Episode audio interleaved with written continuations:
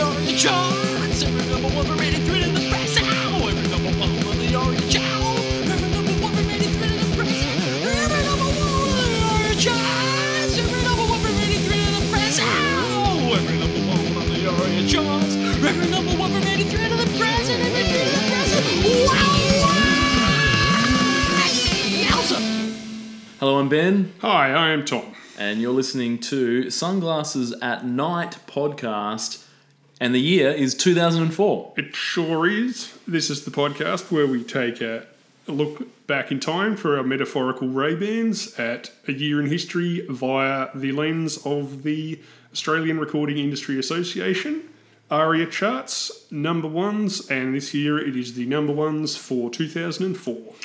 What a year! What a great year! Oh, look. what was happening that people that are alive in 2004, I'm sure, look back on it fondly. I think that was that was a great year. sure. But those that uh, either weren't alive then or were, you know, in some sort of drug psychosis due to sort of a hangover of the late 90s rave culture, whatever the case may be, and can't remember a lot about it. What was happening, Tom? Well, um, let's see. Uh, Greece held the first Summer Olympics of the new millennium. Ooh, Uh, women's wrestling was allowed for the first time, and I won't make jokes about that because I don't need your charity Olympics. Uh, in a less fun development, the biggest earthquake in 40 years created tsunami waves that swept across coastlines of Sri Lanka, India, Bangladesh, the Maldives, Burma, Thailand, Malaysia, and Indonesia. At least 300,000 people are confirmed to have died. yeah. Uh, inconveniencing the holiday plans of a bunch of white tourists who maybe should have used their subsequent staycations to take a stroll through the old Hall of Mirrors. Tom, you, you say that, but um, in 2005, I went to Malaysia, and let's just say I got some of the cheapest flights imaginable. that um, This is a thing I've heard from several people that, oh, you won't believe what Bali was like when all of the whole stuff had been washed away and it was a nice clean slate and no one was there. exactly. Great I- deals on well, yeah, I, I didn't Bintang shirts. I didn't feel good about it, but I was living living in Japan at the time, and they had some sort of crazy deal where it was just sort of we'll fly you there and put you up in five star accommodation for probably the how much the cost that it would usually pay to get you know the bus from Launceston to Hobart on the red line. It was very very affordable. So I thought let's go, and yeah, it was nice to feel like you're making a difference by injecting some money into the local economy because they didn't have as many tourists and there were a lot of people that were, were struggling. So much like now. So get to Indonesia right now. I think they probably Sure. need our help, or maybe they don't. Maybe they've diversified their economy out of tourism and they're figuring out how to make things again. I don't know. Sure. It's like all that pizza that I bought. Um, all those pizza delivery drivers who had to bring their my pizza to my possibly COVID infested ass during increasingly large ass during lockdown. That you know, but I was putting money back into the you know the struggling pizza businesses You were who absolutely certainly can't buy yachts after lockdown with all the money that they made off people like me. no. Anyway, uh, what else? Uh, what else happened? The CIA admitted that there was no imminent threat from weapons of mass destruction before the 2003 invasion. Uh, CBS uncovered evidence of presidentially sanctioned torture in Abu Ghraib prison, Yep. and George Bush won re-election, and Facebook was launched. It was a dark time. It was a dark time. On the plus side, uh, Eric Clapton sold a guitar for a million dollars and gave it to charity.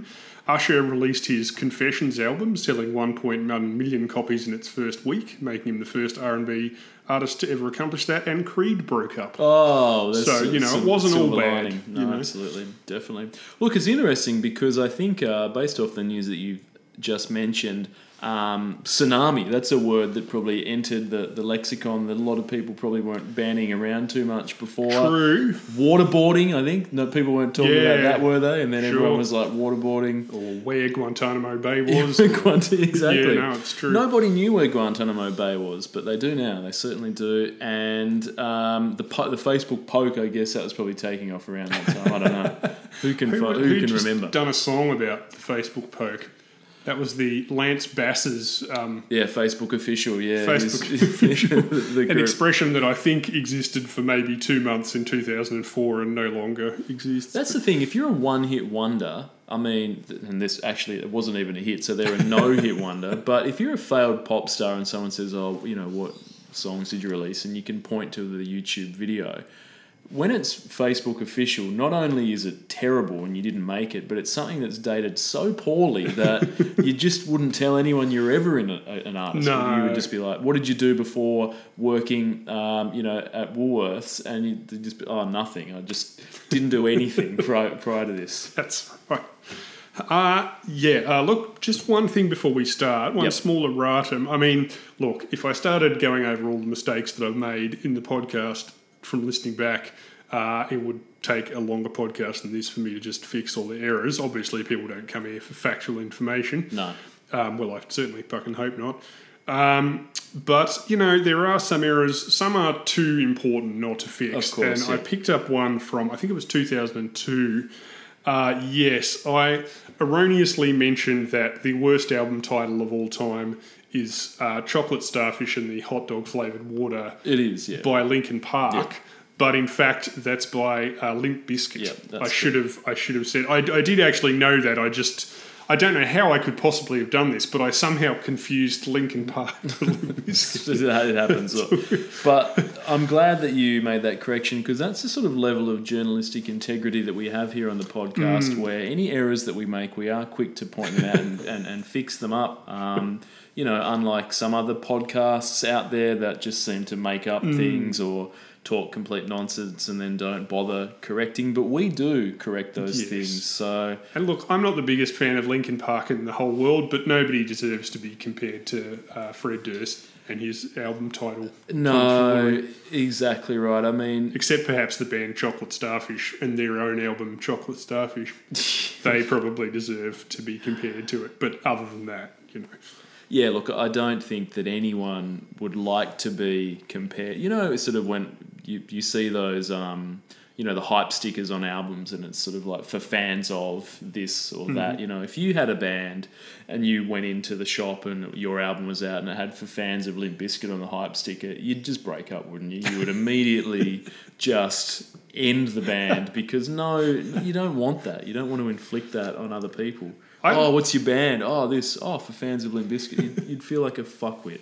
I look forward one day to to to seeing a a Gen Z coming across a photograph, an image of uh, Fred Durst on stage in front of twenty thousand people, starting a concert by emerging out of a hundred foot tall toilet Yep. bowl as though he was a huge piece of shit while strobe lights Yep. thrown in as he kicks off the start of a full concert set and them being unable to realize that this is a real thing that happened. A, the band were not joking, like this is not Weird Al Yankovic doing a novelty song about turds or something. Yeah.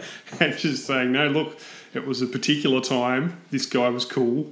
Yeah. And he got very rich, and everyone bought his albums. This was acceptable behaviour. Exactly. We all thought it was great. yeah, I kind of wish the band had stayed broken up, Tom, for, for two reasons. One, that they're terrible and we don't really need any music from them to come out ever again. But two, when Fred Durst isn't rapping, you know, fronting Limp Bizkit as a rapper, he's a film director. And he's churned out one of the worst films of recent memory, The Fanatic. Um, I haven't actually seen it. it. It's terrible. and I think that he could really keep, if he kept going in that, he could really sort of enter that, you know, Tommy Wiseau type Ah. real awful filmmaking. So, and, I think that he needs to sort of go in that trajectory Hmm. down that path, I think, because. Um, So I can't even notice we talked about this some time ago and mentioned the fanatic, but I don't think you'd seen it at that time. So between then and now, you said. So what what were your hopes for the film? well, I hope it would be terrible, and um, that, those were met. so, Did you hope it would be terrible in a different way than it was terrible? Yeah, kind of. I, I sort of. Um, the thing is, John Travolta's had more boom and bust cycles than um, Doc Martens. I think He He's sure has. He he's in vogue. He's out of vogue. He's back in vogue again. And now I'd say he's definitely out of vogue because I don't know what people are casting him in. That was woeful. Um, I don't know if I've seen him in anything since. I think he just needs to retire with his yeah, I think so. You got to you got to go out on top, don't you? But Take you a couple know. of discreet holidays a year to Fire Island. you know. Yeah, but he keeps bouncing back. So maybe you know he does something and he thinks, look, look who's talking now was not my finest suit. but after that, Tarantino let me do, Yes. you know, Pulp Fiction. So he's probably thinking, you know, Battlestar Galactica. No, sorry, uh, Battlefield Earth wasn't great. So No, then he- other people let me do other things, and now he's probably thinking, I'm in a bit of a rut at the moment, but it's only a matter of time before, you know, Scorsese comes knocking. He should just give it over and just do campy comedies. I reckon he he's got he's got good comedic timing when he wants to. Yeah. I've seen Lookers talking He and likes two. he likes being silly, Yeah. you know, and he can't do he can't do a serious thing without a good director telling him what to do. Like, you Yeah. know, it's just not going to work. He's not going to be doing Broken Arrow anymore, playing No. the bad guy in serious action films. He's got to just stick to Hairspray, Grease Four, the Yeah. reboot, playing the you know the janitor in the background or something like Yeah. that. No. Or Hairspray, John Waters, you know, Of course, musical, yeah. put on drag, dancing around. That's what he should stick to. You're definitely right. So look, I, I still think that when he hired out that you know rural KFC for all the Scientologists that time, that was pretty cool. and um, you know, so he's obviously a good guy deep down, and I think that perhaps he should listen to your advice, Tom, and sort of just choose his future parts wisely. Sorry, I'm not sure exactly how we got onto John Travolta's future It career happens. prospects. Uh, it was linked back to your Fred Durst apology for the wrong Limp Bizkit sure. thing, and then I decided to bring up the finale. All right. So- Well, how about we talk about some music? What Sounds is that? good, absolutely. All right, 2004, first song of the year for another two weeks was the Black Eyed Peas Shut Up. Um, they were at one week at the end of last year, two weeks again. This year, we don't need to talk No, about this. We've already talked up. about that. Um, yeah, so that's great. Nothing, no, no more No. Black Eyed Peas. No, fuck No, that. no. I'm It's, with- I think it's all in the title. We'll of have the to talk about them uh, later. I don't know this episode, but certainly in the future, probably several more times because they just keep churning out the hits. So up next, first new song of the year is Outkast. Hey ya with an exclamation mark. Hey ya. I am actually kind of surprised this is only two weeks because this was fucking everywhere for two years. Well, that's what I was going to say, Tom. I mean, first things first. Can I just get out of the way that um, old people complaining about Triple J being shit? These we've talked about this briefly Yeah. in the past, and this is just another one of those songs where number one pop song on the charts, and also number two on the Triple J Hottest 100 of that year. Yep. So it sort of bridged the gap between Yes, the alternative and whatever. So, and alternative. you know, old people are like, oh, back in my day, Triple J only played good music like the presidents of the United States of America and the Mavis's, and now it's just all shit.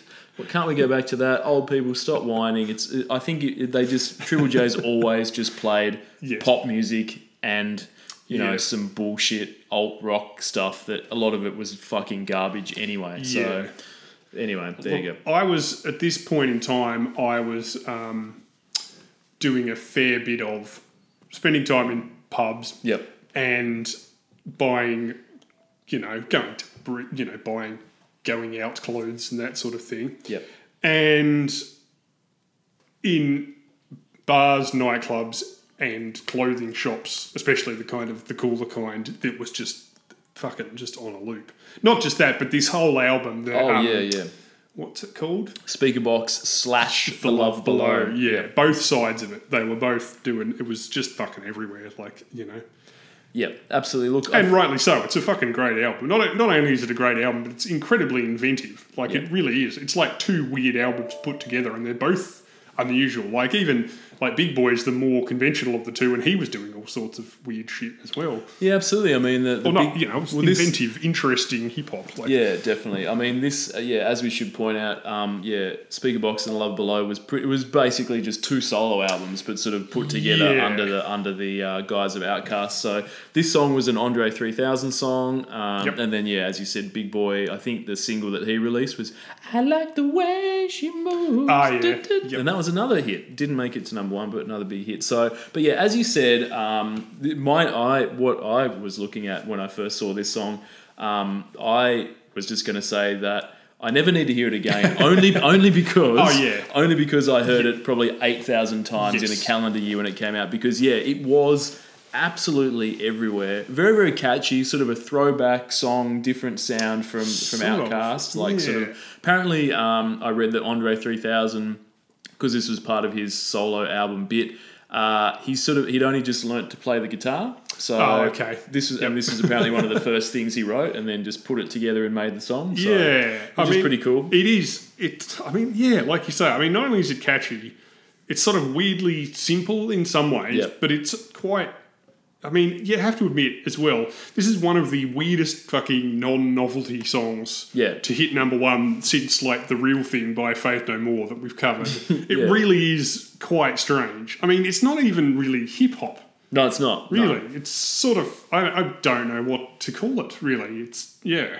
It's like it's like a throwback sort of um, pop pop song from like a different era. I think. But sort of he kind of puts a different vocal With- take on it. Yeah, with hip hop elements and Yep. s- strange. Yeah, the instrumentation is odd. Yeah, it really is a weird one. And it's weird because it has the chorus, um, "Hey, uh, which is like pretty catchy, but then the "Shake It Like a Polaroid Picture" part is sort of people still say that to these yes, days, don't it's they? strange. I believe. So And and the structure of I'll talk about that later. But Yep. the, yeah, it's sort of. It's, I mean- it's kind of split into two halves. The song itself, It- yeah. I mean, it's got lots of different parts, but it's yeah, it sort of has the two. Yeah, it's very odd. I did read that Polaroid had to come out afterwards and say you're not meant to shake them because it doesn't. You know that how it's sort of everyone thinks you shake that Polaroid. They do it in develop. movies. They always do it but you're not meant to. Oh, So they had to they had to come out and say you don't shake it. And then they asked Andre 3000 where he got the lyric from, and he was just like. I don't know. Sometimes things just pop into your head and you just say them and Yeah, you don't really great. it makes any sense. So that's pretty cool. And it's it's not only that, but it's a retro reference, which Yeah. suits the whole retro vibe of the song. Exactly. So look, we haven't talked about Outkast before because I haven't had any other number ones, and this is Mm-hmm. unfortunately the last one. So I guess we should, if you don't know much about Outkast, I guess they sort of broke up or went on hiatus a few years ago. So Yeah, Andre I think they went their separate Ways. Yeah, I mean they're still doing solo stuff. Um, I don't know if Andre 3000 still act, is he doing any acting? I saw him in a Will Ferrell film once. I don't really know what's going Yeah. on, but I guess back in the mid '90s, it was still sort of hip hop was East Coast or West Coast, and there was Yes. still the rivalry of that. So I guess Outkast probably credited as one of the first groups from the South to really get Southern hip hop on the map. Ah. Because in 1995 they won the best new group at the Source Awards, which is the Source magazine, which is a big hip hop magazine. And when they get when sort of Outkast went up to get the award, Andre 3000 was booed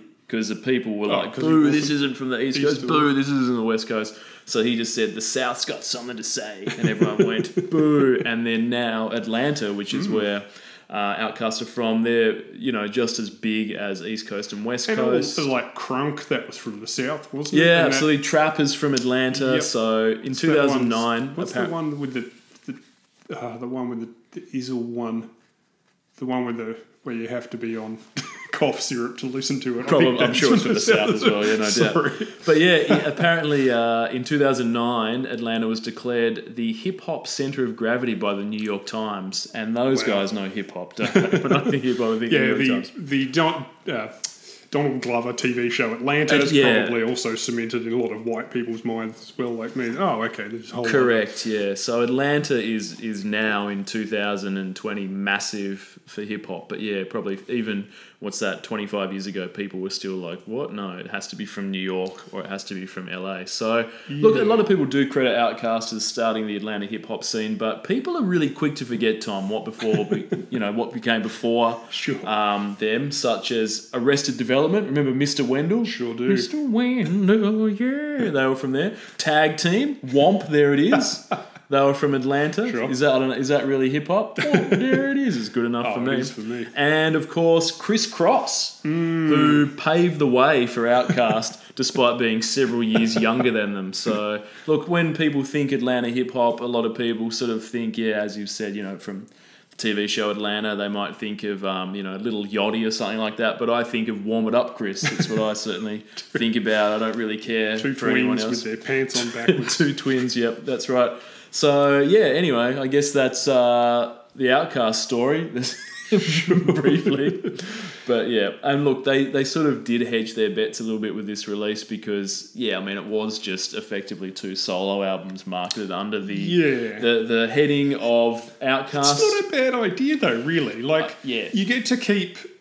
I'm surprised it doesn't happen more often. It, You Like- can, yeah, you can, you can You do keep- something different. So you get to diversify your sound and do something that you wouldn't necessarily do as you Outkast. save money on studio time and you can be on each other's tracks and then you still get the name recognition of your actual Correct. name so just in case you change your mind later you don't have to officially break up Yeah. and it shows that you don't hate each other too like you know it shows that there's no animosity Yeah, and for new fans, you're like you're attracting new people in, and for the diehards, are like, oh, they've changed their sound, Yeah. and so well, this is just a you know yeah just or just listen to i mean if you stuff. don't like one you've still got one whole album that you do like yeah, exactly you know? right. I mean, I think as we've covered, Axl Rose demonstrated well early on that why not? Why put out one album when you can put out two albums Exactly. and get one album's worth of material stretched across two with a lot of filler in between. if you know? get exact, if you got Although they- fourteen songs, they made the mistake of only charging for one. you Well, that's the thing, yeah. The Nelly, you know, with sweat and suit, he knew what was up. he Yes, that's right, in the he's Axl. Rose sort of thing. But yeah, you're absolutely right. So, it's yeah, it's a trap for young players, and perhaps if they were wiser, the Outkast, they would have just released them as two separate albums. But they would have had half as many good songs on there. They, that's what they needed to do: keep some the top tier material for another Yeah. album, and then just put a lot of filler in there. But yeah, Um, look, a clue to the reasoning behind this experiment, another one, might be that at this point in their careers, Big Boi was seemed to be more into busting out huge fun raps on Chappelle Show, Yep. while Andre 3000 seemed to be more into dressing like a lawn jockey and singing about how roses really smell like doo doo. So clearly they were heading in different directions. Yeah. Um, although I think Andre 3000 was heading in a uh, perpendicular direction to everyone else on the planet. I don't know.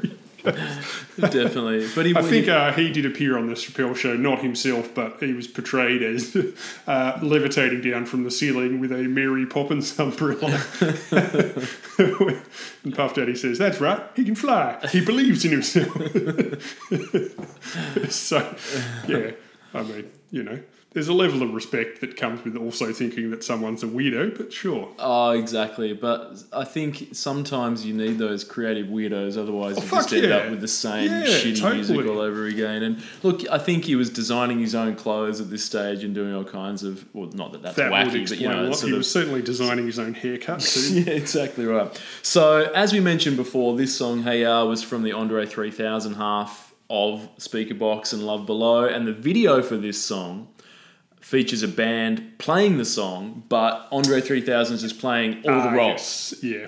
So it's not so Big Boi isn't is nowhere to be seen. It's just Andre 3000. There's eight members of the band, and he had to film apparently when they made the video clip each one three times from different angles and put it together. Oh, so he sort of had to do yeah. it 24 times and they cut it all together to make the video clip.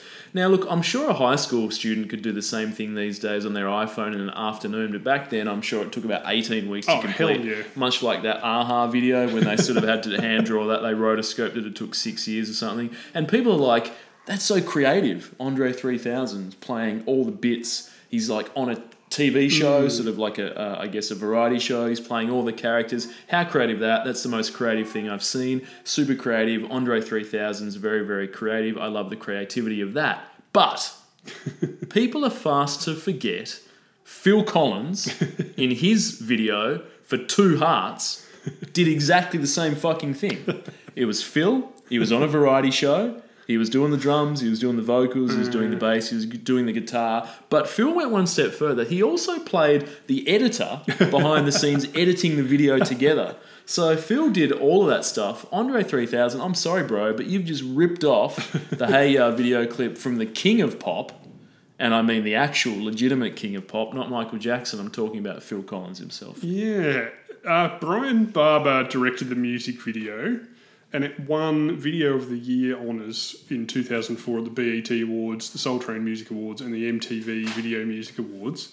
Uh, but yeah, personally, I think the whole pretending you're on the Ed Sullivan Show thing was cooler when Nirvana did it in 1991 as well. But then again, I'm not a musical genius, so You I don't even have a number in my name. No, look, You know, imitations what of would I know? you know But sincerest form of flattery. I don't But think look, I've ever seen that Phil Collins video. oh, it's it's it's just the Hey Ya video clip, except with Phil Collins in all the roles. So must be thinking of a different song. I thought Two Hearts was the one where he's just sitting in a room full of smoke looking at old film or something. no, so it's uh, well, yeah, Phil Collins the director guy is in a room watching film, but the oh. film he's watching is a band performed on a Ed Sullivan style oh, show. okay. And it's Phil Collins playing all the people. So it wasn't even original when It wasn't. did it. No, no, exactly. So look, it's great that Andre 3000 won all of those awards for plagiarism, but the reality is Phil did it first. Hmm, so And Bryan Barber needs to take a look at himself too. absolutely right. So look, I don't know. Go watch the Phil one. Go watch the Hey Ya, and you be the judge. Which one's better? I like In Bloom. That's better. Oh, that one's good as well. Absolutely. That one was in black and white, so it was. Yes, the In Bloom one looks exactly like the Ed Sullivan show, and it works because the Nirvana contrasts with the innocent looking style of those bands, like that. Whereas the, this one just sounds vaguely like something that would have been played on Ed Sullivan. Yeah. So it doesn't even really work. Anyway, And the Nirvana one's a little bit more like a fever dream as well because they edit in the bits of them when they're wearing their regular clothes and like Yes. trashing the thing. So it sort of cuts between. It's sort of like, is this real? Am I hallucinating this? You know what I mean? So it sort of has that thing as well. Um, if you're on crack, it might look crazy, but if you're not, it's probably just looks super normal. So yeah, uh, Hey Ya became the first song in history to rack up one million downloads. wow. So first song to achieve platinum status. It also as a download. shows that downloading is A, being measured by this stage, and B, is really just taking off as the next. You know, Yeah, absolutely. I probably should have pointed out at some episode prior to this that um Oh. yeah because we've really been speaking historically at the very start. We were talking about seven inches and we moved on to Yes. singles, CD singles, but now we're very much in the CD sales. Reached their peak Yeah. in like 2001 or two, I think it was. So Yep. CD sales are starting to die down now, and, And the downloads are coming along. yeah. So anyway, yeah. So that was pretty interesting. First time to do that because as- iTunes was starting to take off. I. Yeah, I mentioned that. I think that was. Was that? Yeah, 2002. I Yep. think that was the start of iTunes. Yeah, so when it was it's only launched- been around for a couple of years. Yeah, I think point. it was originally iTunes was only Mac only. I think at the very start, like I remember that Yeah. first generation iPod was only compatible with a Mac, and then by now I think you were probably able to use Windows, Yeah. etc. So everyone was able to jump on, download the Hey Ya.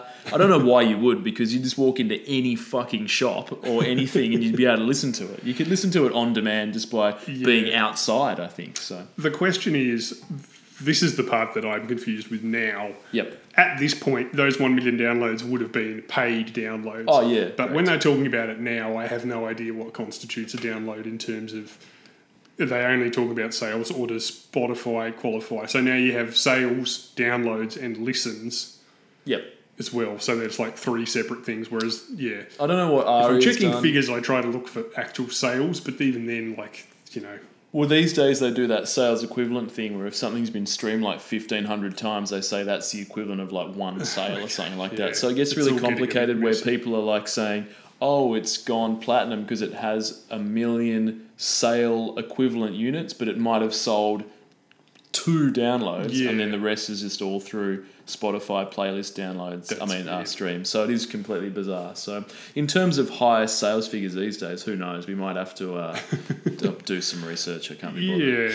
yeah. So, yeah. Um, anyway, I was going to ask what your favourite song with an exclamation mark in the title was, because this has one. Oh, yeah. But then I realised that A, that's a really boring question, and B, it would obviously be man exclamation mark. I feel like a woman exclamation. exclamation mark would be. But there's actually shitloads of them. There's Yeah. way, way more than I thought. So uh, yeah, it becomes quite difficult anyway. Yeah. But Oh, it's definitely that. That Shania one has two, as you said. that's so right. It's hard it- to beat that. Yeah, This the quantity one. quantity of exclamation marks is more of a sign of quality, I think. sure. So, absolutely. Uh, this has all kinds of lyrical highlights, I assume. Um, it does. I think most people know most of the words to this, even though they are quite weird. but uh, I always like it when he says, "Now I want to see you, you all on your baddest behaviour. Lend me some sugar. I am your neighbour." like maybe you told him that you weren't his neighbour and you'd never seen him before, and he wasn't angry yet, but he really did want that cup of sugar. He's Yeah. got like a flan on the go, and it's getting quite urgent that he start mixing it. Yeah, but yeah, this song is actually a little bit deeper than it sounds. I think the first half is really about his parents' generation, or that's what he talked about in interviews, and people who stick together in relationships that are unhappy despite knowing that they aren't going to end well because either they're delusional, they think they can make it work, or because it's what society expects them that they should stay together. Yep. And then after half a song of that, he basically said, I mean, he literally says, although you can't hear it very well because it's under the sort of uh, the, one of the bridge parts, but he just says, you don't want to hear this, you just want to dance. And then the next half of the song, it's just about everybody get on the dance floor, shake it Shake like a Polaroid Polaroid picture, picture, which is quite fun. So yeah, he gets to sort of have it both ways. Lyrically, it's a song of two halves, and I like that. That neither Yeah. part really. Um, but but people didn't seem to care. They were just sort of Oh, like it no. has a narrative, and then it sort of stops, and it's just, No, just and you can play it in a nightclub because you've got the first path, but by the time people are going, this is a bit boring, then everyone's on the dance floor shaking it like a Polaroid picture. exactly right, exactly. So And it's also got that "Do you know what to do?" bit in as well, so people can sort of sing along weirdly. And he does say, "I am your neighbour." People can sing along to that as well. Kind of like, um, yeah, at Love Shack when people are like Yeah, tin roof. nobody knows what it says. Everybody sings along So, anyway. Exactly right. So look, that's good. Um, you can buy that for fifty-five cents on Discogs. Ah, okay. And Outkast, despite being on a hiatus or broken up for several years, still have 15.7 million listeners Wow. on Yeah. Spotify. I mean, they were big. They were. Oh, absolutely, yeah. I mean, this is their their first number one, but the album before this, everyone probably also can remember. I'm sorry, Miss Jackson. Yeah, totally. I was looking at the Tomb. I had the Tomb Raider soundtrack. Oh, like, yeah. So that would be that film was like two thousand or something, Hmm. and that's got an Outkast song on it, which is this really weird sort of. It's kind of like a hip hop, high speed, angry dance song. Okay. And I didn't even know who they were back then. Yeah. I just I only noticed it because I was flicking through some old things. Yeah. Anyway, They're everywhere. The they're Outcasts. everywhere. Those outcasts. Cool. All right, moving on. Um, speaking of musically and lyric innovators, um, Shannon Noll, what about me? Uh, for four weeks. Sorry. oh no, the alarm's going off. Uh, it's the Sorry. Axel give me some. Uh, that's the that's Axel demanding that we point out that this person is from reality TV. yeah, it's Shannon. Yep. So he's back. Um, idol contestant. Idol Shannon contestant, Australian Idol runner-up from whenever the fuck it was. Shannon Noll's back with What Last About year, I Web. think. Now the cover's always better than the original, Tom, and this is no exception. Moving pictures have a lot, a lot to thank Shannon Noll for. I mean, has anyone ever heard of Moving Pictures? Do you know who Moving Pictures are? Not this century. Oh, I have no, heard no of idea. them, but yeah. Yep. So for those that don't know, Moving Pictures, uh, they originally wrote and recorded this song, but Shannon introduced the music of Moving Pictures to a whole new audience while bringing a new level of emotion to this material. I think. I mean, the original song, I think it, it's sort of about um, a boy. Uh, on the autism spectrum, that isn't able to, you know, really, I guess, associate with people as you'd like to. So I believe the one of the members of Moving Pictures wrote this song about sort of his experience of seeing this in real life and sort of realizing that you know sometimes people seem to get left out. And so here was Sure. this song about that. What about me? It isn't fair, etc. So quite an, an emotional song, but Shannon has brought a whole new level of emotion to it. The sort of emotion that you might expect from a suburban cover band on industry night performing during happy hour with two for one bourbon and cokes. It's sort of the emotion that spills out. Of, that's what Mm. Yes. I picture when I hear this That's song. Shannon brings that vibe to all of his performances. Yeah, He's exactly. definitely the uh, pop star equivalent of a uh, swap shop uh, secondhand Jack Daniels T-shirt. Uh, If you could put one of them in human form, that's that's Shannon Noll. Yeah. Um, yeah, the the original, as you said, that was a number one in 1982 Mm. and made it to 29 in the US. Um, I always thought it was dorky as hell, but at least it got to number one without six months of TV bullshit telling people to buy it. Yep. Back then, all they had were window posters in the 70X record bar. Yeah. But yeah, I, I had to listen to a couple of other songs off that Moving Pictures album, and I was surprised at how incre- like they were just a Sydney band, mm. but they must have got to the point where they could get some serious production because they just sound like they sound like Billy Joel album tracks or something. Like they're really well produced and Yep. everything. Yeah, Yeah, look, I think that they probably had a bit of uh, a following at that time, and, and yeah, if they had that this song that reached the American charts. Yeah. You know, even if it was in the 20s, that's a pretty big deal, I think, for Australian artists back then. So, look, the guy that co wrote this song went on to be a founding member of 1927. One of the finest Australian bands of all time. So, as I've said, Tom, a man who's tired of ish is a man who's tired of life. Uh, it is a great band. Uh, if I could paint, I'd paint a portrait of you. Great song. They had two other hits as well. Yeah, Compulsory Hero. Compulsory Uh, Hero. Uh, and- they had. Damn it! I looked them up and now I've you never know, know which choice to take. yeah, So that one as well. and so another one. There was yeah, one more. look, you know, I can I can pull my copy out, Tom, if you want to have a look, and we can see the tables in the way. I had a look but, uh, to see if I'd imagined his mullet, but I hadn't. yeah, But you know, by the standards of '80s mullets, it, you know, absolutely. it wasn't. It wasn't the worst. Um, that's when I think of you. That's when I think. If I Ah, could yes. paint compulsory hero, oh, and who can ever Wow. forget um, propaganda machine? I Sure. so. I like Definitely. that they've uh, chosen to go with the papyrus font as well. You didn't see that a lot uh, back then, but No. clearly they were forerunners. Of, How would Uh, you describe the album art? Is that sort of I would describe it as uh, early, late '80s um, typography, pre-Photoshop uh, experimental typography. It was a like- good time to be a designer because you get away with not doing all that much work, but yeah? It's it's a canvas where someone's just thrown a paintbrush across it in a haphazard fashion, and then just put a few. stuck some typographical symbols over the top. Then again, you have to admit, I'll credit to the designer. They've given him uh, the clue. Uh, what's your album called? It's called dot dot dot ish. Yeah, So what do you do with that? And I said, oh, is that a design? Well, it's a design ish. Exactly. Now, can you give me ten grand ish, please, for that? Yeah, look, I'm not sure if it is an iconic album cover and it will be turned into a puzzle, Tom. I don't really Oh, know I've seen that'll worse. happen, but Don't yeah, worry. oh, definitely for sure. Um, I several years ago, I was trying to get myself a 1927-ish T-shirt. Very hard to come across. sure. Um, yeah, they they had three whole hits. That's three more than most Idol contestants. oh, absolutely right. yeah. Guitarist and keyboardist Gary Frost left Moving Pictures after their second album, Matinee. In 87, he was watching Nine Network's variety series, Hey Hey It's Saturday's talent segment, Red Faces. Good. When Eric Weideman appeared and performed a cover of the Police's hit single, Roxanne. Yep. Gary drove from Sydney to Melbourne, that's about 880 kilometres, 550 miles, Nice. to recruit Weideman on vocals, guitar, keyboards, and Bill Hicks mullet.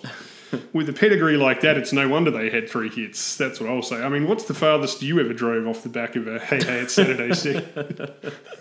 Um, probably to the service station to get an ice cream um, Yeah. to get home in time for Pluck a Duck. I think Tom probably. I do remember after one of Daryl's celebrity impressions, I drove 90 minutes to a methadone clinic. Uh, I was on heroin. And I just really needed some methadone after seeing him going the plane, the plane, with some shoes sticky tape to his knees. So yeah. anyway, uh, that's enough about bands I actually like. Let's get back to Shannon. Well, interestingly, I think with that 1927 thing, imagine he'd taken the usual Hey Hat Saturday Red Faces route and gone blackface. Maybe the group would never have been formed if he'd just, you Sure, know, so sure. Or they could have been even bigger. It could- was 1982 after all.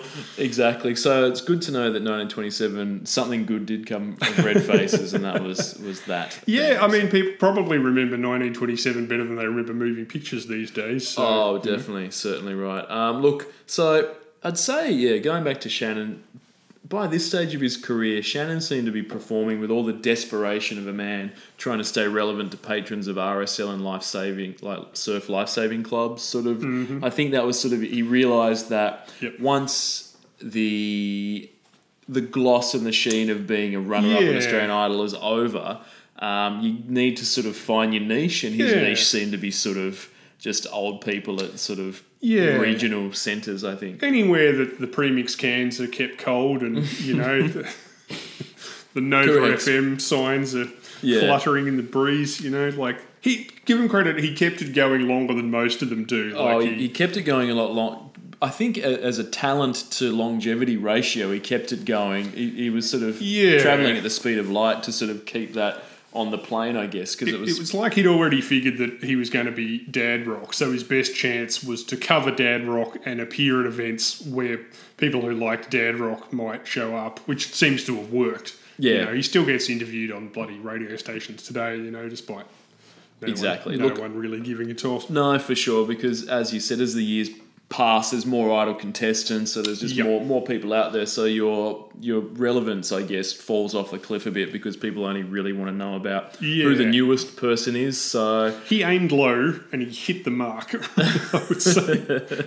yeah, exactly. Look, and the thing about Shannon was that he made people believe that yeah, you know, that could be me up there because it literally could be you as long as you could deliver a performance, you know, of the caliber of say a high school cover band or 2021 Vince Neil. That's sort of as if you can sing to that level of quality, perhaps you could go on Idol and you could be a winner by That's just going, "What about me?" Maybe that could be you. So. Yeah. He should have had some vocal training because if you hear him now, it hasn't gotten improved over time. Look, I, I sort of enjoyed, obviously, um, this is a big song for him, went straight to number one. But the follow up single, Drive, was also a great one. If you can remember the sublime lyrical content of I've got a car, I've got a big black shiny car, maybe tonight we can go for a ride. Mm. Very, very good song. I think that's a metaphor for something. I'm not sure what. I don't think he's just talking about driving a car. Maybe it is. Now, that song was written by a friend of the podcast, Bryan Adams, if you can believe him. I can believe it. The song is indeed shit, so shit that Bryan wouldn't perform it in any capacity. but he'd done the work, and you don't just discard it. You obviously want to monetize the work that Mm. you've done. So he was fortunate that he was able to offload this to Shannon Noll. So Wow. Yes. I too, guess- too shit for Bryan Adams would be an excellent five word review of that song. Sure. yeah, but um, I mean, Shannon Noll was one to operate under the mantra of one man's trash is another man's treasure. So, Yeah. despite the fact that Bryan wants nothing to do with it, doesn't mean that you know Shannon won't. So, I like to imagine that even Bryan Adams was slightly surprised when he got that phone call. He said, "Oh, you want to license one of my songs? Sure, sure. Which, which, which one? I've got a car. Oh, did I write a song? Oh, yeah, that's right. That, yeah. Do you think Bryan might have been on a lot of drugs at this stage and just sort of pumped them out? So- quite, quite One- possible. Maybe he had a big black shiny joint when he came up. yeah. Look, we're, uh, someone we're going to have to talk about in the future, not for maybe 10 or so episodes, but um, Ed Sheeran. Uh, he's going to pop up at some stage. Is, and he's a man that is um, highly prolific as well. And I do remember. Much like Bryan Adams. Bryan Adams, but I do remember once um, a song of his, uh, another artist had recorded it and got because I think he records a lot of songs and gives Yep. them away or whatever. And one of his songs went to number one, and someone asked him about it, and he was like, "I literally cannot remember writing this song." Yeah. So when you're churning out a heap of songs, generally similar-ish types of shit, and then other people are recording them, you might just forget that they exist. Back in the day, that used to be because of drugs. Yeah. Like famously, um, at one party, Joe Perry from Aerosmith went up to Steven Tyler and said, "This song's great. We should cover this song." And he said, "This is one of our songs."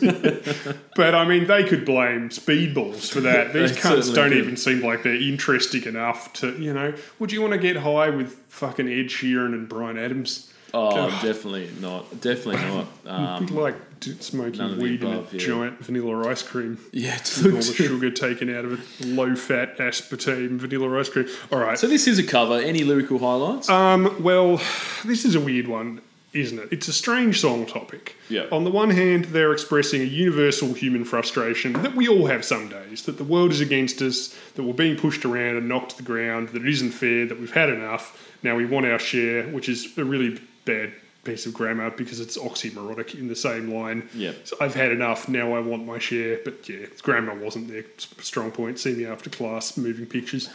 Um, also, everybody likes the idea that they're the underdog Yep. too, you know, even when they obviously aren't, to the extent that they will lose their shit if anybody points out that they aren't.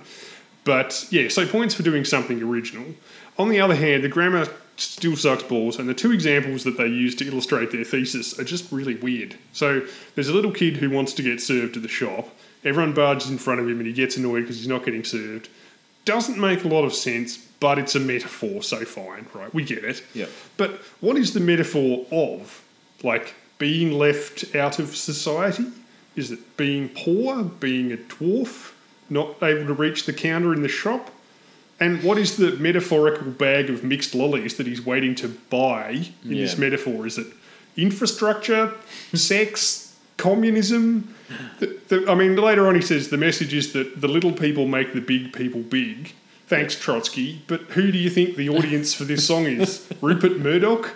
Like, saying, take a step back and see the little people. So the singer's defining himself as not the little people. Yeah. So in his imagination, he, he isn't one of the little people. So who are the little people? Does he mean physically little people? Yeah. Like children, babies, cats, dwarves? Oh look, Tom, Or it's it's very confusing. I don't know, and I think in the wrong hands, this song could sound quite shit. But thankfully, Shannon comes along and, a- and gives it sort of the meaning that it needs. So it's an unusual topic for a song. And I think what they've accidentally done, perhaps, by being not very good at expressing themselves in the specific, is effectively expressing the innate human angst around the idea that we all deserve something better for no real reason, Yeah. and that we're all unique individuals despite all evidence to the contrary. Yeah. So credit to them for accidentally doing that. Um, and yeah, what Shannon Noll realised would that this would sound better through a flavour saver. So you know, absolutely. they both brought something to the party. Uh, everybody else brought the song. He Yep. brought the two square millimeters of chin hair and Exactly. added that to the party. But um, in sort of a, an art imitating life, imitating art type scenario, do you think that Shannon, through singing this, has somehow injected himself into the in a meta type sense that he's singing "What About Me," but not as a character, as himself? What about me isn't fair. you know, Shannon. It's coming not from the mm. character; it's coming from Shannon. Yes. singing it wholeheartedly. But He then, is the song now. Moving Pictures may have written this about Shannon Noll. But then Shannon, that would indicate that Shannon thinks he deserves something more than he's got. So Yeah. what does he think that he deserves? we should be. like the number two spot at the Summer Nats end of show closing gig. I, I think that Shannon. Goldie. well, Shannon probably. Because I think he's got that. I'm pretty sure he's got that. I think he saw himself more as sort of a um, a Michael, Mike, maybe not Michael Hutchence, a JD Fortune type character. Tom, maybe someone that could could be Sure. the you know a lead singer of a successful band Hmm. after the actual singer has died. You know, because he's never going to front a successful band off the back of his own work. Yeah. But I think he probably thinks maybe I could slot in there and perhaps you know if the time was right, he could be. Beat the next JD could- Fortune. exactly, yeah. you know, you know. Hopefully, Jimmy Barnes never dies. Maybe he's already dead, and it's just been a hologram performing That's for years. But I think he could. Shannon Noll probably thinks I could be the new singer of Cold Chisel, or I could be the new singer of In Provided there was a reality show involved that I could go on. Oh, of, of course, yeah. You don't just choose someone to fill in the spot of a deceased singer. You No. need to run it via a committee of the general public who are That's the right. best. You know, I mean, it- You don't look for a band or write some songs or, you know. yeah. You Every- keep playing Summer Nats, Yeah. going on Nova FM once a week, and waiting until Who Wants to Be the Next Singer of Culture Club reality show comes to Australia. Exactly. Now, if you've ever sort of been spending time with your friends and it come it comes up and it's election night in Australia and the party that, that you want to win or you think's going to win doesn't win and a, and a different political party comes in and you're just like how, how does this happen? You know, I've spoken to all my friends.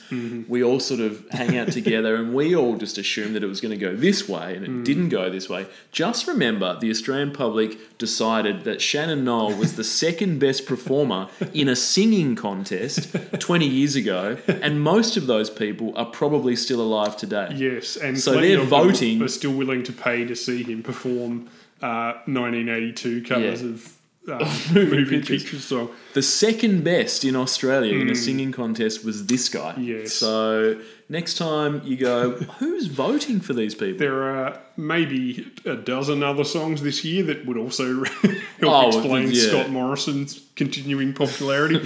So yeah, Exactly. let's move on. Uh, not not to pick anyone Oh, in particular. fuck. So, okay, Guy Sebastian. All I need is you. Yeah. Oh no, it's Axel again. Yes. Uh, Axel is pointing out that Guy Sebastian is another Oh, look. reality TV just show before- just alumni. He, before- he was the one who took the crown from Shannon Noll. took the ground, and what a heavy crown it is, Tom. Oh, but heavy is the I- head.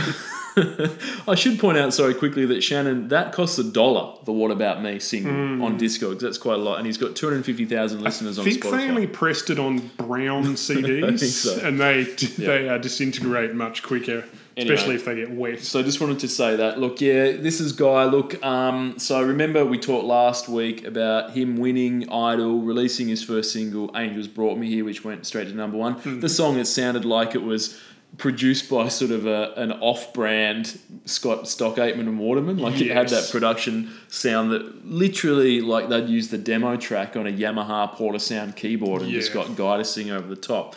Now this is better than Angels Brought Me Here. I'd, s- I'm going to say I'm going. I want to go on the record as saying this is better than Angels Brought Me Here. But in much the same way as dying in a spearfishing mishap is better than a drug-resistant flesh-eating bacteria killing you slowly. I think yes, better, but not great. it's a fine line. No one wants to cop a spear to the heart in a you know when your mate Jacko is just fucking around after too many bourbon and cokes and going oh let's shoot that fish and then you die and then you know your wife doesn't have a partner anymore and your kids don't have a Mm. father not ideal but that flesh you know drug resistant flesh eating bacteria that's got to be a hard way to go I That's think. So, true. It's the real Shannon Noll of ways to go. If that one. absolutely yeah, So- no, this is it's definitely produced better, although that's not very hard either. As you said, the other one sounds Oh. like it was produced faint in the, praise Tom. in the background on the set of a reality TV show like Russell Crowe recording a 30 odd foot of grunt using a Sony Handycam during outtakes of the virtuosity.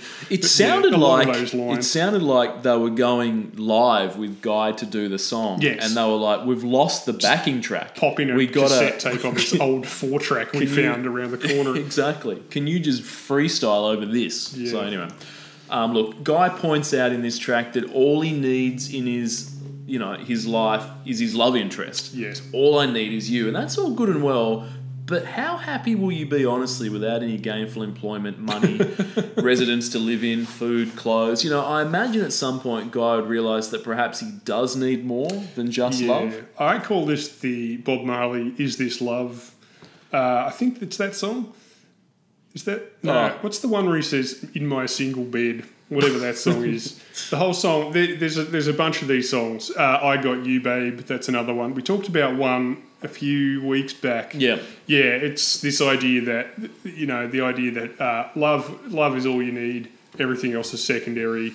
If I if we've got each other, then we don't need food, clothing, shelter, Yeah, exactly. We don't way to earn a living. Yeah, it just seems completely ridiculous. And look, the, the sorry Tom, the Bob Marley song that you referenced, I don't actually know that song because I don't listen. I don't. I, I sort of only really know one. It's The re- one where he says, "We'll live in our shack together. We'll live in one single bed, and uh, Oh. Jah, Jah will provide the rent, as in God will Yeah. magically give me." rent." I don't know if I've heard it because I, I only really like one sort of reggae artist, and that's Axl Rose. So I don't really know Bob Marley's material well. I do Look, know. not now, Axel. You can have some reggae later on, okay? Yeah, look, Um, yes. the, the music video for this, it's one of those house parties that just looks completely fucked. You know, like Yeah, sort of. we've discussed that Um, you'd show up and you would think, I need to get the fuck out of here right now. But it appears to be in the middle of nowhere, so Mm. Yep. which is super annoying and really inconvenient. Guys sort of driven for hours to get to this house party. You show up this going, holy shit, I hate everyone here. But, you know, because you've made the effort of getting there, you just stick around for a bit and end up talking to some guy who sells crystals on the internet. Yeah, So, I know what you mean. It looks like there's barely indoor plumbing. If you turn on the tap, rusty water comes out, and there's no power. the water from the tap is very hard Yeah. to drink. Half Very the people there have got bare feet. It's it's all shot in that late '90s indie style. Yeah. So there's an amber filter over everything. Lots of follow, following people from room to room. Lots Yeah. of slow motion dancing to presumably a different song because Yeah. I don't know how you would dance to this. And can't. weird close ups of inanimate objects like a ping pong ball landing in some water or something, where the editor got bored shitless and started inserting stock footage into Yeah. that fucking thing. Like Which it. I don't blame him for. After 90 seconds of this, I was desperate to see a bullet slowly piercing an apple or possibly my own head. yeah. I Um, mean, as you say, it's a step up from the last one in that it seems like a professional has mixed it. And the video, ditto, seems like someone's actually going, okay, we've got some leftover uh, late 90s Christian rock video extras and an old house in the middle of a field. We'll put an orange filter over this and do your worst, you know.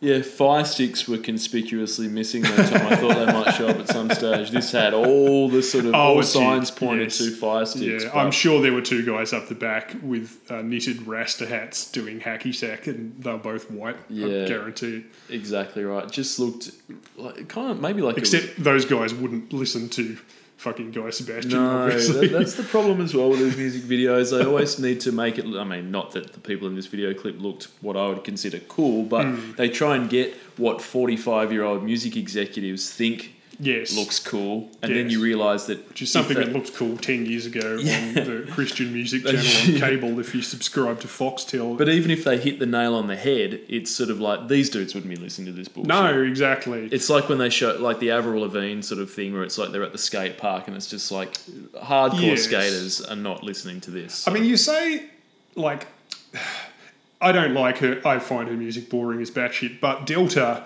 like, it's like they hit hit her on the nail. Okay, this is what the appeal of her. This is what her music looks like. What it sounds like. The videos look like what it sounds like. Everything's consistent and stuff. So, like Shannon Noll, they aim low and they hit it on the money. Yep. Whereas Guy Sebastian, he always tries to aim a little bit higher and mm. just consistently misses. So I'm not sure which of those two options is better. Like- yeah, I don't know, but look, this dude, he he's still rocking now, so he's still yeah, releasing no, music but 20 so is later. Shannon so, though. yeah, and exactly. by releasing music, I mean covering fucking forty-year-old bands at the rugby league grand final. Yeah, look, so this is only one week, three point three mil for Guy. This also costs a dollar. I don't know. 3.3 yeah, mil. fuck, yeah, we talked about that. He know. he had a people know who he is overseas. I think Yeah. that was the he must have some. and he can sing. Like Yeah. he can sing a bit. He's not terrible. No, no, that's true. He does have a voice. That's right. Whether he's good enough to have gotten anyone to record him sans reality TV is another question. But yeah, Yeah, he's not offensive on the year. Uh, lyrically, uh, this is only one one of only two songs on this album, his debut album, co-written by Guy. The rest are other people's songs. And lyrically is the blandest, most plain porridge pablum imaginable. So I don't know what that tells you. But basically, if you sit down with a pen and write the line, got to let you know, anywhere near a songwriting context, then I've got to let you know to forget about being a lyricist. Yeah, true. because, you know, look, how did I find such a love so true when I've only done a little right? Look and see that it can't be deserved, that the freedom that you give is mine. Doesn't rhyme, doesn't scan, only makes sense because you've heard every sentiment 50,000 times already. This sort of songwriting is like ripping open three stolen packets of pizza shapes, chucking them on the floor, and saying that you've invented a jigsaw puzzle. Uh, I mean, you know, technically, sure. when he talks, what's the what's the first line in that? Tom, sorry. Um, How did I find such a love so true? I assume it was at that house party that he was Probably, at. Probably, yeah. So, um, they said, "Sweet Afro dude, absolutely come right. through." Also, why he's still wearing a jumper with a shirt underneath with the collar popped? It's 2004, not 1998. Yeah, exactly. Look, that sucks. Um, God damn, fuck. yeah, it's a bit grim. All right. Anyway, next one. Um, fantastic. This this isn't a, a person from Oh my Australian god, Idol.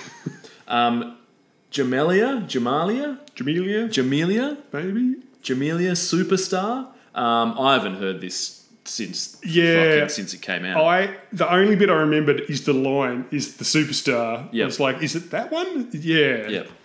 Um, Which I guess is something. If you can get a, a chorus that sticks in someone's I head don't know after they've forgotten the singer. Oh, I've got I've got no idea who this is. I don't know what this is. And I know nothing Yeah. about it. Played it and just went, oh yeah, I can remember that. It's been Yeah. since what what year? Two thousand and four. Yeah, it's been literally seventeen years since I've heard this. So yeah, look. Um, this was released in 2003 by Danish pop singer Christine Milton, Mm-hmm. and then Jamalia or whoever decided like two months later that is a banger. I got to cover that and get that Yeah. out onto my album. So she obviously saw there was potential in the song, just needed someone else to really give it the pizzazz that she does on this. So this is her biggest hit.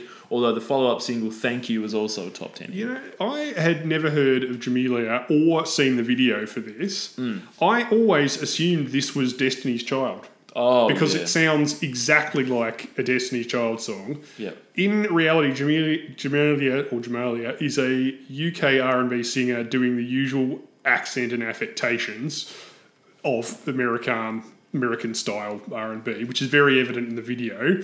They've chosen one of the two sunny days a year in London and got the girls to walk in front of some graffiti, but it's still pretty fucking obvious this is London and not the Bronx. Also, Yeah. Jamelia is dressed like Beyonce, but the choreography is a lot less crazy in love than Hen's Night trying to look sober in the door queue on 8 inch stilettos. I don't think Kanye is going to interrupt any white chicks for this one. No. But also, as a side note, you know what came out this year? What's up? Crazy in Love. Oh. Where the fuck is that? Why am I listening to a dodgy knockoff of Destiny's Child instead? Not to mention four weeks of Shannon Cunty Noll covering a 20 year old ballad about a chip shop with shithouse customer service. Ah, I don't know. I Yeah. just, you know, like like I said, the chorus is memorable, but, you know, everything else about it I'd forgotten.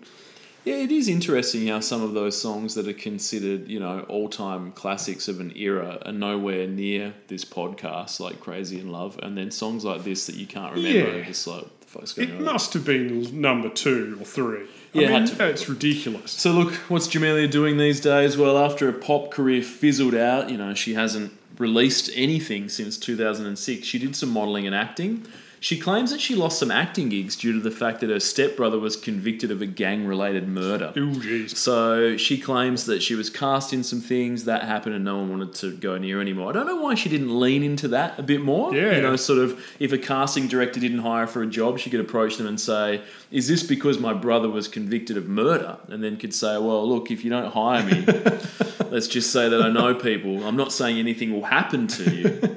But I do know that people might not, you know, take too kindly me Yeah. being passed over for an acting role. Or if you're trying to get some uh, US style credibility, why not lean into your whole from the streets Oh, thing, exactly Eminem right. style, you know? She could have, yeah, that's it. You know, she instead of doing that fake gangster shit, she could have released some legit sort of, you know, Yeah. popping caps in heads and That's you know, some not real me, gangster brother, stuff, yeah. that's right. Definitely. So look, maybe if she'd gone down that road and booked a few more acting gigs in her time, she wouldn't have been forced to do such things as film a show called Jamalia. Whose hair is it anyway?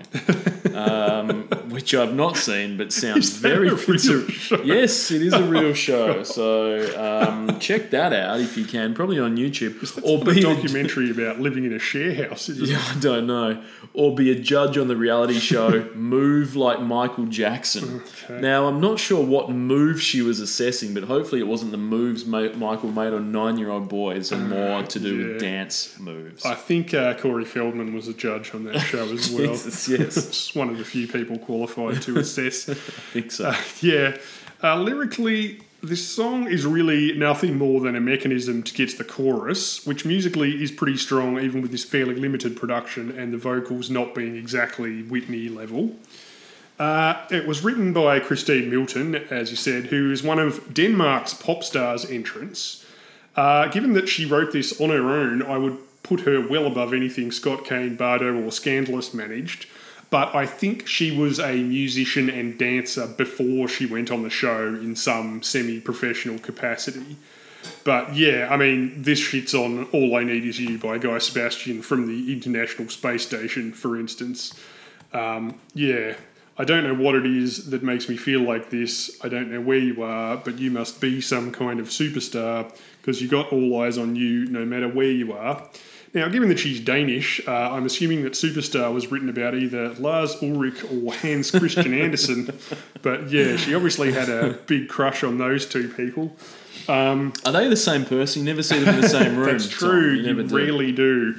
Uh, yeah, it wouldn't surprise me if there were a few Metallica songs that were secretly about the Little Mermaid or the Ugly Duckling. but um, yeah, My no, lifestyle determines my Death Star. those lyrics, given that that's someone with English as a second language, they are pretty good. Yeah. Like for this kind of thing, like they just fit perfectly. It is the the original version has different production. I think she's a slightly better singer. It's still kind of low energy though. They're both a little bit Yeah. you could, I re- you could cover this again. I reckon you could go for a triple with this and get someone else to do it, Mm. and really because it's a good song. I, I actually quite like this. This is certainly my favourite of the year so Yeah. far. Like it's not terrible, What do you think? Um, and you can dance to it if Yeah. you wanted. what do you think if we heard this given, say, the Shannon Noll treatment? Do you think that could? Is that what you think? That's true. I didn't specify who was going to cover it, but yeah. That that could make it significantly better. So look, don't give Shannon any ideas because he will do this given the opportunity. Mm. that So, is true. Um, only one week for this, 1.5 million listeners on Spotify. So people must be liking this song. I don't know whether she's got many others out there, but this might end up on one of those best of the Oh, 2000s got- playlists. Like I said, I spent a lot of time in nightclubs around that time, and it got played all the fucking time because it's got a banger of chorus. You can dance to it, and it was big. This got to number three in the UK, and it sold four hundred thousand copies, Okay. which is fucking decent. Like Yep. that's four times platinum in Australia or whatever. Yeah, know, this so- would still be on playlist today, so that Oh, hell yeah, explains yeah. Her, her high numbers. And 24 cents on Discogs if you want to pick up a physical copy. Why wouldn't you? Next, up next. Britney. Oh boy, Toxic. kapow! Another big hit for Britney. Look, to show people sort of think Yeah. that, you know, I, I guess we should point out probably that. What do you think? Britney's starting to wind down a bit. Is she is she reaching the peak? She's close to. But look, to show how big Toxic was, um, and Britney at, at this time, Toxic was the most searched song on Google in 2004, top search. Sure. And Britney was the most searched artist of that year. Although weirdly, or maybe not weirdly, this was yeah one of her last hits, I guess. So yeah, so she's still pumping out songs Yeah. today and albums today, but yeah, this is probably the last one that you really remember as being a big Yeah, hit. a number one. She hadn't had a big hit for years. People were, like you said, they were saying she was slumping a bit. Yep. This put her back on top again, at least for a few weeks. But eh, like you say, it was huge. Probably helped that in the video she appears pretty much naked as well. Yeah, and it's does. just it's a really cool video, but it's a really good song. Like it's a sort of weird dance pop, techno pop song with elements of Bhangra music, particularly those high pitched strings, which are sampled from a famous 1981 Bollywood soundtrack song called Terra Mera Bich Mine Mean by Lata Mangeshkar and SP Balasubramaniam. Uh, produced and programmed by the Swedish duo of Bloodshy and Avant.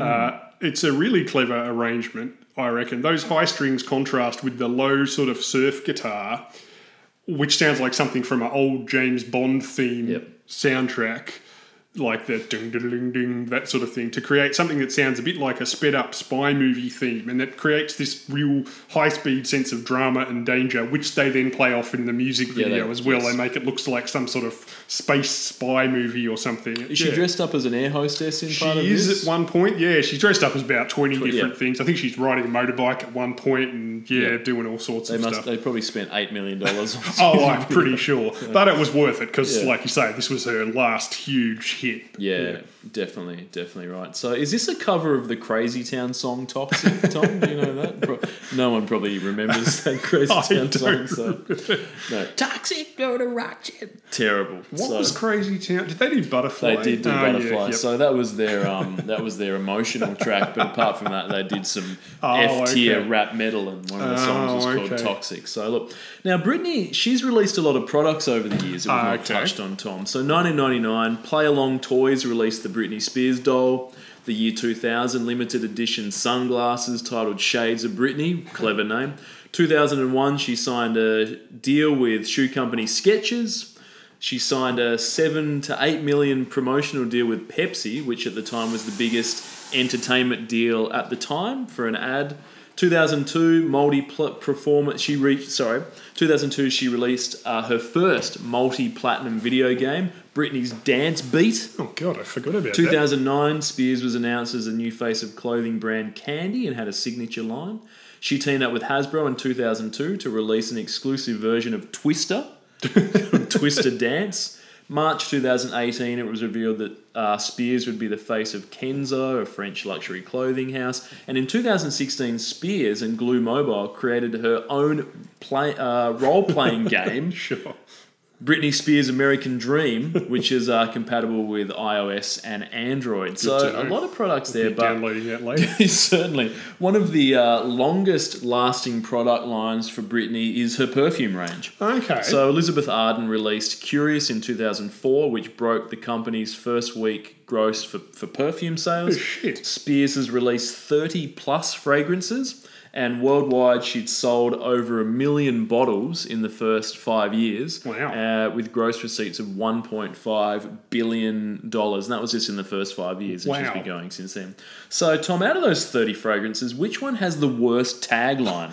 I wasn't even aware that perfumes had taglines. Well, they do. Okay, now I know. So, curious, do you dare? Fantasy, everyone has one. Curious, in control, are you? Midnight fantasy, magic begins at midnight. Okay. Believe, the greatest freedom is to believe in yourself. Questionable. Curious heart, live yours to the fullest. Doesn't make sense. Hidden fantasy, what do you have to hide? Interrogative. Accusatory, frankly. Circus fantasy, these names are getting terrible as well. Where nothing is what it seems. Hmm. Okay. Radiance, choose your own destiny. Those two things aren't connected. Cosmic radiance, be the brightest star in the universe. Difficult to achieve. Fantasy twist, that might be related to the Twister boy, I'm not sure. Ah, Choose your fantasy. Okay. Island fantasy, what's your island fantasy? That's a bit more literal, that one. Sure. Fantasy anniversary, te- 10 hugs and 10 kisses, XOXO Britney. Yeah, okay, whatnot. Um, fantasy, the, the nice remix. Everyone has one, naughty or nice. And then Fantasy, the naughty remix. That was released as a Ah, sort of a, a see. dual sort Clever. of set. What one are you going to choose, naughty or nice? Fantasy Stage Edition, your favorite fantasy fragrance, XOXO Britney. Rocker Femme Fantasy, unlock your rock and roll side. Mm, well, she never managed it, but Um, Fantasy Renner edition didn't have one. that so was the Jeremy Renner edition. Didn't last very long. Yeah. no It's fantasy. like his website. I think it was out for two days and then got taken down. uh, fantasy Intimate edition. Everyone has an intimate fantasy. Sure. Okay, there you go. Maui Fantasy. Aloha from Hawaii. XOXO Britney. Just showing off now. Is that even a tagline? Really? Private show. It's your private show. Okay, Ooh. sure. Fantasy in Bloom, capture a moment of pure enchantment when the world is full of possibilities and everything seems new. Too verbose. It's it's a Got lot longer than there, the other yeah. ones are like three words. VIP private show, it's your VIP show. Sunset fantasy, experience summer in a bottle. Call. Fuck, these are getting progressively worse. Prerogative, a fragrance for all. Again, they don't go together. No, um, fantasy pride edition didn't have one. Rainbow Rainbow fantasy, what color is your fantasy? I think that would go with the Pride edition, wouldn't you? Prerogative rave, the new un- uninhibited fragrance for all. Sure, you're only 20 years late. Glitter fantasy, dare to shine. Prerogative ego, play it your way and break the rules. Choose your side, then change your mind. Follow your instinct. What's your prerogative? Festive have to ask Bobby Brown. I think he was the expert. live to celebrate life. Enjoy the simple pleasures of every new day as they encapsulate you into opulent color, dream, and delight. Jubilance and vibrancy will be your ad- addictive signature. That's the worst for me because it's just fucked. Once a month, Gary comes in here and they let him go. He just goes hog wild. Yeah, fantasy intense, elicit sweet temptation, and leave an unforgettable and lasting impression. Mm. So that's all of them. um, they're all pretty fucking awful, aren't they? Not great, are they? I mean, I've seen worse taglines for $50 million romantic comedies starring A-list actors. That's true. But still, yeah, they start off bad and go downhill from there, I think. do you think Yeah. Britney came up with them, or do you think someone was hired to come up with those taglines? Oh, I think people got paid a lot of money for that shit. Unless the crazy ones might be Britney, like those ones that are five sentences long. But Yeah. but yeah, I think that really the earlier ones are better. The ones that are like three words long, like "Do you dare?" Yeah. Okay, at least it doesn't hang around long enough. Curious in control, are you? I like the ambiguity. Um, sure. Yes. you compare that, you know, along the lines of play it your way and break the rules, choose your side, then change your mind, follow your instinct. What's your prerogative? That's nonsense. Yes. Oh, like a fragrance for all. That's just meaningless. You know? Exactly. You're Um, not fucking Volkswagen. I noticed she didn't release a fragrance called Toxic, though. I don't really know why. Well, there's a famous uh, famous perfume called Poison already. Maybe they thought it was too. Is that Bret Michaels from Poison's fragrance? or no? Unfortunately, no. No, he put out his own called Cock of Love, but it wasn't a big hit. Damn. Um, this must have some lyrical highlights. With the taste of your lips, I'm on a ride. You're toxic. I'm slipping under. With the taste of a poison paradise, I'm addicted to you. Don't you know that you're toxic? Yeah.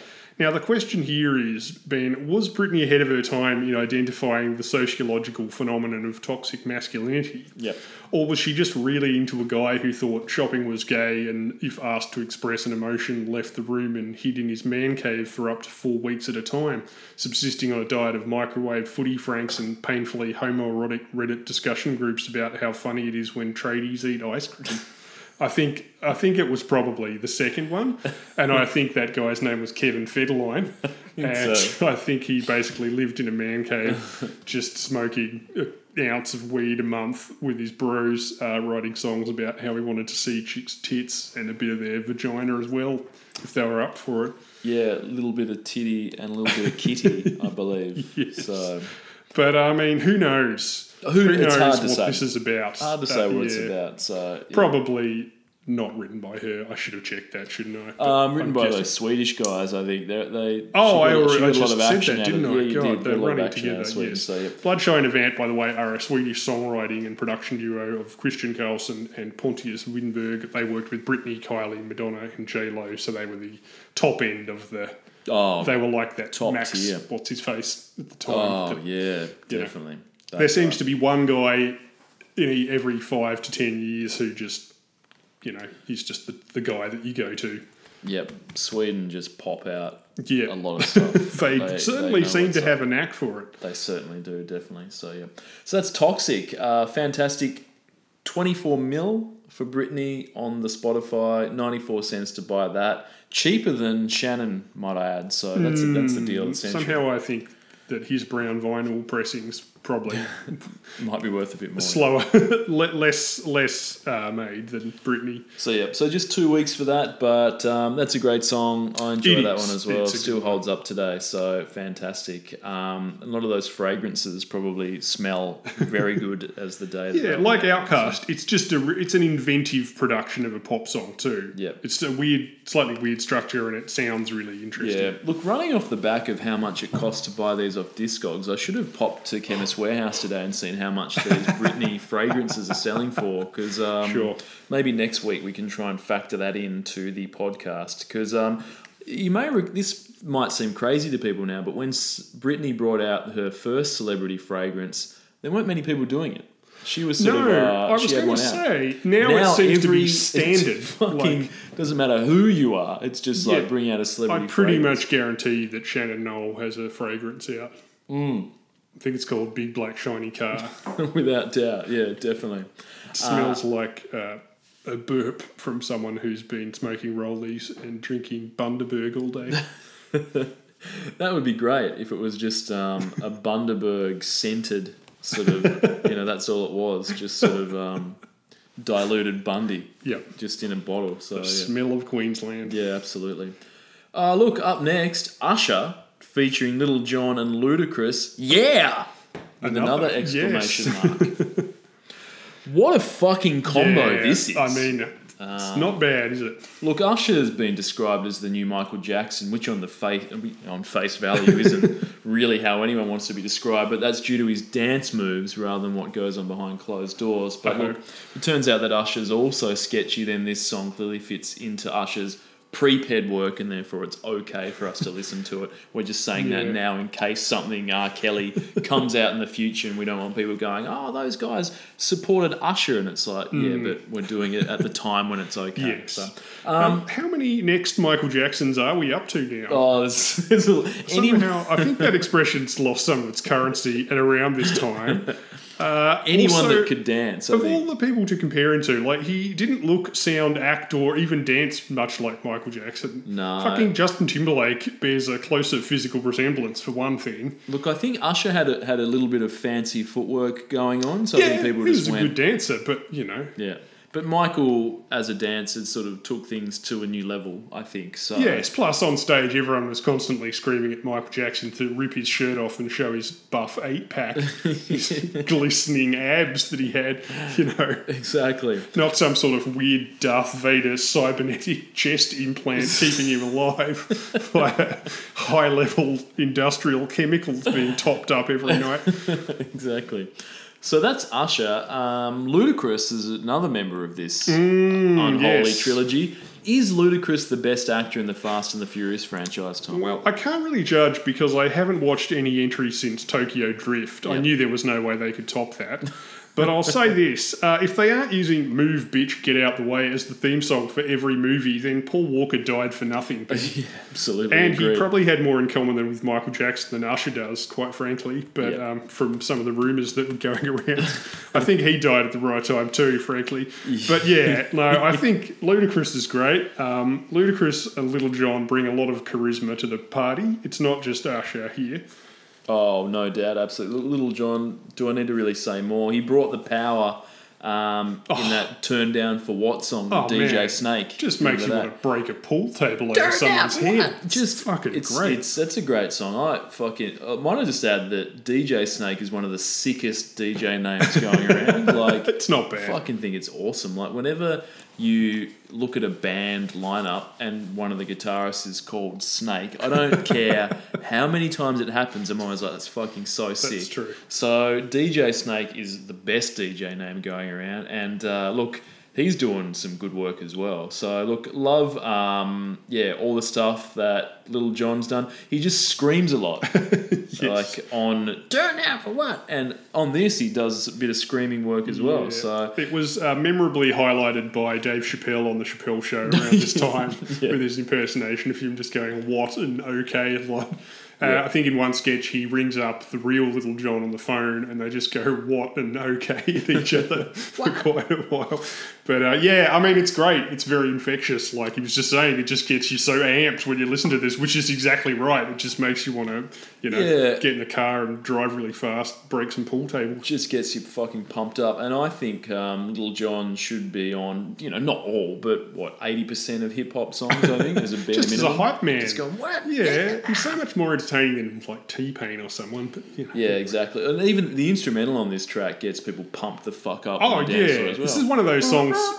Yeah, that that is a little bit Michael Jackson. It's got that quality where you hear the first two bars before anyone's even started singing, and people start going for the dance floor. You oh, know? Oh, yeah, You don't need to get to the bit where he says "shake it like a Polaroid picture." It's too No. late. Everyone's shaking it already. This, yeah, the second that first uh, bar of music Mm-hmm. yeah. comes Oh, up, people totally. are just fuck, and then Little John um, sort of comes in, just is going, yeah, yeah. Everyone's like, I don't think he shows up until the end, which is a shame. He should have shown up at the fucking beginning and just went ah, the whole way through. But look, it's pretty good.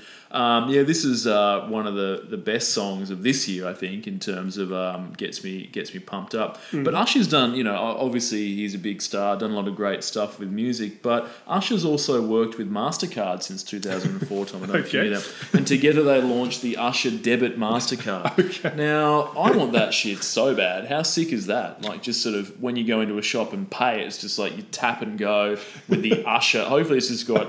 Usher on there, like doing some sort of dan- hologram dance move. I like to imagine that uh, it can only be used for tap and go because if you try to put it into an ATM, uh, it's just it's just got ab bulges on the top of the card, No and doubt. it just you can't squash It it, into the in. machine. It's too buffed. Yeah, so I, I contacted Commonwealth Bank yesterday and said, you know, I want to get one of those Usher debit cards, and they had no fucking idea what I was talking about. But um, still keen to get one if Mastercard is still making that. It'd be good. Who would? What other pop star or musician in general would you like their debit card for? To sort of, do you think would be sick to just go when you, you know.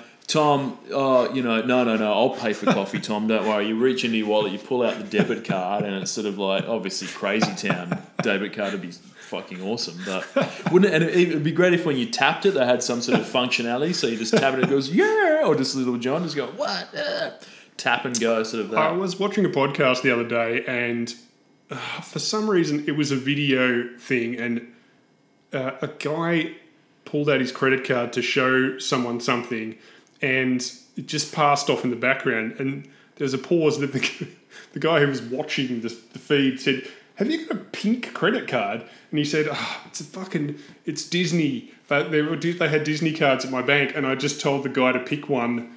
Pick his favourite one, and he picked me like a frozen, a pink one. I just, you know, I mean, I feel for the guy, but at the same time, I felt like saying, well, A, you told him to pick one, and that's Yeah. what I would have done. And B, why are you getting a Disney credit card for Yeah. anyway? You're a 30 year old man, for fuck's sake. Geez, there's a lot of Disney adults in America. There's a surprising number. Yeah, it's weird as hell. Um, I don't really know at what point should you just be like, I did see, this, Goofy, this is my favourite celebrity card. I would have got this in Japan. They had it when I was there. They, you know, Kirby? Yeah. The- They had Kirby, you could get Kirby credit cards, and it was just completely flat pink with just two little eyes in the middle of it. But it had no logos or anything. Ah. Just that. It's like, yeah, I would have got one if I'd been allowed to. I think you could get them from newsagents. Yeah, sweet. Yeah. Yeah. a friend of mine when she was living in Tokyo just got sent her new bank card in the mail, and she just opened it up and it was just Winnie the Pooh. just, like, just didn't ask for this at See, all. in Japan, that, I wouldn't be surprised at all.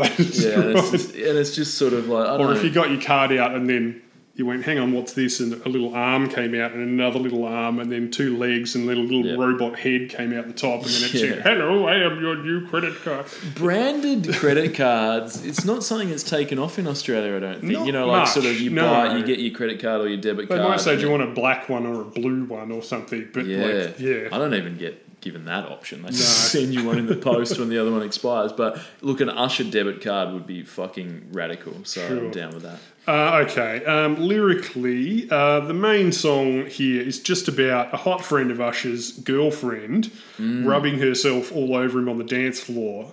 Um, and he's wondering what he should do about it. But really, this one belongs to Little John for giving the song its title, and Ludacris for rhymes like this. Uh, Watch out, my outfit's ridiculous in the club, looking so conspicuous, and raw these women all on the prowl. If you hold the head steady, I'm a milk the cow. Yeah. And forget about game, I'm a spit the truth. I won't stop till I get them in their birthday suit. So give me the rhythm and it'll be off with your clothes. Then bend over to the front and touch your toes.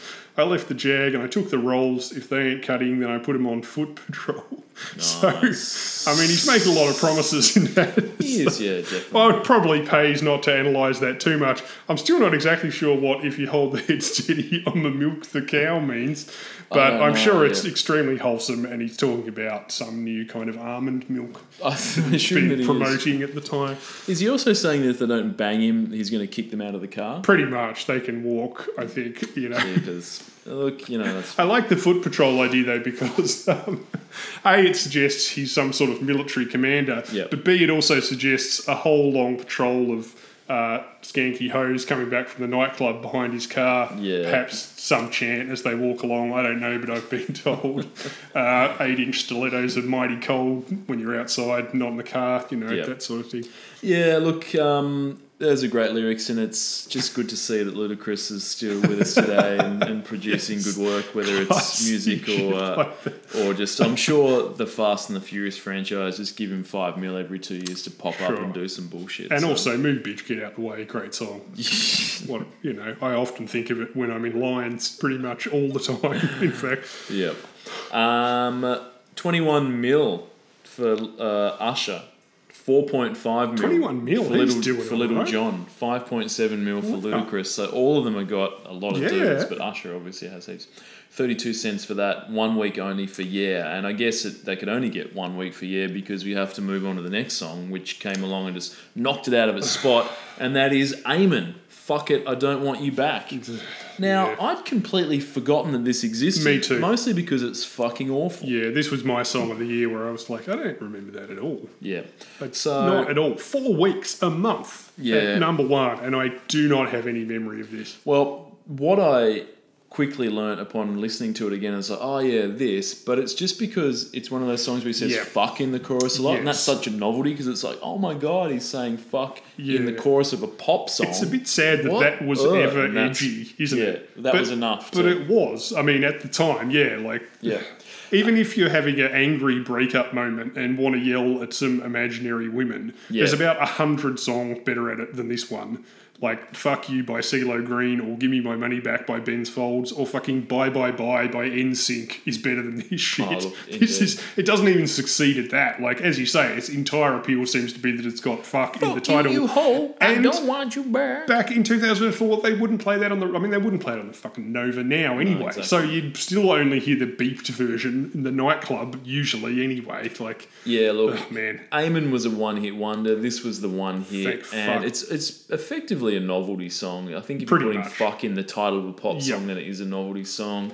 Um, the music video is him laying it on the chick who's cheated on him. So like, yeah, just yelling at her, just Yeah. going ah, ah, like what you know, fuck you, I don't want you back. While he's at a pizza restaurant. Now, if you're breaking up with someone or telling them fuck you, you hoe, I don't want you back yeah, you either don't order food or you order Yes. the pizza, you eat the pizza, and then you say it. yeah. Because Don't do it at a public yeah, restaurant. exa- exactly. He's invited the chick to the restaurant. And they're singing there, just going "fuck you, you hoe, I don't want you back." And then the pizza, the the, Yeah. the waiter, it's awkward because he's brought this pizza out and he's just like yelling at her, and it's just like Also, fuck you fucking for wasting time. pizza. Yeah, exactly, well. exactly. Go there, eat the pizza, then go. Oh, how was that pizza?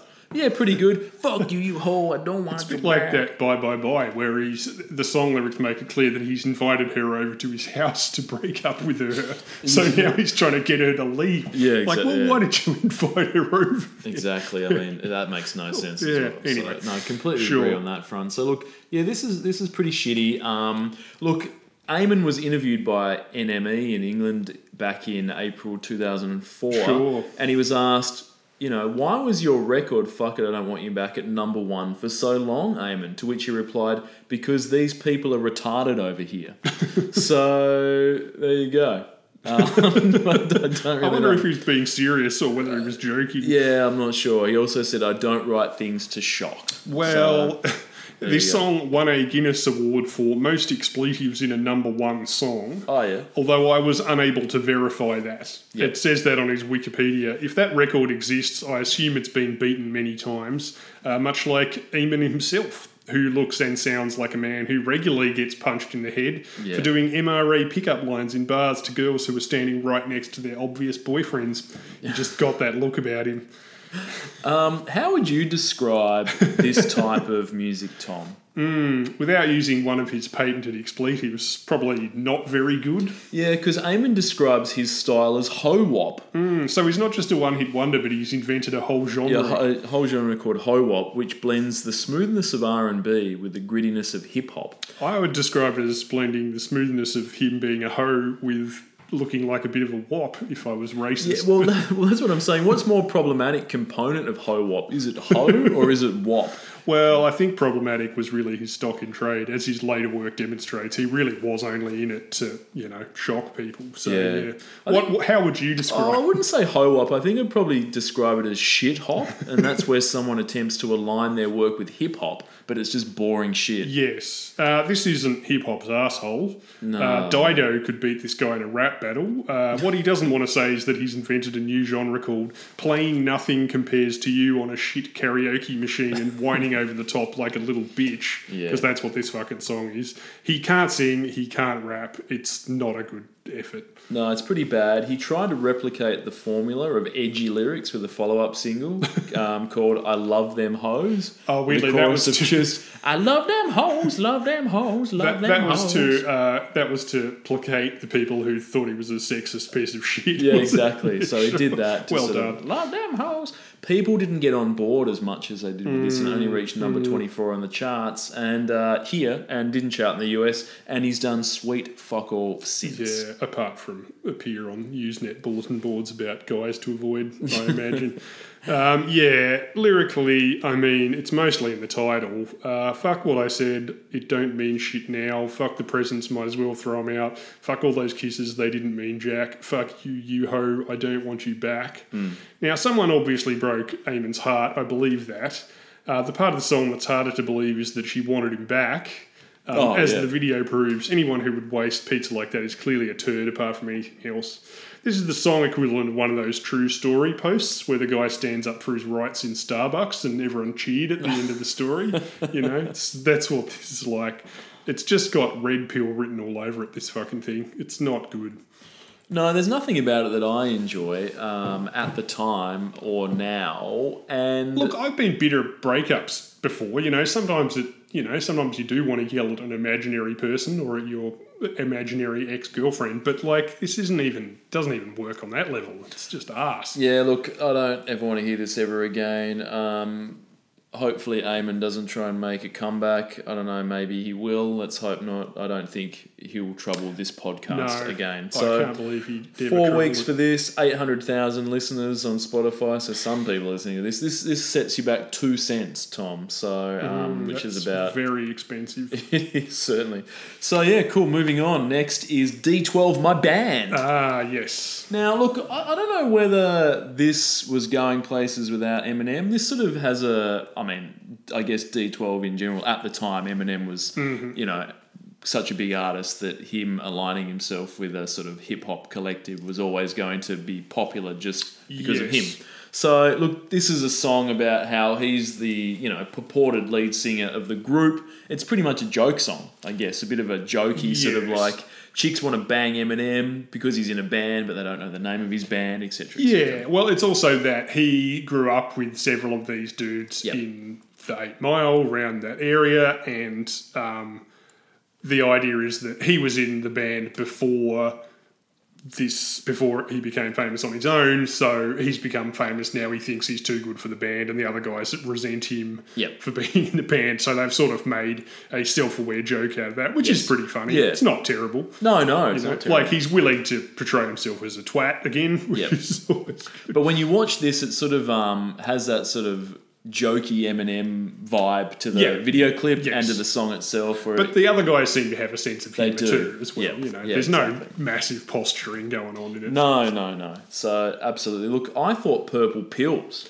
was the big hit from from these guys. I remember that song, but I don't remember this one as well. I remember Purple that other one. Pill's got a dance music play.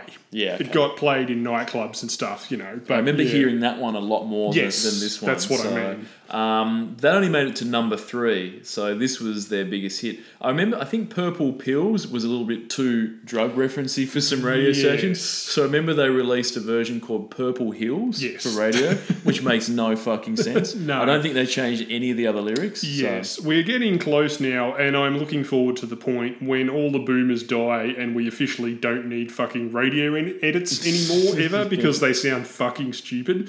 There was a radio edit, for instance, of "Fuck it, I don't want you back," and it was Yeah. somehow even shitter than the real one. Yeah. like, and they've just released like hip hop songs on the radio, and just half the they wouldn't beep them; they'd just be silences. So just half the words in the song. Yeah. it sounds like someone's on the crossfader just randomly skipping it back and forth. Like, what are you doing? Just don't play it. Or play Yeah. the swear words, you weird twats. Like, yeah, anyway. Yeah. Um, do you know any of the other people in this group? Do, do you, have you heard I- have you heard them outside of uh, Uh, which people, Ben? uh, Bizarre, Mr. Porter, Kuniva, Swifty McVay, Proof, Bugz, and Fuzz Scoot? I thought they were all um, old dirty bastard uh, aliases. They- Yeah, yeah. You're telling me they're all different people. They're all I- different people from the D12. Yeah. Um, well, I don't know. I didn't They- know they any might of have them done some solo personally. stuff. I had a look. Uh, sadly, Proof, who was Eminem's real childhood friend in Detroit, died Oh. in 2006 after the sort of incident that happens in a place where everyone has guns. Yeah. E.g., a bunch of shit-faced dudes are playing eight ball on Eight Mile and have an argument, and everyone gets shot in the head. Um, unfortunately, uh, Mr. Porter left in 2012 to become a producer on Shady Records, Hmm. and Bizarre is still putting out albums under his own name. Um, yeah, the other guys I struggle to find anything about, but Yep. yeah, they seem to be amicably friends. Like I think he only officially said that they were disbanding a few years ago, you know, so they sort of, you know, even though they hadn't done anything for a while, they obviously, you know, keep in touch with each other. And Yeah. stuff. So oh, that's, that's good. good. Definitely. Um, look, the video, as we mentioned, a bit of one of those sort of funny Eminem type jokey ones. Uh, Eminem dressed up as chicks that offer to suck his dick, which is obviously hot as shit. So just sort of Eminem doing that, going, oh, that's all sexy. And he does a highly dubious Mexican impression in the last 30 seconds of the mm, song I'd that I'm sure that. is extraordinarily offensive today. I don't really, Yeah. I forgot as well. I just went, oh, yeah. Mexican, like Irish, seems to be one of those ones that people are still coming around to the idea that it's offensive to make too much fun of. But, yeah, um, I guess yeah. this was 15 years ago. So Oh well, that too. Yes, uh, D12 weren't around long, but they did have a surprising number of hits, and their own, their two albums only had two: Devil's Night and D12 World, which this is from. Both went platinum, so they really did well for a few Yeah. years there. Like that's from like 2001 to 2004. Um, yeah, so you know, even though they hadn't done anything, didn't do anything after that for a long time, but they they played live, they toured and stuff, and Yeah. they did festivals. I think they toured Australia a few times. They Hmm. on the strength of Purple Pills and stuff. But yeah, um, lyrics. Uh, did you have anything else? No. Um, yeah, lyrically, there seem to be some internal ructions happening in D12. Uh, Bizarre puts it like this God damn it, I'm sick of this group. Time for me to go solo and make some loot. I told you I made the beats and wrote all the raps. Till con artists slipped me some crack. Lose Yourself video, I was in the back. Superman video, uh, I was in the back. For the media, I got some suggestions. Fuck Marshall, ask us some questions. Like, who is D12, how we get started. But what about Eminem, bitch? Are you retarded? I mean, it's good that they can joke about this stuff. I assume the animosity wasn't too real because there's six of them, and if they had all started firing diss tracks back and forth at each other, it would have caused some sort of diss track critical mass. Surely we would have heard about that in the media. Diss track Cold War, I think, Tom it was. They're just sort of. because you know how much Eminem liked a diss track. Imagine with six other people Jesus all just Christ, yeah. flinging. Yeah. it'd be like that bit in um, fucking Saving Private Ryan where they were all throwing the hand grenades back and forth over the wall. Yeah, I feel like Eminem would sort of go to say Taco Bell or something and get a t- you know get two tacos and then gets to the They'd car and gets his oh, fries, his yeah. and then he'd like just diss track Taco, just like Yeah. fucking hell. I'm And you're going to get another Mexican impression after that one. You are, absolutely. sure. So how, what's this going for on the on the? 36 cents and they still have 3.7 million on the disc Oh, yeah? on the, on the That's not Spotify, so yeah definitely so that was just two weeks for that um uh, up next tom Uh, this is Anastacia left outside alone. Now, if the guitars on this were tuned down half a step and you had Paul McCoy doing, uh, who did the Wake Up, Wake Me Up, Wake Me Up, Ah, if you yeah. had that guy for, um, doing a bit of left outside again on this, then this could almost be an effervescence song. Yeah, it could be an effervescence. Oh, it's evanescence. Yeah. It sounds like she's sort Yeah. of uh, trying to channel some um, some F tier like hard rock on this ish. It does a bit. Oh, I also found, I don't know why, maybe it's just her singing voice, but I always found her a bit similar to Taylor Dayne. There's this kind of sort Oh, of yeah. muscular pop thing about it, where it's not really dance music, it's not really a ballad. No, this It's a kind bit of a a- rock. I think this is a rock song. Yeah, it's sort of a shout along pop rock song, you know. Oh, and we've, we've talked about Taylor Dayne before. Tell It to My Heart is one of the, the best of the 80s, my favourite song. Um, so, yeah, look, one of the songs on this album features the singer from Christian nu metal band POD. so she's obviously sort of um, tapping that weak as fuck nu metal on this thing. So I think mm. she's trying to go in a harder Maybe direction. you're right. I think she's going a bit harder. So, look, Anastacia loves a tinted lens, Yes, doesn't I think she? We mentioned this on her last Doesn't song. matter if it's drug dealer shades, nightclub shades, reading glasses, goggles, driving a car glasses. She'll tint the living fuck out of all of them. Mm. I've no idea, you know, what she's wearing in this video. It looks like she's wearing flares, a shirt that looked like she picked up at a market in Istanbul in 1830 with a leather corset over the top. Makes no sense at all. Yeah, she was always a bit. I always got the feeling that they never quite pinned down what she was supposed to, you know, an image for her. Yeah. Like she's older than your Britneys. Yeah. But she's still a very attractive person, so they obviously want to funnel into that. But you can't have her like naked all the time. Yeah. But like what? And it was also, as we mentioned before, this is a very sort of crappy liminal stage from fashion where people were desperately trying to get rid of '90s stuff, but Yeah. then they just They kept had nowhere to go. lunging towards orange mesh, so, you know, midriff vests and stuff like that. Yeah. yeah, tinted yellow, fucking snowboarding sunglasses and stuff. Yeah, I mean, what happens when you're in an era where everyone just wakes up and goes, "Oh fuck, the fashion right now is awful." Yeah, but the start if of the someone 90s, hasn't invented anything new, then you don't Yeah. really sort of. I guess it's sort of ha- it's sort of. Well, I wouldn't say it's necessarily happening now, but you do see a lot of young people are mining the '90s hard because Yeah. maybe no one's invented anything new. but It's at this period of time, people were like, "Ah, we don't know what to do yet. We don't know what to do." So it just got a bit With her particularly, 90s. Yeah, I oh, always yeah. felt like they they just didn't quite know what to brand her as, to style her as. You know. Yeah, look, to be fair, this is on brand for Anastacia because, as we said, you know, in my eyes, she's known as much for dubious fashion choices as her music. and she released a clothing line with a German company in 2006 that I can only assume was completely fucked. Oh, no, I didn't hear about that. I should have looked that up. I'm curious now. I bet it was just wall to wall yellow snowboarding glasses, Absolutely. back tattoos. Yeah, for sure. Midriff. I'll be hitting up one of those used clothing sites to see if any of it's still available. Sure. Um, this was uh, written primarily by Anastacia as well as Dallas Austin and Glen Ballard and details the stringer's strained relationship with her estranged father. Knowing that now means that the song makes more sense than it ever did at the time, because I always just assumed it was about a relationship, which you would. Uh, you have to look that up because, frankly, she's not good enough at lyrics to convey that through the magic of English words. Like, there's nothing in this song that is anything paternal at all. You just have to know that from reading about it, really. Yep. Because otherwise, you would just assume that it was about a relationship. Uh, and I wonder if you know how it really feels to be left outside alone when it's cold out here, or maybe you should know just how it feels to be left outside alone. Okay, that sort of seems to make sense. She's saying you were you weren't in my life when I was a kid, so now I'm ignoring you now. I hope you you know sucked in. Uh, see if you can make sense of this. I tell you all, all my life I've been waiting for you to bring a fairy tale my way. Been living in a fantasy without meaning. It's not okay. I don't feel safe. I need to pray. I mean, assuming that you've read an interview where she says about her dad, then the chorus makes some sort of sense. But the next bit, why you'd still be waiting for your father to bring you a fairy tale at age 35 is questionable.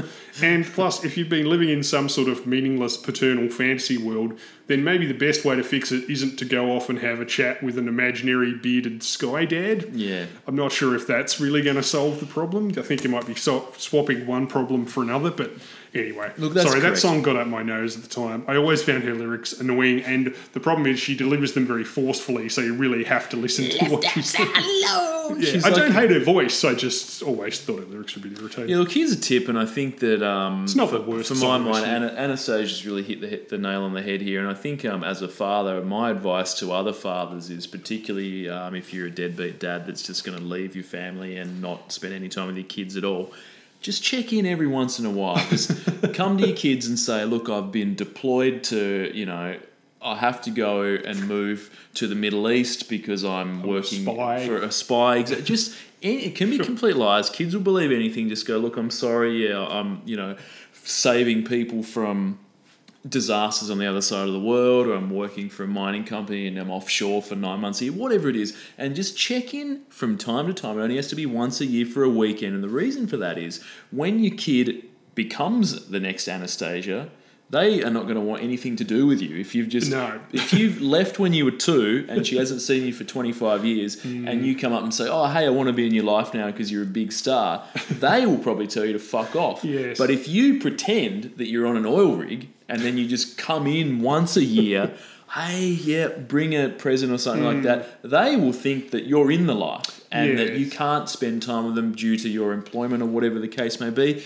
Then when they hit it big, Yes. there might be a window of opportunity for you to come in and say, "Oh, look, I'm sorry, I didn't get to spend much time with you, but I was working, you know, overseas." Yeah, or that's right. What you want to foster a sort of uh, toxic kind of Yeah, codependent semi-absentee relationship like your Amy Winehouse, Yep. where you still get a slice of the cash, Yes. as opposed to like Meghan Markle, where you wait till they actually get famous, then pop up and go, "Can I have some money?" By the way, I've talked to the tabloids about what you used to do when you were a teenager, you know, and then weirdly they don't want to talk to you. I think Exactly. If you're an absent father, come up with a fake reason why you're an absent father. Don't just be a dead shit. at least Just be an sort of- alcoholic or something where you can blame it on Pierce, you know. Exactly right, but I think it's better to pretend to be a spy, Tom, as you said, just one of those things. Hey, you can be both. Look at James Bond. Yeah, exactly right, exactly. So there you go. Look, um, 2.7 mil for Anastacia. She does Oh, have yeah, quite the following. Surprising amount. Two cents for this, um, but wait until this gets covered by Paul McCoy, and I think the value will go up. So yeah, indeed, indeed. Anything else for that one? No, you know what? If they if she'd fronted Evanescence, they could have really gone somewhere with that I, kind of. I think so, yeah. definitely. Maybe the current vocalist of Evanescence and Anastacia sort of doing a back and forth vocal style. I think Mm. Yeah, with. Paul McCoy on back Yeah, much like when Anastacia and um, Celine Dion did that ACDC cover, Oh, God, which don't remind me about that. Cover's always traded better lines. than the original. yeah, it is. Um, watching Celine Dion try and do a leg air guitar Oh, thing wow. is, is one of the worst things I think I've ever seen. age, that's brave. yeah, it's All very, right, very brave. Quickly, let's get on Um, up next, Spiderbait with Black Betty. Mm. Now, Tom, the term mm. cultural appropriation gets thrown a little bit gets thrown around a little bit too Yeah. much. Do you agree? I mean, I think a white dude with a burrito truck isn't necessarily destroying the fabric of multicultural society. And further to that, you can't tell me that everyone that works in one of those sushi shops selling the rolled sushi is Japanese. You know, is it cultural appropriation or fraud if a sushi shop only employs Asians and implies that the staff are Japanese with some sort of ancestral connection to sushi, yet they're actually from Malaysia. you know, I, I'm not Mm. Going. I'm not going into those shops and going. This is cultural appropriation. I always ask Where are you from? birth certificates Yeah, when I go. Where were you born? That's right. Singapore. you can't be rolling sushi. So, of course, it, it makes sense that people from various backgrounds may actually go somewhere or travel somewhere or do something and then just go, you know what, I really like burritos. I'm going to open a burrito shop. I'm not hmm. Mexican. Am I? Is it cultural appropriation? I don't know. I'm not sure, but I think the term does get thrown around a little bit too much. Look, I'm not, yeah, convinced that as a concept, you know, it happens because people should be free to sort of do as they please, and the general public can then decide if they sort of, Yeah. they might say, there's a burrito shop. That dude's just a white Australian guy. Maybe it's going to be shit because he doesn't have that sort of ability to do it, or whatever the case. But I think the general public can decide for themselves whether something is authentic, inauthentic, hmm. Whatever the case may be, and that's okay. So yeah, I, I sort At of least don't. he should stop paying that guy to wear a giant sombrero and dance around the front going Ariba, Ariba, because that's clearly a fake moustache and he appears to be Irish. So That's that's certainly true. So while the white dude pumping out, you know, he might be pumping out the best burritos in town, but if mm. they're trash, then people won't want to support it. So look, what the point that I'm trying to make here, Tom, with the cultural appropriation element is that while I don't necessarily agree that it exists, this is 100% cultural appropriation. Well, to be fair, other bands have also covered this song. Oh, yeah. Uh, it was a big hit for Ram Jam in 1977. I think that was the one most people know. And weirdly, I'd never heard this before, but Tom Jones did a sexy funk cover in 2002, two years Jeez. before this, which is a lot more fun to listen to, frankly. Yep. Unless you've got an extreme attachment to Triple J core late 90s bands that probably should have packed it in already. yeah. I mean, it's a catchy, it's a catchy song. What can I say? Yeah, look, Spiderbait, the band that gave us Old Man Sam and that song on the 10 Things I Hate About You soundtrack, returned with an ill advised and poorly executed cover of Black Betty, I'm saying. The song dates back to the days of um, Texas prison chain gangs Ah, okay. and possibly back as early as sort of um, early 19th century. It's considered an African American work song and was recorded by Leadbelly in 1939. He's the first person I think to lay it to tape, but as I mentioned, it sort of had that predating recorded music sort of element of people singing this song and performing it as sort of Yeah. like one of those working in the chain Yeah. gang type He was a folk blues guy, Yes. which meant that a lot of the songs he sang on recordings were just folk standards or blues songs that he knew. For, like he wasn't claiming to have written. No, no, but just sort of, I guess, collecting these songs so that people Yeah. are able to hear them because a lot of these things, yeah, if they don't get recorded, sometimes they're, they're lost to time. So that's what um, he was obviously doing. So, look, if those chain gangs created this song during their working life, mm-hmm. then this song is a product of forced black labour. And in turn, it's safe to say that Spiderbait are profiting off the back of black forced labour. So, look, while Kram is not a slave owner, he's the next best thing. Is that a fair assessment? Uh, it mathematically makes sense to me. Sure. Yep. So look, I, I don't, I can't agree with this. I think if you are listening to this, then um, you, you're probably sending money into the wrong pockets. Um, so that, that's all I'm saying about that, Tom. Now, speaking of which, is Kram the worst pseudonym in music? It's sort of is it the result of him cramming those drumsticks up his own ass? Where does the name come from? Kram with a K. Yeah. Look. Kramer from Seinfeld. I, I don't know. You've got me. Yeah. Look, I'm not sure. Look, he's also used one drum beat for seven albums of material, so he's sort of just um, ah, Black Betty. shit, They were quite big in Australia for a while, Spiderbait, but I really am struggling. If you said what's your favourite Spiderbait song now, I would really struggle to think of even one song title. I can remember this. I can remember um, Old Man Sam, but I can't remember, even remember how it goes. I I remember, just remember that it. one from the 10 Things I Hate About You, but I don't know the title, and I only remembered it just because you reminded me of it. It's the opening track as it pans across the suburbs. I think I've I think I must have erased them all from my memory because I can sort of remember his like scratchy like vocals, but I Yeah. can't really remember much about the songs. Um, a friend of mine said that he was at a music festival once, and as you do with a music festival, as the as one band is finishing, you want to try and make your way up to see the next band. Yeah. So you're sort of like, I want to watch this band. There's 15 minutes left of this band set, so I'm going to try and start Yeah. making my way now. Meanwhile, So there's people spot. from the band who are trying to leave early from the 15 minutes so they can get, to the get to dummies some- before everybody else gets there. Exactly. So a friend of mine said he was at a music festival going to see a band that was coming on after Spiderbait. Had made his way through. The crowd sort of got there, caught the last five minutes of their set, and he said that they did a cover of uh, "Smells Like Teen Spirit," and then halfway through the cover of "Smells Like Teen Spirit," they went into Black Betty. And then after Black Betty, they went back and did the end of Smells Like Teen Spirit. The old Nirvana cover sandwich, where you do a Nirvana song, go into a Lead Belly cultural appropriation song, and then you finish it off with Nirvana. And he said it's one of the worst three things he's seen in a live music setting. So I'm not sure what the other two were, That, but he said it was those things can terrible. work if they're done by. I saw a Muse concert once and they did a bit of that action and it worked really well. But I think they did it just the right amount. Like, yeah, Yep. that, that sounds like way too much. I I don't know if you can remember Launceston cover band extraordinaires Hogwash, Tom.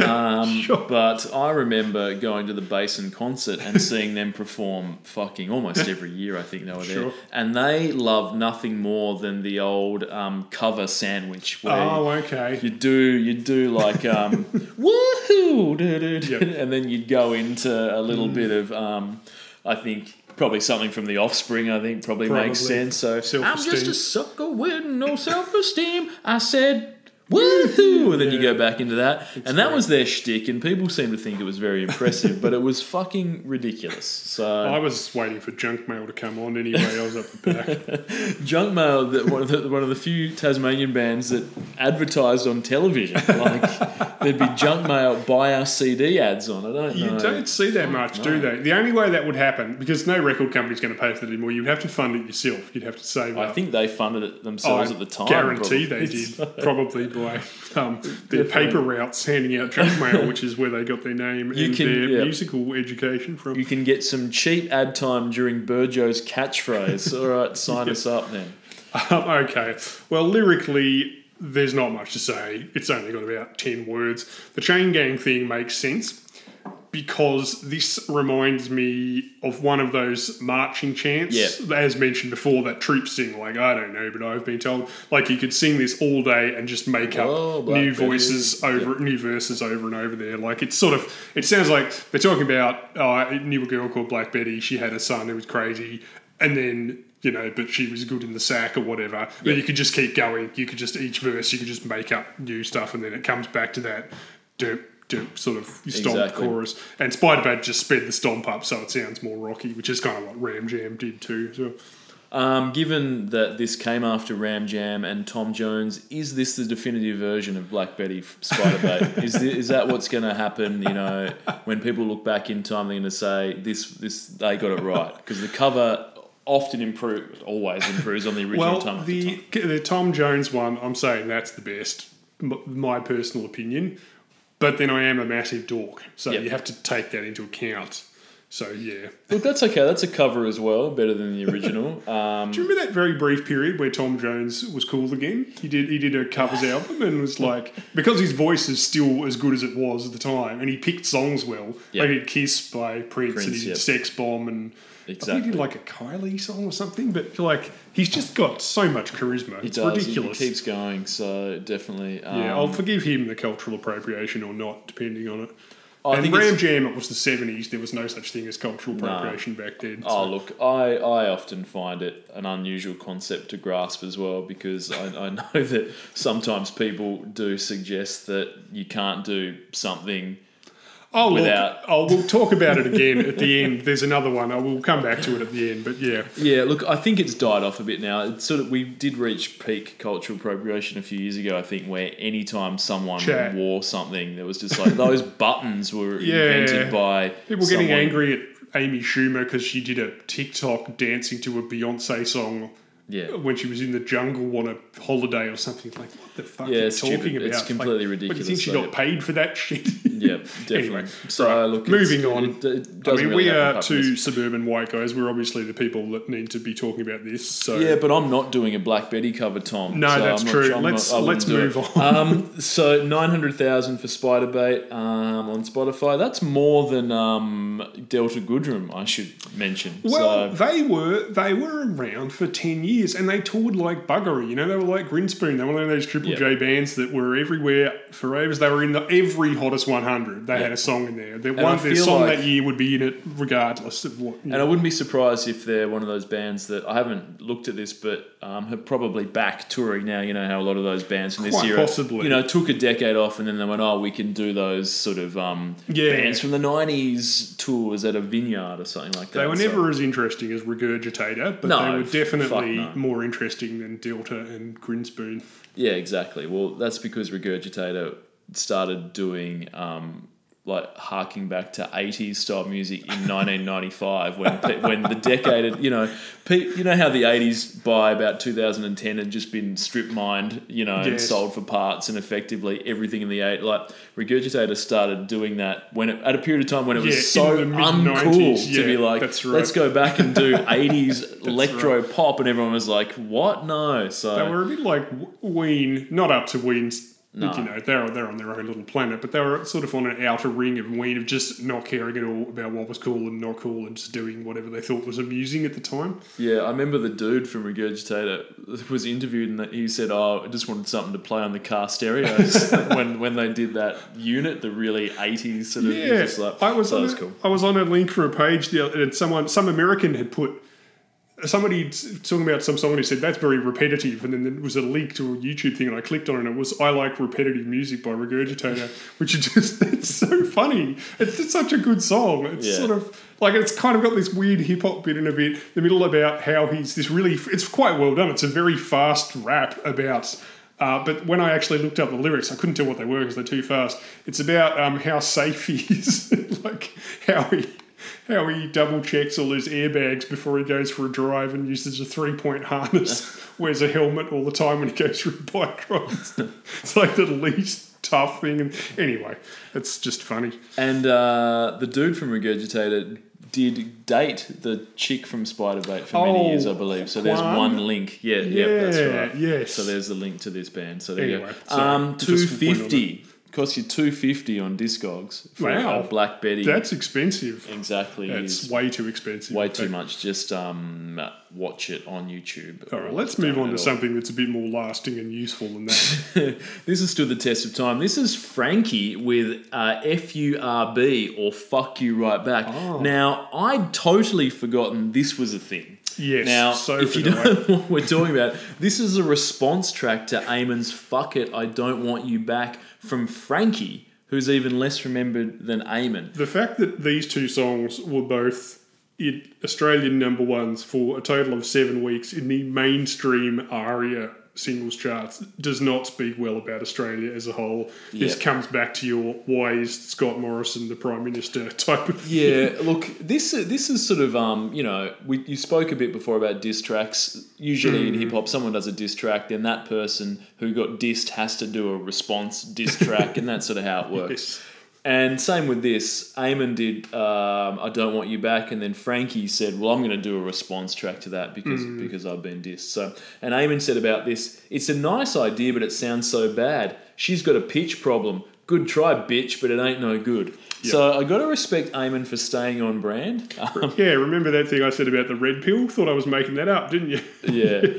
And the funny thing about this is that uh, the backing track for this is just the the Eamon song. Yes. So she just does new lyrics over the top of that. So Eamon was sort of like um, didn't care so much because he's still got he- songwriting he, royalties. had a quote about it. Yeah, like he she claimed that she was his ex and Yeah. the song was about her. But then he um, in an interview said, "Look, she's not my ex. I've never met her. I was not involved with FU right back. I've never met Frankie, and she's definitely not my girlfriend or ex-girlfriend." So that's thing. That's where things got really weird because it was sort of like, so this. Oh, Frankie's done this response track. It's good to see her getting her point across. And then Eamon said, "I've never even fucking met her." Yes, and, but then, but then, yeah, and then in another interview, he, the the guy must have said like, "Well, then why did you let her use your song Yeah. and the actual music, like not just cover it, but like?" And he was like, "Well." She paid me, so I've never met her, but she wants to do a diss track, you know, whatever. Yeah, exactly. Because Oh, sorry, and I welcome her to my world of ho wop! Exclamation mark. Still trying to make ho uh, a thing there. yeah, look. So Frankie's f you right back. Yeah, calls Eamon out for being lousy in bed and giving her crabs, and features probably the finest lyric of the decade. You must be smoking crack. Your sex was whack.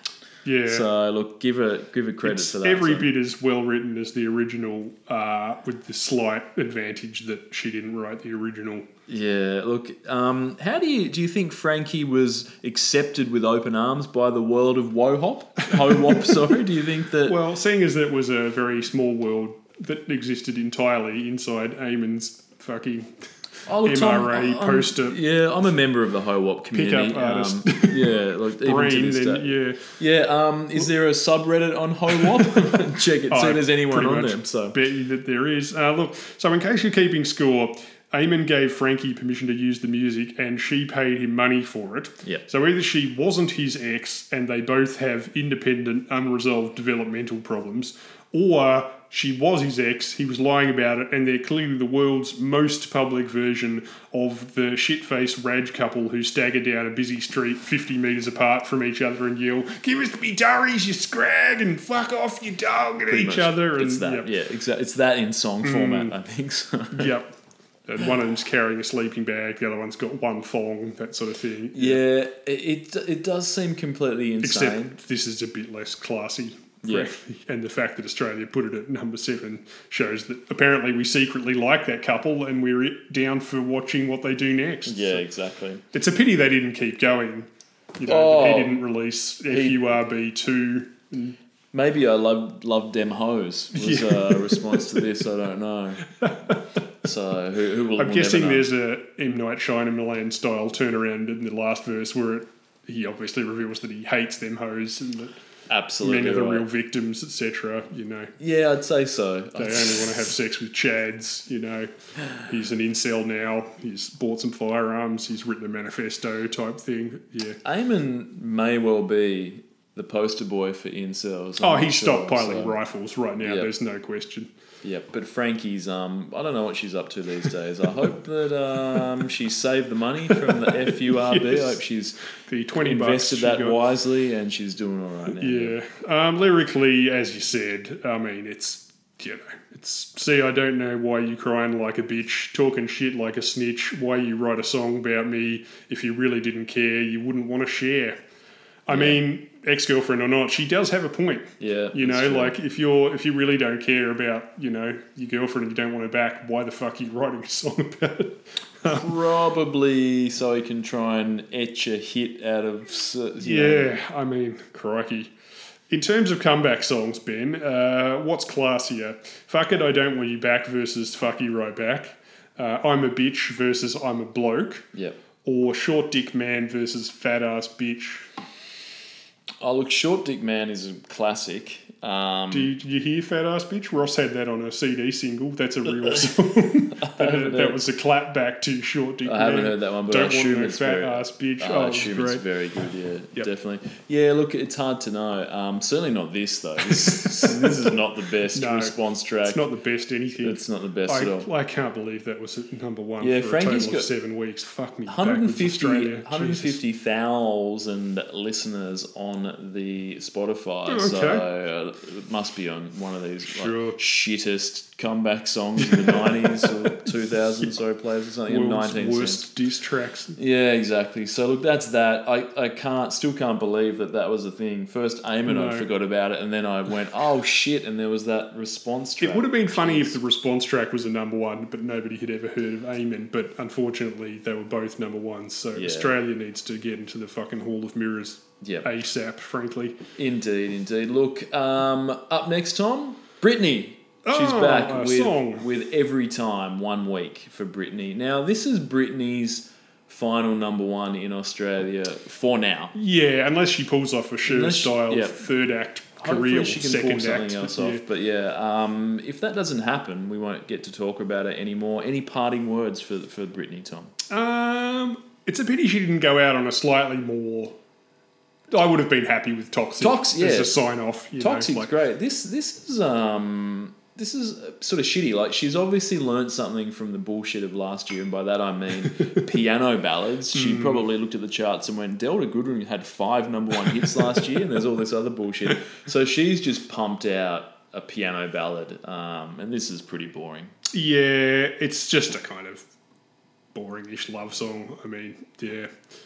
Uh, I didn't watch the video, however. Oh, the, the video, time. yeah. Look, the video. It's her and her romantic partner, and they're you know having a bit of a fight, and things don't go well. And then Britney jumps into a bath, and she does that thing where she's nude, but the hair just covers her cans. Oh, okay. So they've Maybe got I that. should have watched this video. they've got that happening. So she's in the spa bath, and then in the bath, she sort of falls under the water, and she may have drowned, and then she's in the hospital, and a baby's Oh, being okay. born. So it's all very odd. But then at the end, she's alive and well, so it's okay. Ah, okay. Because she's saved by her boyfriend, who comes and gets her out of the Oh, tub. okay. But you don't. But then at the end of the thing, you don't know whether that was all a dream because she pops out of the tub Ah, again awake. So it's like, did she really go to hospital? What's going on with this? So That's all, also uh, impossible. Did you know that? yeah, it is. Yes.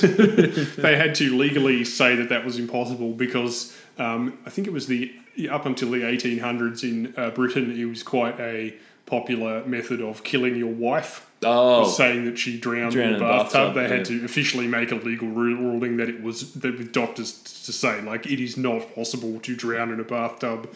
Unless someone's holding you on. Yes, or you've had three bottles of whiskey or Yeah, something like that. You cannot, your body will not let you drown if you faint in the bathtub.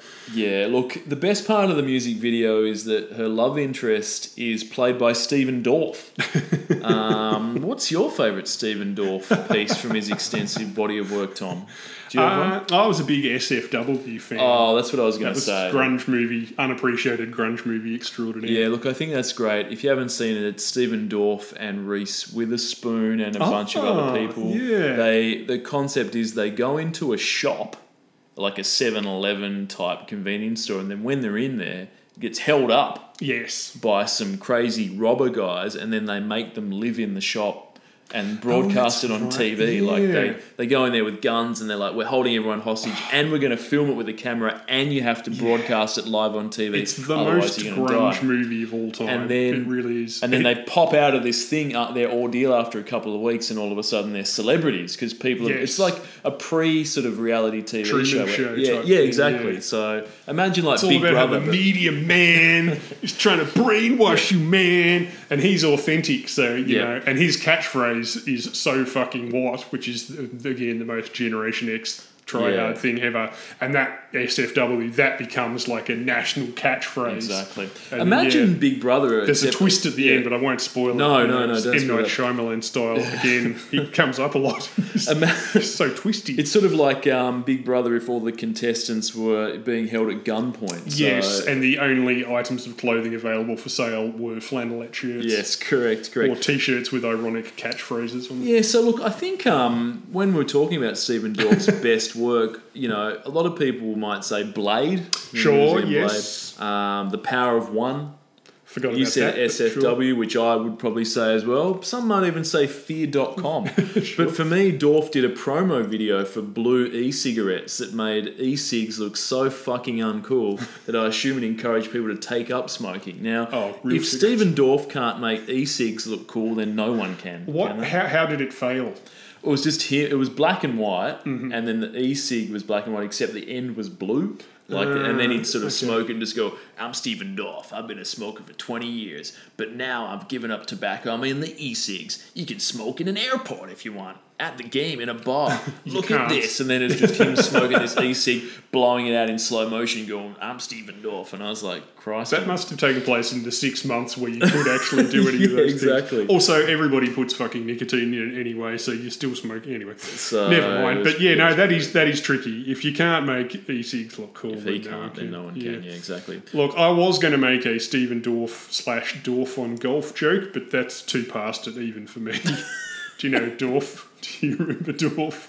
Dor- Dorff was this guy made up by some golfer slash comedian in the 80s. Uh, it was a play on the word dwarf, you see, and he would Daryl Somers style walk around on his knees Oh, on good. sneakers, and he would do like golf instructional videos as a kind of Mr. Bean style dwarf character. Yeah. Has it aged well, or Uh, oh yes, I'm sure it's aged. I'm sure Dorf never smacks women on the ass and they go ooh and giggle or anything like that. Uh, I'm sure it's a very tasteful portrayal of little people as well. I'm but sure it was spelled exactly the same as Stephen Dorff spells his name. Oh, nice. So yeah, good, good? Once you see that written down, it's just a weird word. Just Yeah, Dorf is. is. a weird. word. Absolutely. It sounds like an insult, even though it's not. But you, I wonder, you don't see that nickname, sorry, that last name around a lot. Um, No. you- would he go on further in Hollywood if he had changed it to like Stephen Donovan or something? possibly, I mean, it does stick in your head. yep, Dorf. Like, yeah. yep, definitely. anyway. I might, I'll watch SFW tomorrow. Mate. Sometimes a bad surname does stick in your head. John Ham, the surname, Jon Hamm's surname literally means bad actor. Yeah. But he could have changed that, like before he got famous. He had plenty of time before he got famous to change it, but he didn't. And then he sort of sticks in your head. It's just a kind of weird, sort of dorky surname. but You remember it. I'm feeling it, exactly. Um, does this have lyrical highlights? Because Um, it doesn't have any musical highlights, that's for sure. Yeah, uh, unlike most of the songs on the album, Britney wrote the lyrics and music with a bit of help from Annet Artani, who claimed that the song was about Justin Timberlake. Ah. The two started hanging about, hanging around together around this time because they'd both broken up with their partners and were sort of both feeling in that that mood together. Um, so yeah, the chorus is a lot of "I guess I need you, baby" sort of thing, but the bridge says this. Um, I may have made it rain. Please forgive me. My weakness caused you pain, and this song's my sorry. At night I pray that soon your face will fade away. Which seems to make it pretty clear who broke up with who in that relationship. Yes. And it probably explains why JT did that mean song afterwards with a Britney lookalike in the video. Um, I suppose we should be grateful he didn't write some men going their own way anthem like Eamon did and waste a whole pizza, the fucking dipshit. Yeah, but weirdo. yeah, at least he just did a snarky one about going out with some blonde trollop instead. But yeah, no, it really does seem to be just her feeling vaguely guilty about it. It's not great either. It's a bit like uh, Guy Sebastian earlier on, where there's only two songs on the album that you actually wrote, and they both suck. Suck, yeah, exactly. It just just doesn't. You know. Also, this is not her first album by this point. This is like Oh, no, album number four for her. She's So yeah. well, she's pretty deep at this. anyway, all right. What have we got Uh, next? 24 mil, 79 cents. Go buy that. Um, up next, fuck me. Shannon Noll, Learn to Fly. Axel, look, we get it. Okay, you can have some reggae later. All right. Shannon Noll. He's Now, back again. Straight off the bat, Tom, I'd just like to point out that on Discogs, this will cost you a cool $4. Now, I don't know what, they must have only printed five copies or Yeah, something. that Um, brown vinyl's quite expensive. They only I mean, do you, you have to do stand at the back of the dog and wait for it to produce manually. It's you quite have slow. to give up your daily coffee to purchase this. It's the same price. I think I'd just drink that coffee. I, I would pretty much guarantee you that four dollars is more than the CD single copy of this would have cost at the time. Yeah, it's it's probably it's appreciated in value. in How's- unadjusted how's that working dollars. you, Yeah, you know? that's right. Um, look, it's because of all the Shannon Noll collectors out yeah, there. definitely. Look, this one starts off as a piano ballad, but after about thirty seconds, Shannon elevates it into puss rock territory. that Um, was a big time for Puss Rock. yeah, this is weaker than some of those Del Delta songs from last year. This, is, this is pretty shit. Uh, it's a cover originally written and performed by British boy band A1, whoever the fuck they are. I mean, I didn't bother listening to the original, but Yeah. I assume that sucks. I mean, Um, this would be better than that. The cover's always better than the original. Yeah, I did have a listen. Uh, it's not great, and the lead singer looks like the British version of Shannon Noll, to be quite Okay. frank. He's got the same hairline, the same haircut, minus the flavour saver, Yep. uh, which also sucks. Um, like, yeah, it's weird. They seem to have only, they seem to have barely existed, that band. It seems like they were out, for about a, a year, barely Yep. enough to have a, a official single. Like, there's no actual video for this song. Yeah. There's like one shitty handy cam recording of them performing it live. So yeah, clearly A1 were not A1 at you know sticking Good enough together. for Shannon to. to Yeah, jump on board. I, I mean, I realise there's a limited number of songs he could realistically afford to cover. Yep. But I would suggest maybe don't pick one that is A, balls, and B, has exactly the same name as a much better, incredibly popular song by a much better, incredibly popular, well respected band that came out four years earlier. Yeah, that's probably right. Yeah, people people might have been expecting a cover of the Foo Fighters song and then just went, "Oh hmm. shit, it's this." Yes, it's also So- it's not like people are if you change the name slightly, it's not like people are going to go, "Oh, hang on, I'm a big A1 fan. How dare you?" That's very true. Isn't A1 like a milk brand or something these days? I don't really know. But Shannon, it's a Shannon falafel shop up the road from That's yeah. Shannon was just very fortunate. That timing's everything in music, isn't it? And certainly, I mm. feel that at the time. Yes. timing at the time, the Australian public wanted this, I guess. but. I I, think if he'd uploaded videos of himself singing on YouTube now, he'd be lucky to get a thousand views. Don't you Yeah. think? I don't really see anyone doing that. It just seems really mediocre. This song. If someone who's maybe the third or fourth best singer at your office decided to launch a pop career, you'd probably just say maybe just stick to that OH and S shit that you do, bro. Yeah. But for whatever reason, that sort of has Yeah. this vibe of like someone that's like, I'm a, I'm pretty good Yeah. singer. I'm the I'm best sure at work. the guys at Dan Murphy's uh, warehouse where he used to drive the forklift also had the same opinion about Shannon as well. Personally, the only thing I think you're exactly right. The only thing that Shannon has done recently uh, that would get a thousand views on YouTube uh, was him cracking the shits at length on stage after someone was piffing beer cans at him at a small town concert. That's you right. that? did, yeah. Uh, the best song he's done, I think, in his entire career was the Tom Ballard ABC cover version of him set to um, What About Me, which is him just singing what he says in that. Nice. Get up on stage, you fucking maggot. Come on, get up. Come on, you dog. get up. It's just the transcript. That's quite funny. I'll put the YouTube link in there. Nice. Yeah. Uh, yes. So, um, what else came out with this sexy package? this yeah, four dollar mask. Four dollars, Tom. And a lot of people are thinking four dollars. What am I getting exactly for that four dollars? Am I getting just "Learn to Fly"? But of course, you're not. Being a CD single, you're also going to get two, one, two previously unreleased B sides. One being a cover of the Southern Sons 1991 hit "Hold Me in Your Arms." Don't remember which I assume Shannon Noll butchered terribly, and the other being a cover of Michael Jackson's hit "Gone Too Soon." now, was Michael gone too soon? Some may say so. Some may say gone not soon enough. Forgive me, but when did he die? 2008. Oh, okay, yeah. So he was He's you still know, alive. quite prescient, really. Yeah, exactly. Look, So Shannon had a vision one night. Yeah, he did. Look, Shannon Noll performed Gone Too Soon to a tearful audience during the broadcast of the 2004 Allan Border Medal as a tribute to Australian cricketer David Hookes, who was killed during an altercation at a Melbourne bar several months earlier. Yeah, they weren't sad about that. They were just crying 'cause they Exactly. were listening to a Michael Jackson cover by Shannon Noll. I Now. Tom, if this podcast takes off and we end up F tier celebrities and I die in an altercation at a Melbourne bar, can you please intervene if Shannon offers to perform this song or any song from his oeuvre as a tribute to me, please? I don't know David Hookes personally, but I doubt what he would have wanted is Shannon Noll to get up and sing a cover of the Michael Jackson song Gone Too Soon. I don't think that's what anyone would want. Yeah, it's kind of hard to imagine that it's even what Shannon Noll would have wanted, really. I can't imagine. Who knows? I mean. I assume he wanted to get paid, but uh, yeah. Yeah, jeez. Yes. So What have we got up next? Um, up next, Tom, we have. Oh, hang on. Sorry, I Oh. forgot to check the lyrics. Uh, forgive me. Yep. Um, yeah, uh, just would you just take control of this um, sophisticated electronic alarm system here that I've Yep. developed? Um, this was written by band member Christian Ingebrigtsen along with Peter Gordeno, Chris Porter, and Rick Mitra. Uh, and the single was cancelled when the group decided to split, so they didn't even. Oh. That was A one didn't even last long enough for this single to come out. Sad. That's probably why he could get it. Um, now, I want you to ring it whenever you hear a tedious, obvious cliche Yep. in this song, okay? this is the start.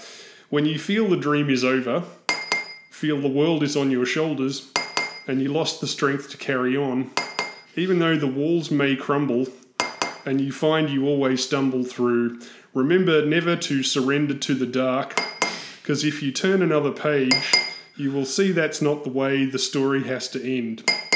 And if you need to find a way back, feel like you're on the wrong track, give it time, you'll learn to fly. Tomorrow is a new day, and you will find your own way. You'll be stronger with each tear that you cry, then you'll learn to fly. Looking at your situation, there's so much that you can do. Now's the time to make your stand. This is just an observation. In the end, it's up to you. The future's in your hands. Mm, I think that's broken now, but I'll get a new one in case we need to. Look, the, the lines I didn't. I can't imagine why A. A1 broke up. Yeah. It's weird, you know, right before this single came out, too. Yeah. Let's write 16 lines and make sure that 14 of them are just the most annoying, overused. It just keeps going. I, I had to stop because I, you know, I don't want to waste. I don't want to pay for another sophisticated electronic alarm system. Yeah, Jesus. But yeah, no, it's just like that. The rest of the song just continues. Yeah, look, that sucks. Um, Four dollars. Play. You know, if you, I don't know, if you, maybe if you win the lottery or something, you'd have some spare cash that you don't need. Maybe go and buy that. All right, Tom. Um, up next is Paulini, Angel Eyes. Axel, Jesus. Look, we'll give you some reggae later on. You can listen to Single Bed for a bit, okay? Three weeks for this. Now, this is a piano ballad, um, also one of the runners up on Australian Idol, so it goes without saying that this is some very high caliber material. Runner up from Idol doing a piano ballad. Now, this is a Yep. cover of the Jeff Two Healey band things. song. Yep. Um, now, Jeff Healey was, of course, in the finest film ever to be released, Roadhouse. He was, and it's a shame to see him brought this low, frankly. It is. I didn't think that things could get as bad as they are right now, Tom, in the podcast. Roadhouse, great film, fantastic film. I used to fuck guys like you in prison, Tom, Sure. is one of the finest lines in any film. and Jeff Healey, of course, featured on that. And I really don't think that if he had have known that, that one of his songs would have been covered by Paul Paulini, I think he may have stopped writing it. He may not have written the song. He may have just hmm. went, And that would have been a shame. I know exactly. So I don't know how I feel about this. It, Who awful. is Pauline Ben? What's her story? So- I'm going to regret asking that, but let me know. She was one of the runners up on one of the series of fucking Idol. Who knows, whatever the one was this year. She was also a member of the Young Divas, which is probably the oh, most fucked and cynical music entity ever put together. It consists of Australian Idol contestants that didn't make the grade from various seasons. Oh, the B tier. Yeah, so the whole is significantly worse than the sum of its parts. So it's just basically Paulini, someone that came third in another year, someone that Yep. came like sixth, and they all got together and made this band. So you guys. Sebastian and you Shannon Knowles, these were the people They're top tier. They weren't good enough to get a musical career on the strength of talent alone. Yeah. Uh, and these are the guys who weren't good enough to get into the guy Sebastian Shannon tier. Yeah, like So- Paulini is sub Shannon Noll tier, which is Mm. saying something. Look, but what? But the, you, you know that's the thing. So I've sort of What's talked about the young divas. Yeah. When Paulini, you know, her solo career sort of didn't really go too far after this Jeff Healey band song. Uh, then the Young Divas split up. So what's she been up to since? Well, in 2017, she was given a six-month suspended sentence for bribing a government official to unlawfully obtain a driver's license after she paid a road and marine service employee $850 for an unrestricted New South Wales license. Now, I can actually get behind that decision if I'm Yep. honest. Uh, if you're an adult in Australia now, it probably, well, it probably cost me upwards of three grand to get my license as an adult who's I don't no longer live with my mum and Mm. to get her to drive me around in her car, not counting buying a car or time spent or having to actually learn to drive. Yep. Um, as any short trip will demonstrate, half the people on the road can't do it anyway. So why not just army yourself in a huge four wheel drive and get out in the suburbs, change some lives? You know? Yeah, look, I think Paulini, it, it is a wise move. You just show up to the old driver's license place and just go, look, I, I, I've not done the test. I don't know how to drive. I don't know anything about it. How does 850 sound? You lay the cash down on the table. The dude just goes, sweet. How does shit on the uh, computer, you're good to go." Mawson feel about that one? Sliding a hundred dollar note over the desk at him. Exactly right. So she did that. He's got apparently, some friends as Yeah. well. apparently, it's illegal to bribe government officials to give you driver's licenses unless you've passed a test. So Paulini found out about that the hard way, but just a six month suspended sentence, which was good because um, it meant that she wasn't in prison. So she was able to star in the Bodyguard musical. Good. Uh, Glad is, to know. is there a lower form of entertainment than the musical based on an already successful film?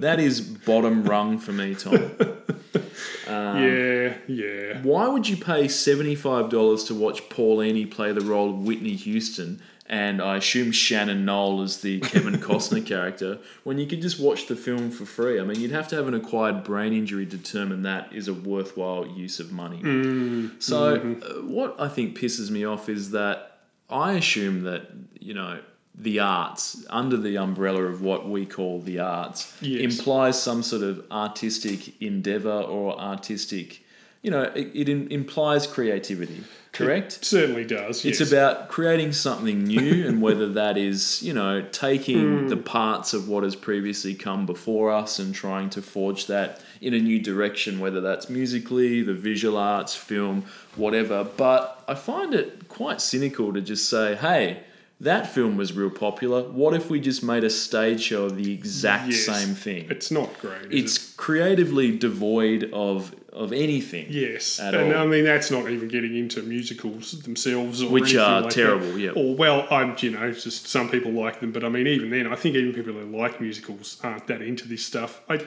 the, it, as a citizen of Melbourne, uh, a city that has trams, also the large theatre companies in Melbourne seem to have an ongoing contract with tram advertising, which means that uh, I can only imagine that tourists coming to uh, the city of Melbourne assume that the entire city is totally obsessed with seeing uh, Shrek, the musical theatre production. Exactly. Um, what else is going around at the moment? The Wedding Singer, the musical theatre production. Yeah. The seventh straight year of Harry Potter and the cursed transphobic agenda and Yeah. fucking all the other ones that are going around. Grease, the musical. Baz Luhrmann's uh, Moulin Rouge, the officially licensed music uh, musical, etc. These are just the ones I've seen this week, just On trams, walking yeah. down the street. Yeah, so I don't think it is a particularly good advertisement for our city either. Frankly, it kind of offends me, you know, as you know, as a music, as just as anyone, as a human being. I don't want to see a convicted criminal, albeit for one of the lowest rung crimes that exist, playing, you know, Whitney Houston, the bodyguard. I don't, I don't want to see that at all, No, Tom. no, it sets So- a bad example. So look, that's the Paulini um, story. Haven't talked a lot about the song, but um, she fucks it up. It's it's no good. So Yeah. look, um, so yeah, we don't have to worry about that. But I guess with musicals as well, where they do these sort of film musical things, maybe I'd be more interested if they took a real shit film and said we're going to try and yeah, make it better than what it was. Exactly. Or do a do a parody of the film, like do a funny version of a film. Take some over serious bullshit, you know, Take something serious like, like, the say, Pelican Brief, or um, or look who's talking now, and, and make that into a comedy. yeah, Maybe you could try that. It's, it's a novel take idea. Police Academy. Try and make a comedy try out and of make that. a comedy out of, of that. So yeah. Yeah. exactly. But there will be a Police Academy musical. but that's I mean that's always way, been that's that's always happen. it's always been my sort of um why why I don't watch any remakes or reboots or belated sequels. I don't believe in any of that stuff. I think and the reason is because they just take something that's popular and then try and recreate the popularity. If you take something that's shit and then sort of say, you know what, we can take Hmm. the bare bones of say Rotor and turn it into a great film. I would appreciate that. But no one does that. They don't have the balls to do that. No. They're creatively bankrupt individuals that just take successful films and then put them on the stage. So I've had enough of that. Um, this will also cost you fucking four dollars. Jesus. Jesus Christ! Brown vinyl. But. Paulini only has five thousand listeners on Spotify, so which doesn't surprise me because she's done sweet fuck. Oh, but I'm sure the Young Divas have more though. They'd have Yep. a huge following. Um, Look, Paulini could probably sing this song in the Roadhouse musical. yeah, uh, lyrically, um, look, well, I'm a girl who never learned to dance, never even got one second glance. Across the crowded room was close enough. I could look, but I could never touch. So tonight I'll ask the stars above, how did I ever win your love? What did I do? What did I say to turn your angel eyes my way? Mm. Now, yeah, as I'm assuming that this song was written about an average night at the Double Deuce bar from Roadhouse. Yeah. In which case, she's obviously talking about Patrick Swayze.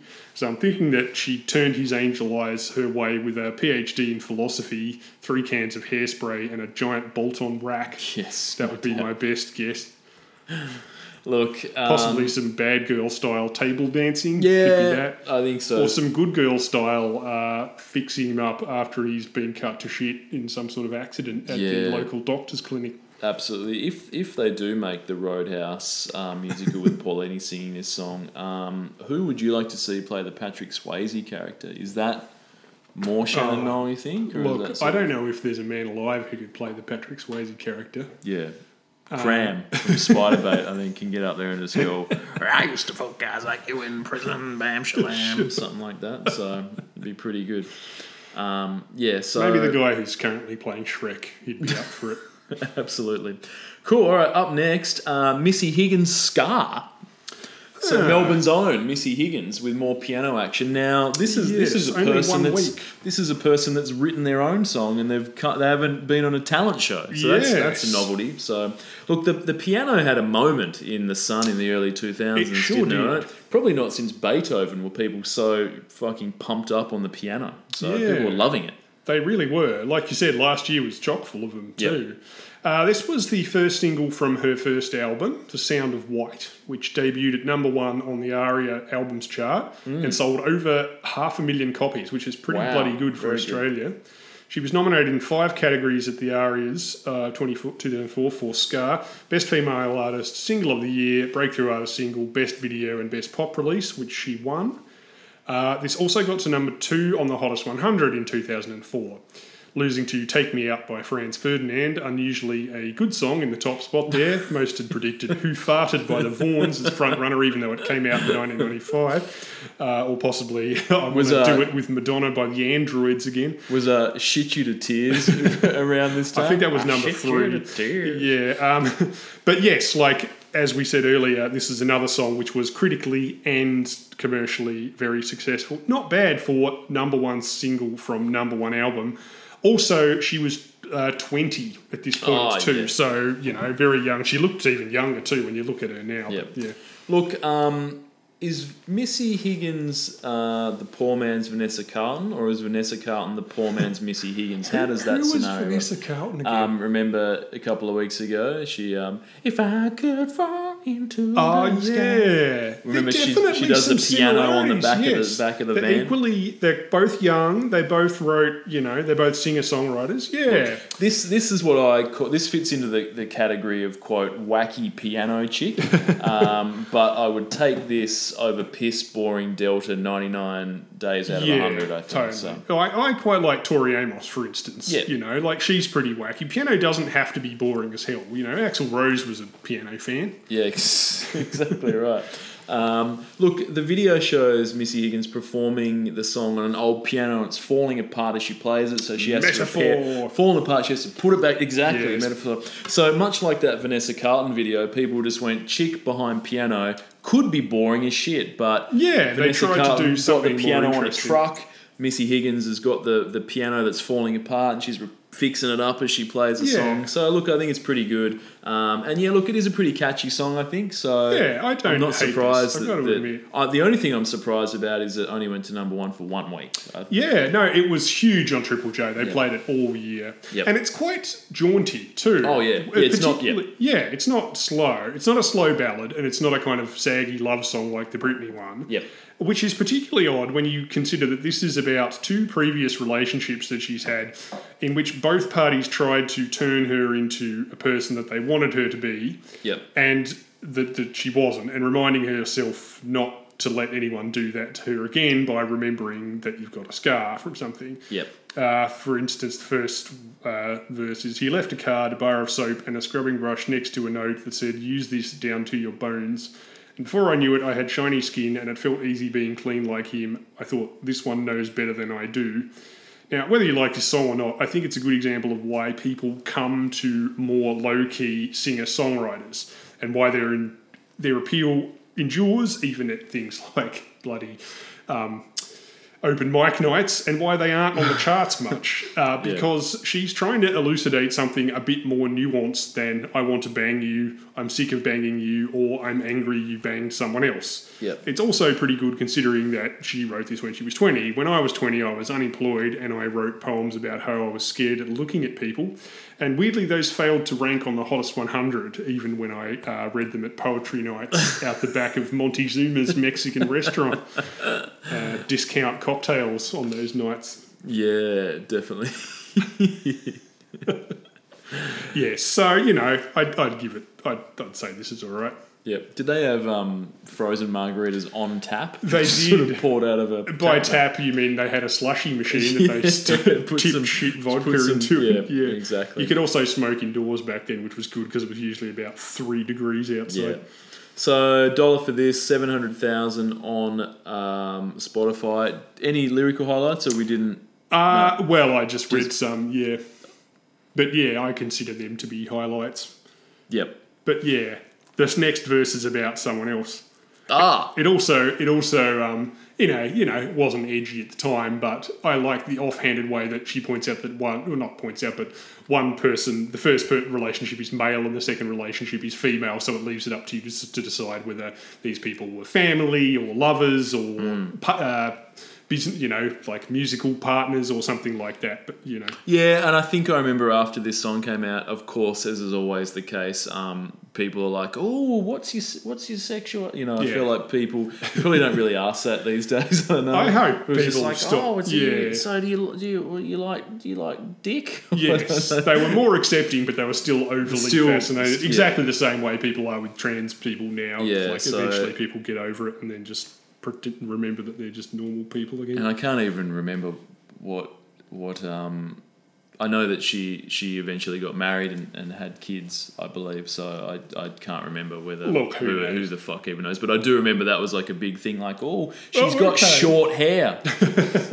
Is she a lesbian? okay, yeah. So yeah, who who the fuck cares? But yeah, I remember. Yeah, the, it's it sort of seems weird that a lot of um, performers at the time it was like, yeah, Yeah. we, we need to find out. I, Whereas I like it that it doesn't actually say whether they had sex or not. It's just it's just generally saying any sort of relationship where one person tries to make you into a different person to fit your mold. Yeah, and you voluntarily going, mm, well, they seem like they know what they're doing, so maybe I should do what they say, is probably not a very good idea. Yeah. Like, regardless of if you're boning with them or if you're their boss or whatever, it's yeah, exactly.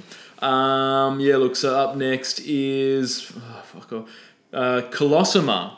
When the war is over.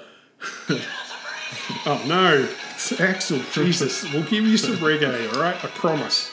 Colostima. no, it's Cosima. Cosima. Cosper. Another Australian Idol contestant. Fuck, what what is it about this season of Australian Idol?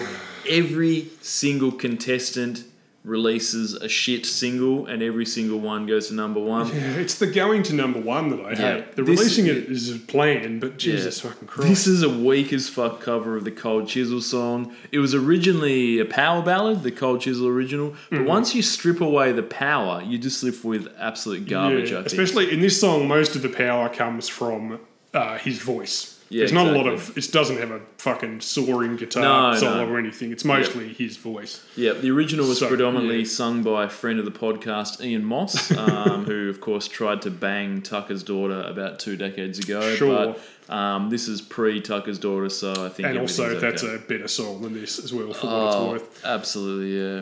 Um, Yeah, uh, Oh, this is from uh, Cold Chisel's 1982 album Circus Animals. Big year for Australian music, obviously. That was the year the Moving Pictures so memorably went to that chip shop. Uh, the song was written by drummer Steve Prestwich and issued as the third single from the album, peaking at number 25 on the national singles chart. Which just goes to show that you can write a good original song and hit number 25 but get lasting respect. Or you can sell your ass to Satan, go on a crap TV show, hit number one for a fortnight with a sketchy cover and be immediately forgotten. Sorry, but those are your only two options, Ben. That's your only two options. yeah, fair enough. Look, this was uh, independently recorded and released, and it debuted at number one um, on the ARIA charts, and was also the best-selling independent single of 2004.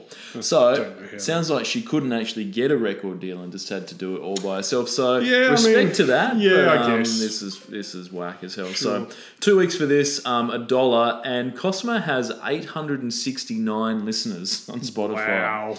Um, Jesus. I think that might be the lowest we've ever come up with so. Paulini was low. Yeah, so- look, her voice isn't terrible compared to someone like Shannon Noll anyway, but a power ballad demands power. Taking this sort of song, removing the band, and going with a stripped back schmaltzy arrangement needs a voice like Celine or Mariah, and she's not even close to that. Um, Yeah, Ain't nobody gonna steal this heart away. When the war is over, got to get away.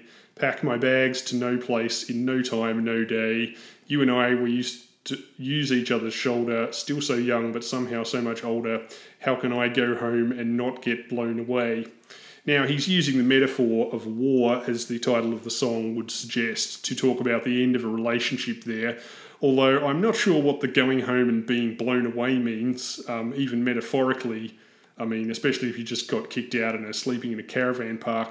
I'm not really sure how that works, but hey, you know, the song's called When the War Is Over. It also has an unusual song structure, this Yeah. one. I don't know why, but it's got like the chorus at the start, Yeah. three verses, and then the chorus at the end. It's a kind of an odd one. it does definitely, and Cosima really um, steps it up a few notches. And Yeah, by it. standing on the edge of a cliff in a long dress and bare feet, it really adds something to it, certainly. yeah, cool. Um, okay, moving on to something with a bit more staying power. Nelly, featuring Jaheim, My Place. Slash flap your Flap wings. your wings. now, this is Nelly's. Uh, you know, when he talks about my place, do you think that's located in Nellyville? Is that sort of the place? Well, I would about? assume so. Is it the place that he lives at that's just up the road from Kelly in the Yeah, video? he's that's got the place. the per, uh, telescope angled towards her front window and the bedroom, obviously. Yep. So the chorus of this is just Nelly saying, "Come over to my place." I think he may have ripped those lyrics off from Melissa, if you can recall. Read my lips. After that, I think the follow-up single was "My Place," where she just Oh, goes, "Come to my place, come to my place, baby, come to Mm-hmm. my place." So Maybe that's what he's talking about. I think so, absolutely. Um, and later in the song, he says, um, "If you want to wait till later, hands off my detonator." so he must have been Ah, listening to a lot of sure. Melissa. I don't think Nelly ever wanted to wait till later. No, not at all. Pretty much a right now type of a dude. Exactly right. So this is the first single off his Suit album, one half of the Sweatsuit double album, released Guns N' Roses style on Ah, the yes, same day. Clever guy. So- he separated them, unlike Outkast. exactly. So, So he you really don't get very much good value for money there. But Yeah, look, does. this song is one I'd sort of completely forgotten about as well. Me well. too. I sort of listened to it and went, this, you know, this vaguely rings a bell. I can't really remember much about this at all. So it was It's- kind of shit. Yeah, I, re- I had to refresh my memory too. It's a uh, lyrically, it's a song about a guy, just some random dude, you know. Let's call him I don't know, Kanye, who was uh, going out with a really hot girl. Except he was a hot-headed asshole, and they fought all the time, so they broke up. Yeah. Except now he's seen her with some other dude, and the possibility that she's not going to bone him anymore has just occurred to him. So he's trying to get her back in a sort of vaguely pathetic way, Yeah. uh, a bit too publicly, you know. Ah, yeah. Uh, this one can easily be summarised by the very start and the very end. Uh, the first two lines uh, I used to pride myself on being the other man, but now it's flipped and I don't want you with no other man. So, wow, uh, the serial cheater is creepily obsessed with someone else's loyalty. That's uh, unpredictable and certainly not a red flag. But never mind, because I'm sure he'll improve before the end of the song. Uh, which is, if I could take back every word, I would, and more for sure, if I thought that you would believe it, because you make my life so convenient for me. I'll definitely try that on Hinge next time I set up a profile. A serial philanderer seeks strictly monogamous partner for hot R&B banging and non-stop screaming matches.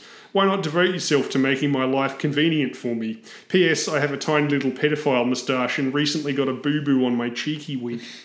so yeah, I'm sure I'll be, you know, knee deep by the end of this week, especially when they see my do rag underneath my fedora with the brim pushed back, like I walked into a door and didn't notice.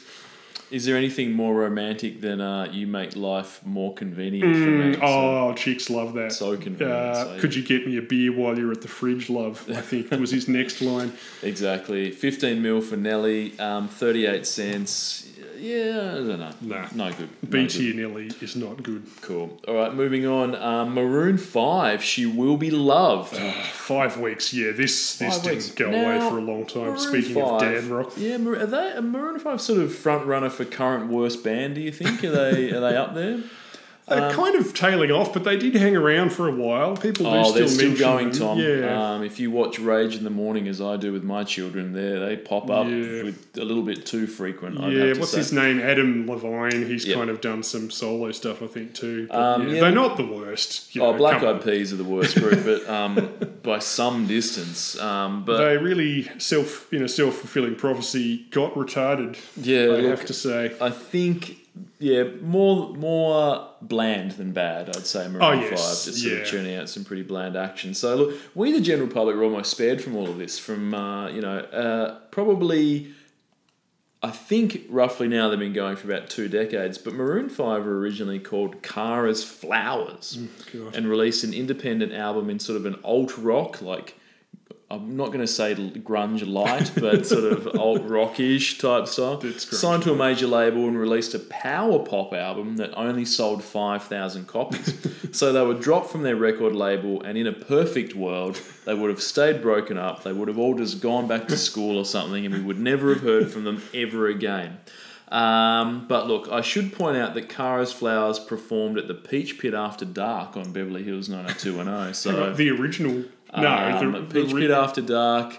Yeah, it would have been. Yeah. Well, yeah. in 2004. No, but this is when Maroon 5 came out. Kara's Flowers were like a few years before this. Oh, God, they must have been So- around for a while. I reckon they were probably rocking around the year 2000 or 2001, and then they split up for a bit when the record label went, You guys suck shit. And then they got back together, changed the name to Maroon 5, and they said, Adam Levine, let's get that. He was playing guitar in the other group. They said, Let's Mm. get that guitar to someone else. We just want that sexy man up front doing his moves and then all that shit. And um, yeah, so he made it work. So So he's really the Fergie of this group, then, isn't he? Speaking Yeah. of Black Eyed Peas, pretty much he's, so, yeah. he's the male Fergie. That makes up a long, yeah. a lot Look, of sense. I think um, he's he's one of those dudes that certainly um, is an attractive man, and I think that's really he was sort of a bit of a, a a focal point for the group. Yes. um, and they've sort of got by on that to the point that. If you watch their music videos, in most of them, the rest of the band aren't even in it. It's just him. Like it's sort of like so it's Maroon Five, but it's just the other four dudes. Yep. You don't ever see them. So which They're is just taking the money. Yeah, which but- might be a blessing in disguise, really, because then nobody knows you're in Maroon 5, but you still get paid. Exactly. You st- it's the best of both worlds. You can still go to the supermarket. You can still go to KFC, get a three-piece feed, and people aren't going, "Wait, are you the guy from Maroon 5? Because no one's seen you for twenty years. So all, all I can think was that in 2004, there were a lot of Matchbox 20 fans who were confused.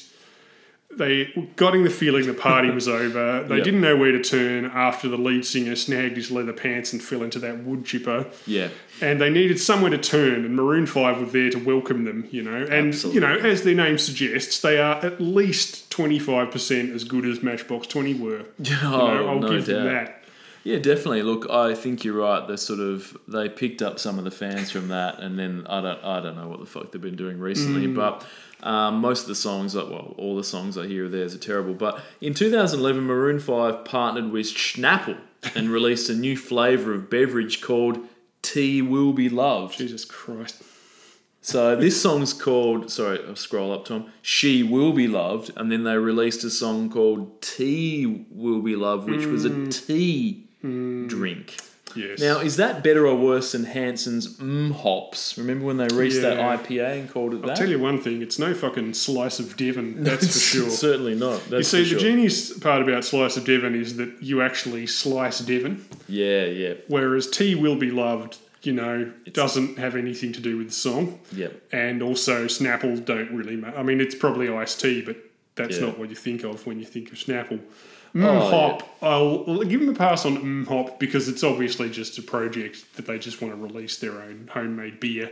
Yeah, look, it is good, no, for sure. Look, um, we've had a lot of bad news this week's podcast, mainly in the sense that every second song is some reject from Australian Idol pumping out some piano ballad garbage. But finally, some good news, Tom. And that is that Maroon 5 have hit number two in Australia five times. Oh, God. And they've had another six top 10 hits. So Yep. that's 11 songs that have been almighty. two to 10 I couldn't name charts. another song. In fact, if you'd sung me this song and said, Who's this by? I wouldn't have been Yeah. able to tell you. But But this is their only song to ever reach number one, so we'll never have to talk about them ever again. so well, that's fortunate. that is a plus. um, One of the other songs, Tom, can you remember that smash hit "Moves Like Jagger"? Oh, yeah, that's right. Yeah, that sucks shit. That's one of theirs as well. So look, um, as I've mentioned, yeah, look, the, the rest of the band are absent in the music videos, which is good for them in the sense that they can still live, you know, a pretty regular life. But look, credit where credit's due to these guys. Um, check out the video, music video to "What Lovers Do." It's one of the wackest videos going, like one of the weirdest ones of the last Oh, few years okay. for a pop song. It's Guns N' Roses' "A Strange Level of Madness" and must have been conceived on drugs. Okay. Um, Adam Levine's on a jet ski for a good portion of the clip, and in one part he's walking on water, implying that yes, he is the new Jesus. so Christ. it's pretty good. Is Adam Levine, Tom? Is Adam Levine the new Jesus? I certainly think that he is of that opinion. Yep. And, you know, this sold 3 million copies in the US alone, so maybe someone else thinks he is too. You I mean- heard it here first. Adam Levine of Maroon Five is the new Jesus. When he looks in the mirror, Yep. certainly. Um, well, speaking of videos, this video features actress and John Travolta's partner, Kelly Preston. Uh, Levine talked to Howard Stern about making out with her in the music video. Sweet. Uh, right as we do it, I just kiss her, kiss her. I didn't know what a movie kiss was. I wouldn't say I jammed my tongue down her throat, but I would say I gave her a real French kiss. I'll never forget it as long as I live. I wish I could see the real of it, he continued. I go in to kiss her and she's like, Whoa, whoa, whoa, cowboy. I was like, What did I do? She's like, You don't use the tongue. The video wound up becoming this classic video that everyone loves.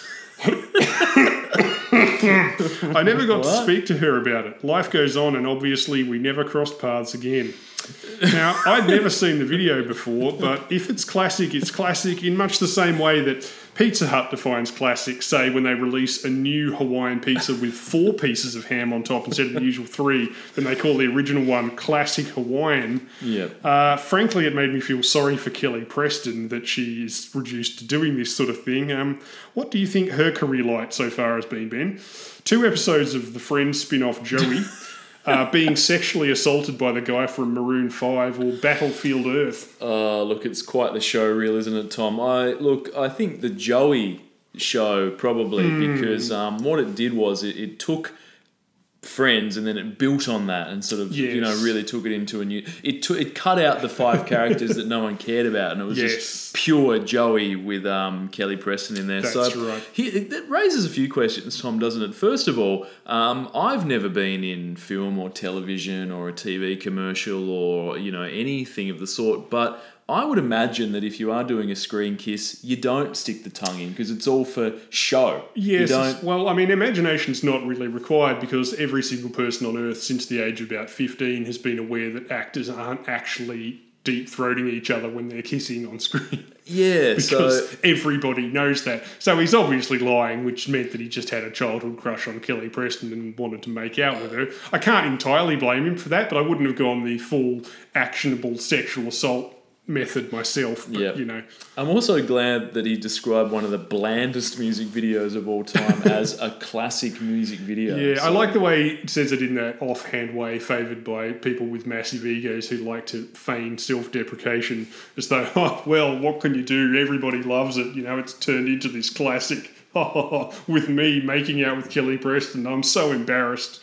But Yeah. yeah, that's uh, what a lawyer would call begging the question, as in basing a statement on a bunch of false assumptions that nobody actually thinks are correct. Yeah, good. Fucking hell. Um, look, 38 cents, Too much. 47 million. That is depressing. I think that might be more than Eminem, who's been our previous title holder. That's That ins- is that is too- insane. Or maybe not our previous title, certainly the highest Yeah. one we've had for a while. That is- Now, does this have any lyrical highlights? It must do. well, this was written by Adam Levine and James Valentine. Sadly, not the former sax player of Absent Friends and presenter of the afternoon show, but Oh, rather the no. guitarist of Maroon 5.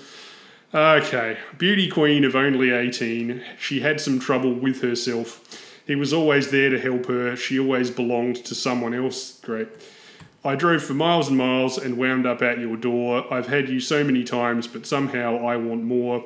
I don't mind spending every day out on your corner in the pouring rain. Look for the girl with the broken smile. Ask her if she wants to stay a while.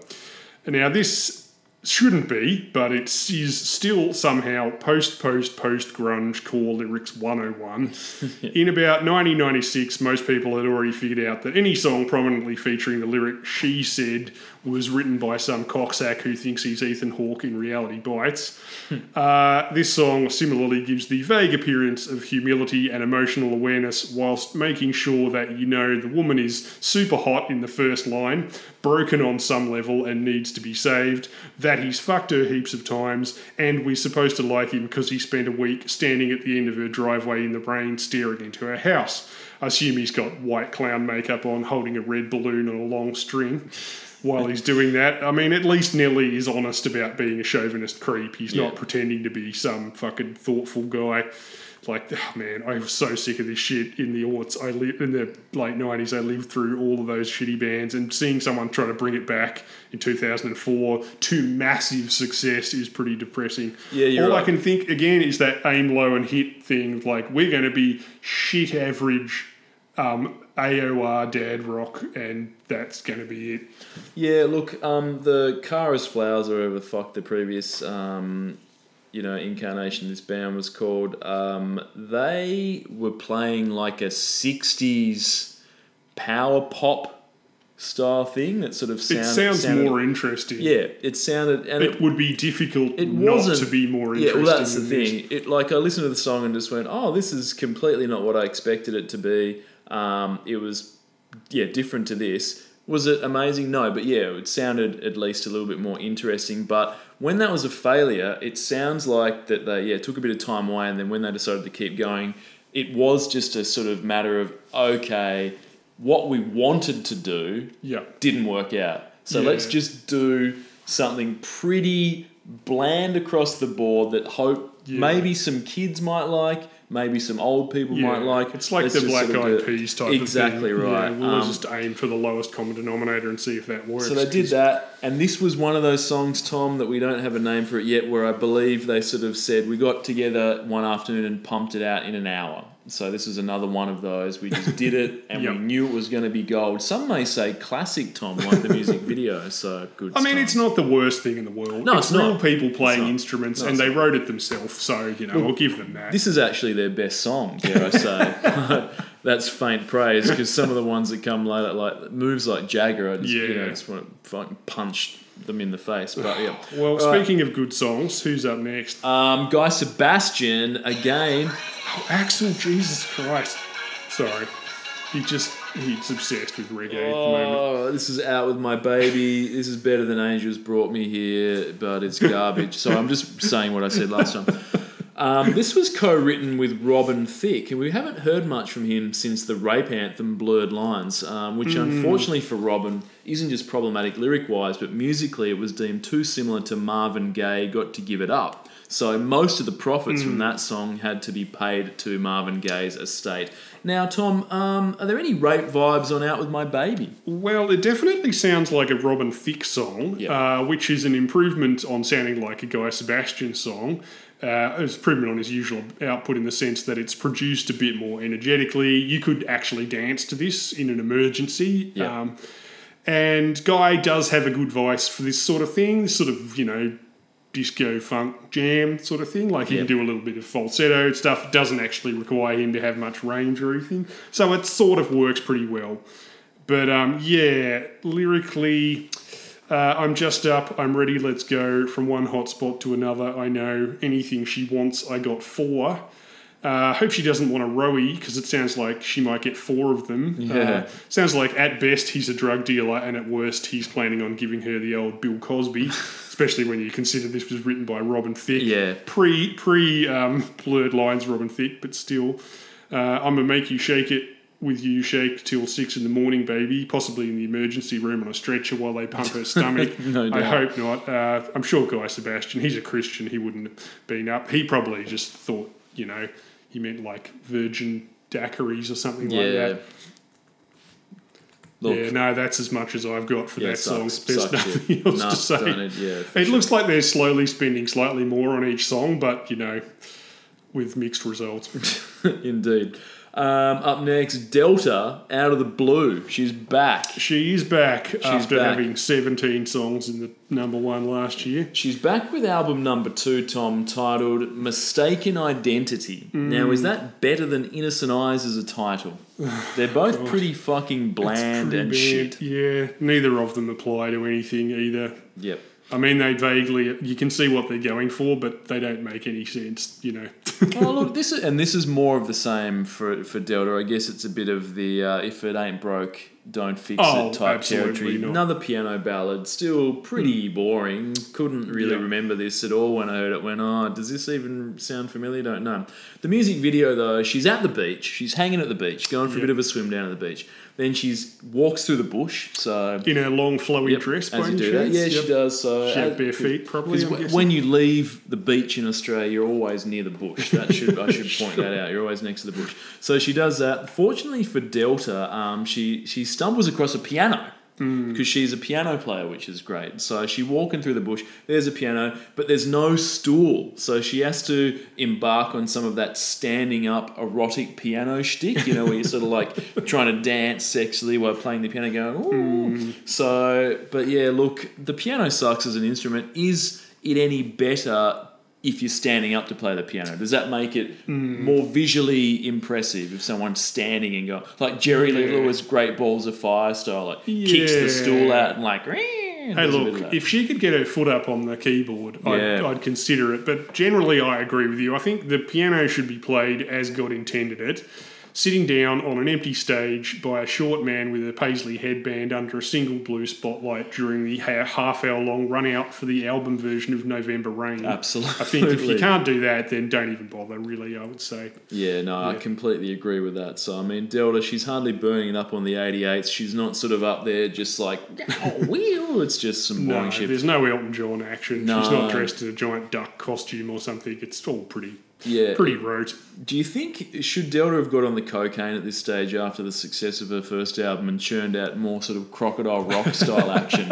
Because I think that. Oh my god, that would have that would have been the only thing that would get me to start listening to her. just Delta. Well, according to Australian comedian Sam Simmons, uh, there is a special Coles where celebrities go that only celebrities know about called Special Coles.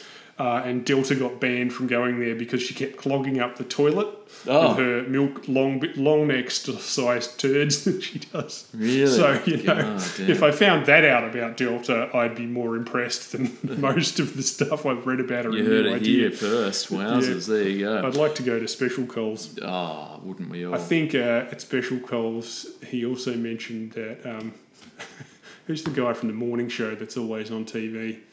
Fucking guy. Kochie. Kochie, yeah, I think he said that Kochie uh, ate sushi off his dick. Ah, wow, there's so many revelations. yeah, it was really interesting. He did a whole song about special Coles. It was a much better song than this song. Yeah, oh, sure. everything's better than this. Um, lyrical highlights yes, must be. Well, out of the blue, and there I met you, showed me a life I can't see without you, and there's just no way that I can fight these emotions. Your energy running through me, nobody carried through me like you. Out of the blue, can this be true? Now compare that to Missy Higgins. I mean, how many fucking songs need to be written about the moment of falling in love and nothing else? Do you really think you're going to write one that anyone is going to remember? It's like writing a new Christmas song. People Yep. keep doing it, but there's one every decade that actually hangs around, and all the rest are just like pissing into a river. You know, or you could write about something that actually happened to you that actually means something to you. You know, maybe, but who knows?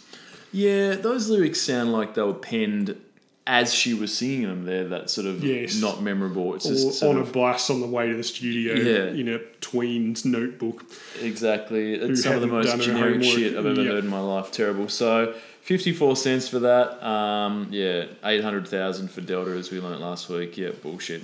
Okay, up next, Eminem, Just Lose It. Ah, yes. I did remember this one coming back to it. Now, this is another wacky one from Eminem. It is. I forgot how many of them there were. Yep. I, I kind of felt like it was uh, after his. What did he have last year? Uh, the big one. Oh, not, um, wi- was it Without Me? Yes. After that, in my mind, that was the end of his wackiness, but clearly I was wrong because. Well, to me, this feels like the uh, spiritual sequel to Without Me, Tom. Like it's sort of um, wacky song, Yes. sort of a jokey comedy one. The video itself has a very similar vibe to that. Um, he dresses up as Michael Jackson for a lot of this. He does. And, and purportedly, Michael Jackson wasn't too happy when he saw the video. He was sort of like, Yes. Because Michael sets his hair on fire in one bit, which Michael Jackson did in real life. Sorry, Yes, Eminem as as Yep. MJ does that. There's the light up footpath. There's a few lyrics that touch on some of Michael's uh, legal troubles at the time Yeah. or alleged discretion. So yeah, it was quite interesting. I kind of this sort of shit. I suspect is why he got sick of being funny. I Yep. The video just looks like an unimaginative record company douche has seen without me and gone do that again, but Yep. more. And instead of feeling sort of inventive and jackassy like Without Me did when they did it as an original idea, it feels calculated and overly polished. Yep. Also, it must have been a giant fucking pain in the ass because he has to dress up and impersonate Ed Sullivan, Pee Wee Herman, Bad Santa, MC Hammer, Billie Jean era Michael Jackson, and Girlie Show era Madonna. And none of those dudes was exactly edgy references in 2004. Even the Michael Jackson setting his hair on fire thing happened about 10 years Yeah. ago.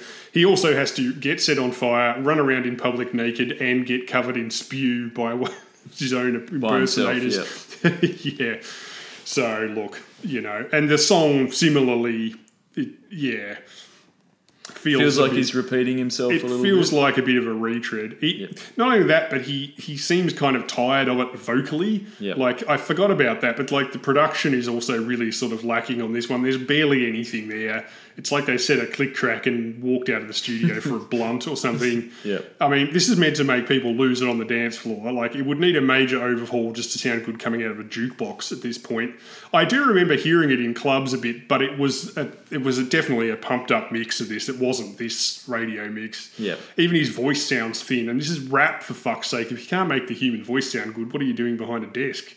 I mean, the producers are listed as Dr. Dre and his protege Mike Elizondo. So I'm going to assume that Dre passed it on to Mike, who passed it on to the intern and went off to his dentist appointment for this one. And I mean, this was the first single off his album Encore as well. Like, what the hell, dudes? It- yeah, I don't know. This is about peak Eminem though, from a mainstream perspective. Oh isn't it? yes, I think yes, and I think that might be the clue there. Yep. So, I mean, obviously he's still one of the biggest names in hip hop today, but from a mainstream chart success, it's, it sort of falls off a bit of a cliff This here. And kind of dorky this is the beginning mainstream. of the end, and I, and I think part of it is, as you said, this just seems like a retread of his previous work. So this is but this is sort of the stuff that he did best. So if he's tired of this because it is just doing that, he has to do something else. yeah. And the direction he goes in is more of these sort of super serious, emotional, like uh, Yeah. teaming up and also doing duets with like Rihanna and Yeah, shit. or the world never gets sick of rappers just talking about how good they are Yeah. and how much money they've got. You know, that never seems to run out of steam. So, Yeah, but this is sort of this era as well. Um, this is when um, backpack rap was getting really popular. so like your yeah, Kanye's, true. like You're competing against people who've got YouTube and shit now as well. They don't need a giant record company Yeah. contract to get out there. So I and- think Kanye's uh, college dropout came out this year, and that was sort of a bit of a beginning of a shift towards that sort of yeah. People weren't didn't want well, sorry, at the time. Kanye wasn't rapping about like look how great I am. It was sort of more like No. real life shit. Obviously, as time has gone on, Yes. all we've heard from Kanye is how great he is for the last ten years. But people sort of forget that at the start he wasn't really Yeah. necessarily doing that. he was young time. and hungry, Young like and Eminem hungry and- had been ten years earlier. Exactly. Yeah. So maybe there was a bit of a shift where, yeah, Kanye was coming out and becoming more popular. Maybe Eminem's shtick was starting, but it's it's just Yeah. it's just that's how music works, doesn't it? Someone Yes. new comes along, and then after a few years, it's like, oh, it's much of the same. Here's some other new dudes, and Yeah. especially in hip hop, there's there's new dudes coming along all the Oh, yeah. time that have different. And you know, Dre, as you said, Dr. Dre is still producing this, so this is like Yeah. Dre production for his, his almost his entire career, whereas Oh, yeah. other people doing different production stuff. And yeah, so I don't know whether not saying that Kanye started the end demise of Eminem, but I'm saying that there's a Oh new, no, there's it's a just new an endless bigger cycle. Yeah, totally. There's a new there's a It will dude happen that, again, There's a dude starting again, out now yeah. that yeah, in a couple of years after this was like one of the biggest In names. fact, it's probably going to happen more and more quickly, exponentially, as time goes on. But yeah, that Yeah, seems to be how oh, everything else does. exactly. Whoever's the edgiest, coolest dude, five years later, no one really cares about them so much. But so. I mean, speaking of edgy, you still can't fault Eminem for lyrics like, uh, and it's cool if you let one go. No one's going to know who'd hear it. Give a little poot poot, it's okay. Oops, my CD just skipped and everyone just heard you let one rip. Now, I mean, that's not not funny. No. But again, it's not exactly edgy, topical, cultural satire, is No. it? That's just six lines about someone farting on the dance floor. I mean, even Weird Al would tell him, like, can you work in Avril Lavigne or something like some reference like that? and also, additionally, as I mentioned before, along that vein, this song contains the cry for help lines, I don't have any rhymes to go here, blah, blah, blah, blah, blah. And also, I'm feeling a little stressed out from work. Uh, much like a lot of his very recent work today, it just sounds like everyone involved needs to stop watching MTV and take a fucking holiday for a bit. Just Yep. relax, maybe come back in a few years when you've thought of some new stuff and actually feel like you want to do it.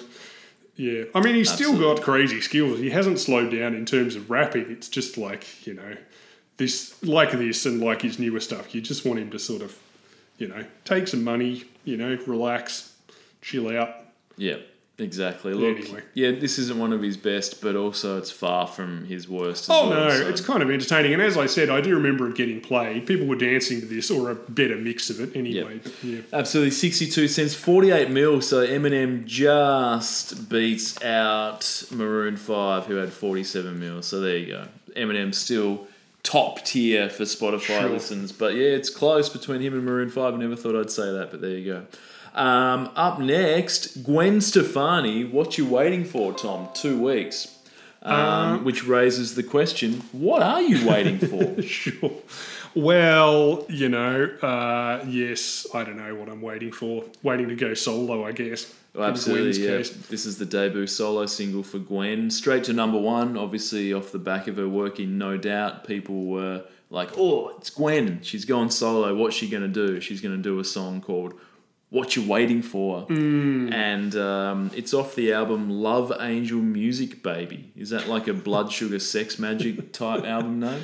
Sounds like it. It's got periods in between them, but I mean, Yeah. that's about all the improvements they've made. Makes Now- about as much sense. Not only has Gwen gone solo on this one, Tom, uh, this one was co written by Linda Perry. yes. from. Four Non Blondes. And it shows that she's improving her songwriting skills because that pink song she did a few weeks ago was pretty fucking terrible. Yeah. But this one, I think, is significantly better. Yes, Well- it is a bit. Well, better. Not maybe significantly. It's not good, but the other one was terrible. So. Yeah, in terms of what she got out of the artist that she's working with, I reckon. Yeah. Yep. I mean, edgy grunge rocker Linda Perry, she's back with her 37th bubblegum pop hit. Starting to wonder if maybe she's trying to get revenge on the listening public for not appreciating the four non blondes. Yeah. You know, except it keeps going wrong and producing massive hits, springtime for Hitler style. No, but anyway, apparently due to Linda's schedule, they only had five days in the studio to create this entire song from nothing. Like Yeah, they had nothing to start with. I mean, maybe Gwen could have taken the pressure off by being actually prepared and having some lyrical melody ideas ready. Yeah. But to be fair, she said that that was in fact what the idea for the song came from, e.g., just shoving herself through writer's block into a new album. Hmm. Like talking to herself about, yeah. How much writing she actually did, I don't know between the two of them, but the only people credited are her and Linda. Also, the song musically is hella basic. It just sounds like two notes in 4 4 going back and forth for three minutes. Yeah. But her vocals do some interesting things. Like, yeah, more interesting than in No Doubt, anyway. Yeah. So, not that that's a huge ask, but um, yeah. Don't speak. But yeah, what else? Um, look, so as you said, it's good that she got through the writer's block and was able Hmm. to go on and produce some songs because this album, Tom, provides us with all kinds of nuggets of wisdom. For example, did you know that Harajuku girls have got that wicked style? Were you aware of that? Look, man, I love Tokyo. Uh, you lived there for several years, but it does seem to affect certain people in a certain way. E.g., they go home and dress like an anime body pillow for the next half a decade. Yeah. Did you meet anyone like that when you lived there? Any No, I Westerners who'd taken the Japan pill a bit hard? Oh, certainly, yeah. Probably Um, more of them in Melbourne. I see them walking around the street sometimes with furry caddies uh, or, you know, wearing 17 frilly Alice in Wonderland dresses on top of each other. Yep. Yeah, look, Tom, I lived in Harajuku for several Oh, years. really? Um, I did, and it's hard to know whether those Harajuku girls do have that Do they wicked have that wicked style? Oh, they, I don't, I wouldn't know. Is- it hasn't that turned into like the hipster? Isn't that like the hipster suburb of Oh, Tokyo now? probably yeah. It, it was at the time anyway. But Yeah. um, yeah, I, there there was less of that um gothic Lolita action that Ah, I okay. think what Gwen is sort of. In, I That's think definitely it was what this album and it was video well- took from it. beyond that. It was Ah, it was it was beyond it by that stage. Yeah, a little bit. I'm sure Tokyo Weird. street fashion moves in hyper hyper speed compared to even like the hipster stuff over here. Yeah, exactly right. So look, um, two weeks, twelve mil for Gwen. She's Yeah. got a lot of hits. Sixty-two cents for that. Actually, a bit less. I think she's been a bit, you know, a bit slow lately. Yeah, what's the um? What what's uh? what- Lyrically, yeah. uh, well, as per what I was saying before, like an echo pedal, you're repeating yourself. You know it all by heart. Why are you standing in one place? Born to blossom, bloomed to perish. Your moment will run out because of your sex chromosome? Question mark. I know it's so messed up how our society all thinks life is short. You're capable. Look at your watch now. You're still a super hot female. You got your million dollar contract, and they're waiting for your hot track. Uh, five days, Ben. That's what five days gets you. and I'm sorry, but that last bit sounds like a stage mom trying to fire up her daughter for some ethically dubious underage beauty pageant. Yeah. With the slight problem that Gwen was 35 at the time and maybe should have been able to motivate herself like a grown up.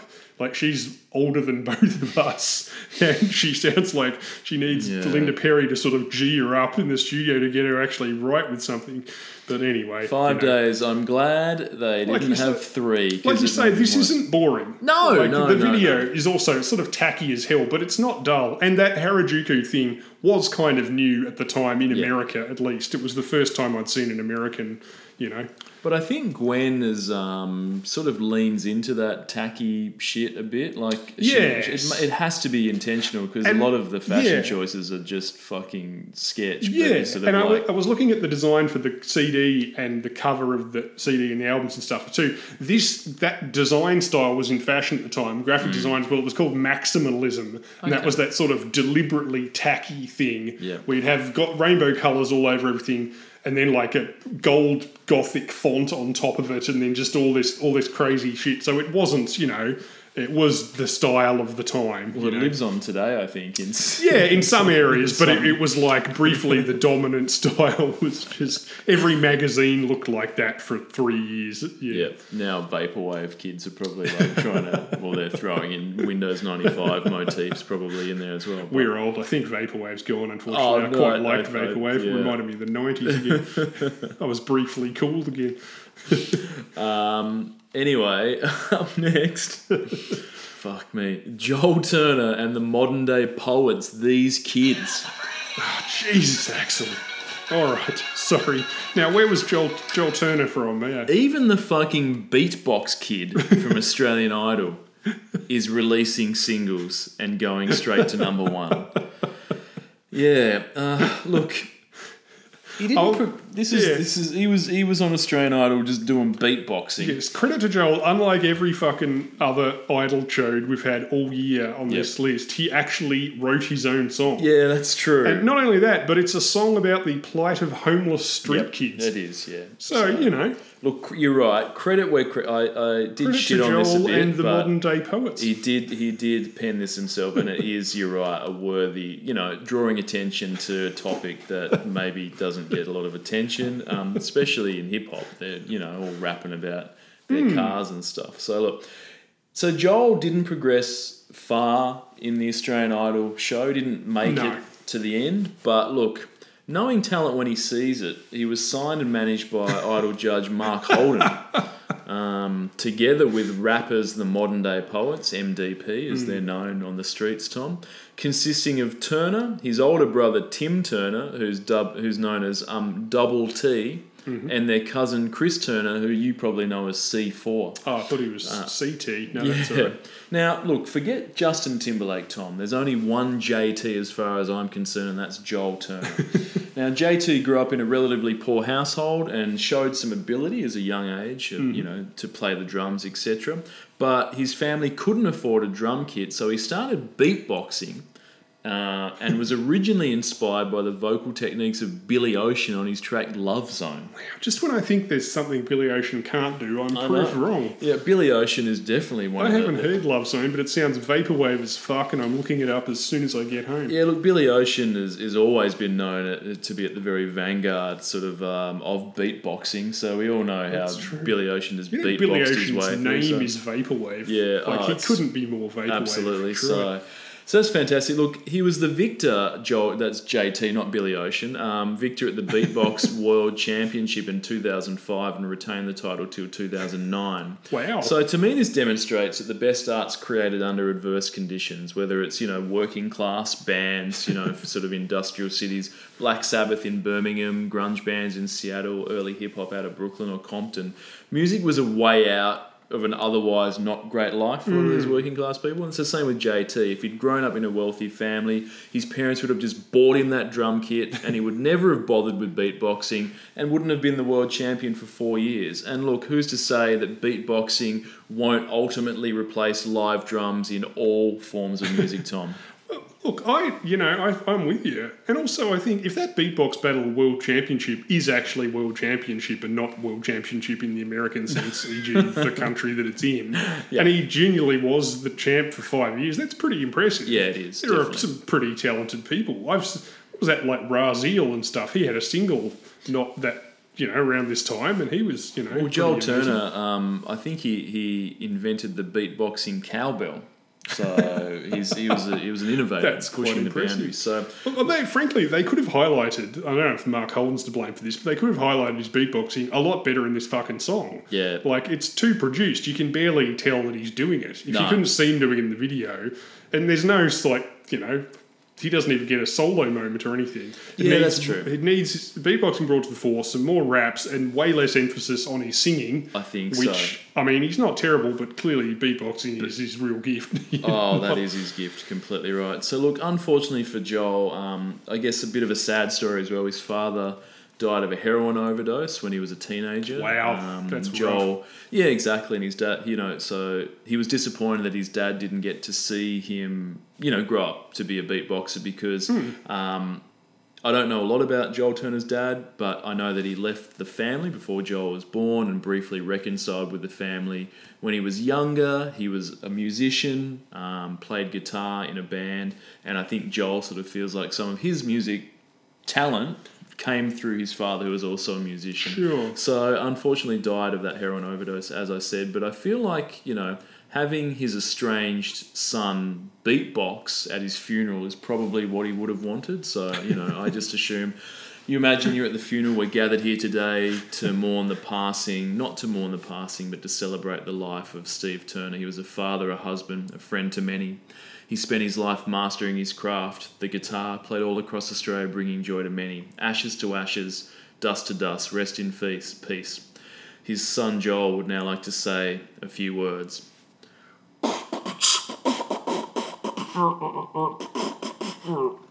Do you think that's how it would have gone? Something like that? I mean, frankly, I'm wiping away a tear now. It's such a touching moment, but you know, I would like to imagine that the priest then drops a few rhymes. Exactly. Well, I'm the priest, and I'm here to say we're honouring Joel Turner's dad in a thoughtful way. yeah, I think that so. kind of thing That, I think writes itself. Joel would have beatboxed, and yeah, you're right. The priest laying down some raps, I think, is probably look, Tom. If I die of a heroin overdose, can you make sure that my child beatboxes at my funeral? Is it's certainly what I would want. I would love to see Archer beatboxing. Hopefully, not at anyone's funeral. No, um, look, he's only six. I don't think he can five. He's, I don't think he can do it. But are there any dads out that wouldn't want their son to beatbox at their funeral? I don't. I don't know. Look, dads, get your kids started on beatboxing young. It combines two things that kids love making noise and spitting, Yep, which, I mean, how can you go wrong?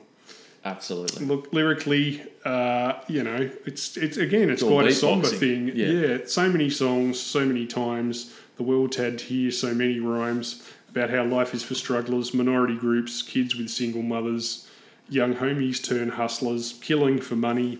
It's kind of funny how the crime rate is so high in suburbs where family ties are low and suicides on the rise. Oh, why so many die? Because in their eyes, the mistakes they made can't be erased. The only way out is to take their life. It's depressing. It's pretty grim. This isn't even, he hasn't even got to the street kids yet. Yeah. Um, it's always a bit easy to mock people from the suburbs who talk about growing up like they were in the projects of LA or something. But clearly, Joel has led a much, much tougher life than most people in Australia. Yeah. He's growing up very poor. And his dad died of heroin overdose when he was a teenager.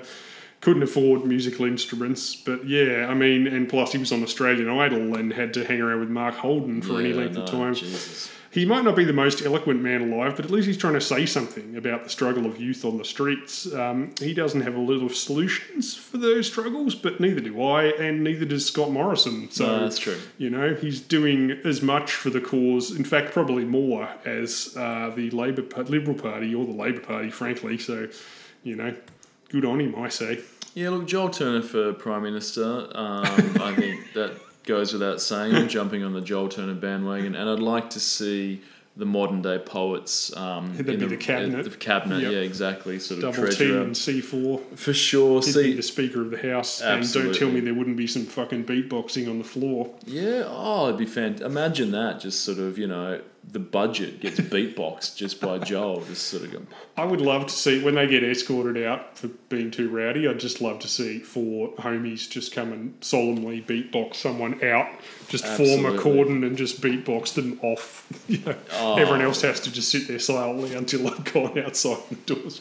Absolutely, That'd be I- I, think it would be good. So yeah, I'm I'm putting my vote towards um, Joel Turner this year. Sure. Um, so if he's not running, he should. Um, that's what I say to Joel. If you're listening, definitely get involved in politics um, because those homeless kids, they're homeless adults now, and they need your help as much as they did back then. So. That's true. for sure. The ones who are still alive, anyway. Yep. Um, one week, one thousand on Spotify. Not a lot. Two dollars though. Go pick up a copy. If you see this around for two bucks, go pick up a copy. I'm glad he's beating You won't be Cosmo 'cause it's disappointed. definitely better than that. Um, I've got a copy of this on CD single. Um, Do you really? uh, I do. Yeah. what are what are the B sides, Tom? Just hold on. Let me have a quick look. Sure. So uh, the the CD. It actually it says. Um, I got you. yeah, I know, I know. You gave you, you gave me this. Yeah. Um, it actually says in rather large font, Joel Turner. Then the beatbox boy from Australian Idol Just is written on there forgotten. in almost in, in bigger font than um yeah that includes three bonus beatbox tracks Hmm. on the back. Tom, this is a good value CD single because you get seven songs. you get these kids radio edit, these kids scan mix, these kids mel mix, these kids instrumental.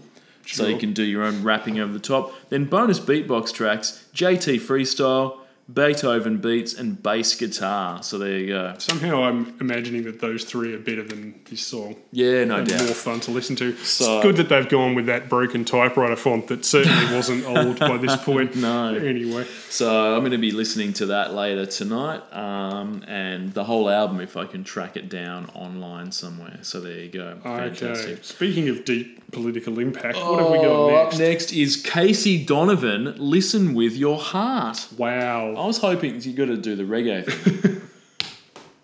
I was gonna. I was going to interrupt myself for a change because it started to get annoying. um, I was hoping that this was a cover of the Roxette song "Listen to Your Heart." if only. but I was wrong. So look, if you don't know, we're straight into season two of Australian Idol now with Casey Donovan. Casey won season two and immediately le- released this piece of shit. Um, fortunately, she was only able to get one album out before those at Idol headquarters cut her loose, and she's released singles sporadically over the years, but this was her only number one song. Surprise, surprise. Yes, Listen with Your Heart, as you said, it's neither Listen to Your Heart by Roxette, nor is it Listen with Your Heart from Pocahontas, which was a much more popular song overseas. But Listen with Your Heart, the original is a song written by Diane Warren, the Oh, Hit Factory, Yeah. And originally recorded by CeCe Winans for her second album, Everlasting Love, in 1998. Diane Warren's magic touch failed her in this instance because the that song didn't do anything on the charts. Uh, I will say personally, I think Casey's version is just as good as that one, and I actually prefer the arrangement here. This sounds, it's not amazing, but it still sounds quite contemporary for something that's nearly, you know, um, 20 years old now, whereas the original is 1998 as fuck. You keep expecting Boyz II Men to burst in and drag CeCe off to their jacuzzi at any minute in the background. it's all fucking glissando harp and shit and stuff like that. Nice. But yeah, um, what happens to Casey after this number one? Uh, after the Uh, success? Well, Tom, she did some work on television. Um, you know, obviously she was on television Idol, for yep. outside of Idol. So look, um, I was looking at her credits, and it seems that she played herself in a Coles supermarket ad, which is usually a stepping stone on the way to the Academy Awards. So I think she's, down. she's definitely done Prices that. yeah. are down. Yeah, for sure. Now, look, um, I, I just want to bring this up real quick, Tom. I'm not sure whether I'm onto something here or not, but is Australian Idol actually some sort of sex cult? the contestants are lured into the sex cult via a promise of fame and riches from their singing ability, but then it all gets cult in there and the contestants have to bang the judges. Is this some sort of possibility? The reason I ask is because, hmm. apart from the fact that this is exactly what it seems like, in 2005, the facade was almost revealed in the sense that November, Donovan was announced the winner of Idol over Australian, over favourite Anthony Callea. Now, hmm. Australian Idol sponsors Telstra in a half page national ran advertisement included um, so it was basically they ran a Telstra ran an ad saying In the paper. in the paper, congratulations to Casey Donovan for winning Idol. Yeah. Uh, here's a link to her website, but it was a link to American pornographic actor Casey Donovan. It was the wrong Casey Donovan. I see. So Telstra just said, here's this link, click on it, porn site. Hmm. So Telstra apologised for the error, but was it an error? Or do you think this Hmm. is some sort of weird, nefarious. Well, I mean, to be fair to Telstra, it's a mistake that anyone could make. Yep. I mean, the, they do have a lot in common, the two. Uh, one died in 1987, the other Ah. was born in 1988. Oh, Uh, you're one- thinking one, the soul passed from one to the other. Well, one wrote a health advice column in Stallion magazine. The other runs a health and lifestyle podcast called The Space. Uh, one turned to prostitution and shortly before his death from AIDS starred visibly unwell and heavily intoxicated in the fisting movie Fucked Up. Uh, the other one was in We Will Rock You. So, you know, there's more similarities than you might think. Swings Perhaps they roundabouts. just confused them, you know. there was just some mix up. But so so is the, the idea that they did that to sabotage her um her final No, but she'd already won. She'd already won. It was I- an accident. In I as much know, as so- I, in as much as I knew, I thought Anthony Callea won, but you know I wasn't watching, obviously. Mm-hmm. So you know, You there you go. Look, Tom, with fame comes attention. Some wanted, some unwanted. Everyone wants to be your friend. It's sometimes not for the right reasons. Sure. Casey found out about this the hard way when she was catfished for six years. Really? Yes. Now, Casey Donovan, you type Google into, sorry, Casey Donovan into Google, and the autocomplete top response is catfish. Not fucked up. No, not Okay. fucked up. This is a story as old as time itself, Tom. It's Shakespearean in a sense. Casey was phoned up by a fan named Campbell. Mm-hmm. They chatted for hours on the phone, and over several conversations, they struck up a friendship, and then eventually Casey fell in love with Campbell. Mm-hmm. Every time they'd arranged to meet, Campbell couldn't make it. His car would be broken. His sister was pregnant. He'd have to fly somewhere, somewhere to look after someone. Mm-hmm. Uh, but you know, he said he'd be there the next time. And when Campbell couldn't make it, which was every time, Campbell would tell Casey that his friend Olga was free to catch up. So Casey and Olga would hang out often, and they eventually became friends. One day, Campbell was talking to Casey and said, "Look, I have to go to Pakistan to free my nephew from the clutches of the Taliban, but." No Oh. red flags there. No alarm But uh, bells went off. Olga's free to catch up tomorrow, so you know what? I think you and Olga should hook up. Okay. So, so I get so the conversation, as far as I know, sort of went something along the lines of you know. Okay. So Campbell ringing up and saying, "Hey Casey, yeah, yeah, Campbell here. Yeah, look, sorry, can't make it tomorrow. Um, I've got to fly to yeah Pakistan, bro. Yeah, my bro's in the Taliban. I've got to get him out of there. So look, but Olga's free to catch up again. Look, sorry, we'll catch up next weekend. I was just thinking, when you catch up with Olga tomorrow, maybe you should let her finger slay you. What? But but Campbell, we're in a committed relationship, and wouldn't that be cheating? No, but no, no, no, wouldn't be cheating at all. I actually think it would bring us so much closer together if you just eat Olga out. Yeah, honestly, the best thing for our relationship right now is if you go and buy the biggest strap-on dildo you can and just fuck the living shit out of Olga. Yeah, yeah, yeah. Cool, mate. Yeah, is that okay? Yeah, I guess that sounds good. All right, cool. Yeah, yeah, yeah. Sorry, my flight to Karachi's leaving in five minutes. See you soon. So that's purportedly what happened. Um, and then Olga and Casey started a sexual relationship Okay. off the back of Campbell So that, suggesting. that plan worked. That was successful. It did. So catfishers out there, take notes because apparently this shit works. So, because Tom, plot twist, we gave it away at the start, but Campbell didn't exist. he wasn't a real person. It was Olga on the phone the whole time, Holy pretending, shit. pretending to be Campbell. And then look, I know the story is a little bit confusing, not for our audience because you know they're very sophisticated. But if this is your first time listening, maybe you're a Joe Rogan fan, ditched his podcast due to the recent controversy and need something to listen, so you've jumped over onto our podcast. You know, there's a lot of fast paced Casey Donovan stories, so let's explain it again. Campbell wasn't real. Olga was pretending to be Campbell. So when Casey thought she was talking on the phone to Campbell and he was telling Casey to eat out Olga, it was actually Olga herself saying to Casey Donovan, you should eat out Olga. I so see. that's how it worked. What a wicked web we weave. Eventually, Olga was found out and the whole thing fell apart. I mean, it, like after six years after having a fully intimate, emotional, sexual relationship with this person, at some level in your brain, aren't you just thinking, maybe this is the person?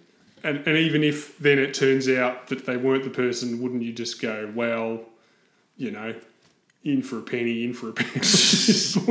It, look, it raises a lot of questions. One, how long is too long to not to not meet the person? So okay. Six years. Yeah. So imagine so imagine you live in Melbourne, you meet someone online that lives in Europe. I think the longer the distance, the longer the time is a fair assessment. Sure, yeah, you might be like, I'm going to fly to the Netherlands to meet this person, so maybe you just want to get to know them over several months because it is a bit of a commitment to go over there. Maybe Hmm. interstate, maybe a little bit shorter. What if they live in the same fucking city? After four years, you're saying, Campbell, when are we going to meet? Oh, I can't. I've you know got to do the dry cleaning or some shit. I mean, surely at that stage you're like, I've never met this person in real life. It's been five years. Also, human sexuality is definitely a spectrum, but like wouldn't you also, while you're having sex with one person Yeah. and spending all your time with them, a person of the same uh, gender as you, and you, but you're still talking to this other person on the But phone. But Casey gave it the all clear. Casey's like, yes. I want you to just. But yeah. wouldn't you also be thinking, well, you know, I'm starting to have feelings for this other person. Also, Yeah. perhaps I'm a lesbian as well. Yeah, it's- you know, it's very It doesn't have to be black or white, but or, Sexuality is very fluid, you Tom. know, so wouldn't you, wouldn't you be thinking, well, I've got maybe more in common with this person that I'm also banging and regularly seeing in real life than I am from this voice on the phone that now I start to think of it has always sounded a bit like they're talking through a sock in a wardrobe and putting on a I'm a butch man voice. Well, that's what I was thinking. What sort of accent was Campbell using to sort of convince Casey that it was a different we person? don't live so- in the Scream universe where you can hold like a little tape recorder up to your face and you suddenly sound like Matthew Lillard. yeah. doesn't work like that.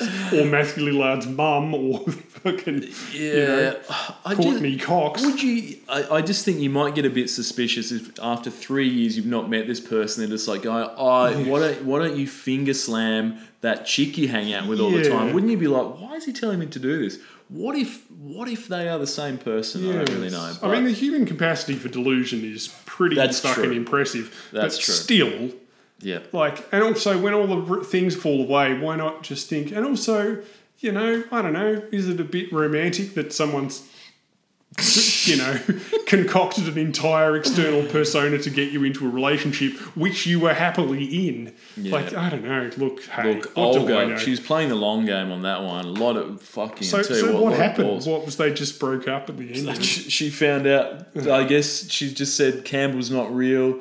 I've been Campbell all along, and she's like, uh. Jeez, it's a pity that break up. show Catfish wasn't around at the time because they would have totally flown to Australia for that shit. Oh Jesus yeah, Christ. absolutely. So look, on the scale of sexual misconduct, where does that fall? Do you think it's it's lower than Epstein, obviously, Yeah. but higher than a football player grabbing someone's ass on a dance floor? So Yes. it, I mean, if you pretend to be somebody to coerce them Yes. into sleeping.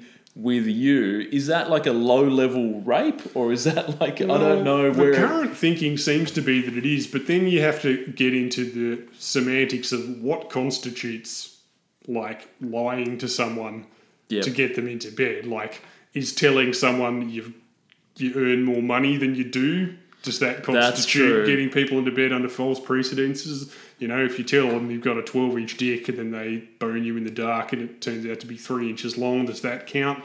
You Yeah. know, like what if you're planning on breaking up with someone but you don't tell them until the next day because you fancy one last go in the sack? Does that count? You know, Yeah. like, but yeah, I would say that completely conducting an entire false identity to do it. You know, I mean, that's certainly dodgy. I don't, oh man, don't, geez, I Look, the know. reason I asked Tom is because This, is, I'm, a- this I'm is, as Robin Thicke pointed out, this is all very blurry, you know, and I take my sexual ethics cues from Robin Thicke. Yeah, exactly. Look, the reason I asked Tom is because I think personally, um, I'm living through a very similar dilemma because I told my wife that I was one of the modern day poets. Oh, so I think I think she married me off the basis that Hmm. she was like, "You're part of the beatbox kid from Australian Idol's posse," and I said, "Yes, I am."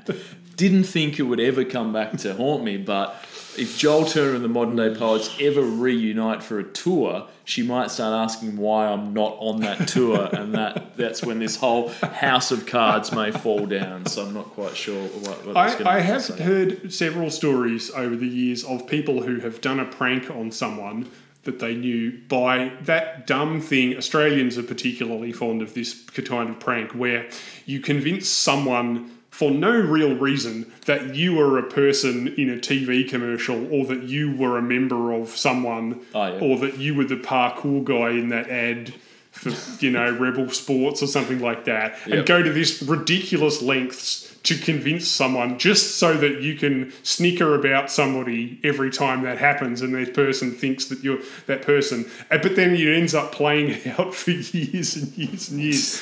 But none of that involves sexual favors being exchanged. That's where this gets a bit questionable. But yeah, I would say convincing people going to great lengths to convince your person people that you slept with Rusty Gates, the guy from the repair the IBM repair shop commercials. That's great, but then insisting that you have sex with someone in order to maintain that fiction, yeah, I think that's a bit much, really. Yeah. Look. Anyway. Definitely um, lower than Epstein, though, for Def- sure. Definitely lower than Epstein. So look, um, I don't know what Olga's up to these days, but uh, God, I bet she's on the internet. I'll tell you what. I hope she's uh, I hope she's not testing this out on other people. But um, Um, I look, know. Good- good- lyrically, Uh, Diane Warren busts out her usual combination of melodic mastery and lyrical laziness. Yep. Uh, and when this world has got your mind confused, feels like your faith has just run out on you, you can find that faith inside your soul. The strength you need lies deep, lies deep in you. That's why you've got to listen to your heart, etc. We all lose our way sometimes. We all lose our faith sometimes. But if you just believe and just be strong, trust your heart, your heart won't do you wrong. Yeah. Now, has your heart ever done you wrong, Ben? Because mine has done me wrong quite often. Uh, my brain's not super helpful either, if I'm honest. Yep. Pretty much the only organs currently pulling their weight are my liver and lungs, mainly for not getting cancer after I smoked and drank heavily for 25 years. But yeah, my heart, you know, apart from pumping blood around my body, it's not really much of a repository of wisdom. Yeah, and look, I think Casey's problem is that she was listening with her heart, and, and you know, I'm, I'm, not a, exactly. I'm not a medical professional, Ironically, I'm not a doctor. this um, exactly proves the correct. If she, she was listening, her gut with, yeah. and- Well, if she was listening with her ears, she may have heard that um, Casey, sorry, um, Campbell and Olga sounded exactly the same. But she was putting the phone up against her chest. She was listening with her heart and um, couldn't hear a word, the fucking word he was saying, apart from the bit where he said you should fucking eat out Olga, and she was like, "Oh, I'll Exactly. that." So yeah, She trusted her gut, and This as is- Nick Hornby once said, her gut had shit for brains. Yeah, exactly. Exactly. exactly. So look, Casey, um, a dollar fifty for this. Hmm. Why not? Seven thousand listeners on on Spotify. Um, yeah, I don't know. She probably released some more songs, but none that I'm aware of. Yeah, I of. mean, she's doing okay by the standards of, I mean, she's She actually. She had six years of catfish. What's this now? What is it? Anthony Callea, The Prayer. Last song of the year. Thank And, uh, so he would have, you know, been discovered, you know, working in clubs and nightclubs, wouldn't he? You know, someone saw that he had talent and gave him a chance. He was the runner-up in the uh, Australian Idol Oh, contest that Casey Donovan just um, released. Now, look, I'm not certain that Anthony wasn't the guy behind the cat, Casey Donovan catfish scandal. so how do we know that he wasn't Olga Pulling the strings. slash Mm, yeah. Campbell? We, we don't know. He was seeking vengeance after the unexpected Australian Idol loss. Played the long game and got the ultimate revenge. so Mm, I yeah, see. absolutely. But look, this is a really this Anthony Callea song, "The Prayer." It's a really, really, really old sort of traditional Yeah. um, Italian song, recorded all the way back, all the way back in uh, 1998 for the animated film Quest for Camelot. So is it a traditional No, song? it's, oh, it's okay. from 1998. It, Oh, it sounds. He tries to make it sound all like yeah. grandiose and well, traditional. it was yeah, it was recorded by Celine Dion and Andrea Bocelli. Yep. So it had an actual Italian with actual opera chops. in Yeah, it. yeah. So it doesn't sound a million miles away from something.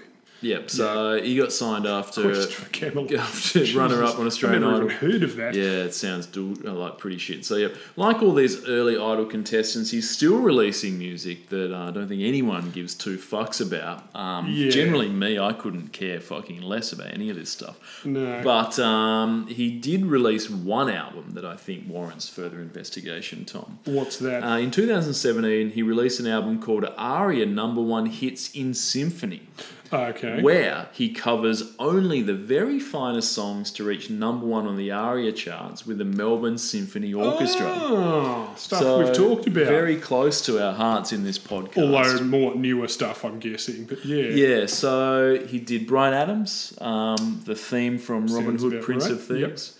George Michael, Jesus to a Child, we know that one. Mm-hmm. Richard Marx, Right Here Waiting for You. Roxette, uh, Listen to Your Heart. Um, you know, all good songs, but for my Hmm. mind, the, the song selection was a little bit poor. Yeah. A couple that I mentioned there are okay, but you know, I would have really liked to have heard what you know last night in Bangkok. I think Snow Informer, Bomfunk MC. I really think Eiffel 65 Blue in the hands of the Melbourne Symphony Orchestra would have been a different beast. I think it probably would have really elevated that song to a I new would have liked to hear them do Australiana by Austen Tayshus. as well. Absolutely Some right. of the Twelfth Man. Yeah, I mean, what would you rather hear? Anthony Callea and the Melbourne Symphony Orchestra doing I Swear by All-4-One, which he did do, Mm. or Here's Johnny by Hocus Pocus? Definitely, here's Johnny. Yep. Yep. One hundred percent. Uh, Look, um, they really leaned into the pseudo operatic classiness of the whole production here. Certainly in the music video, they've got the the orchestra. You know, it's all this guy playing in the studio, that type of thing.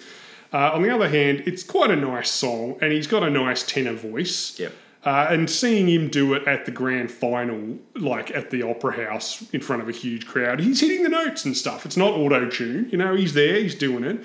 And also, you know, he's a handsome young dude. I can see how he'd come runner up, Yep. you know.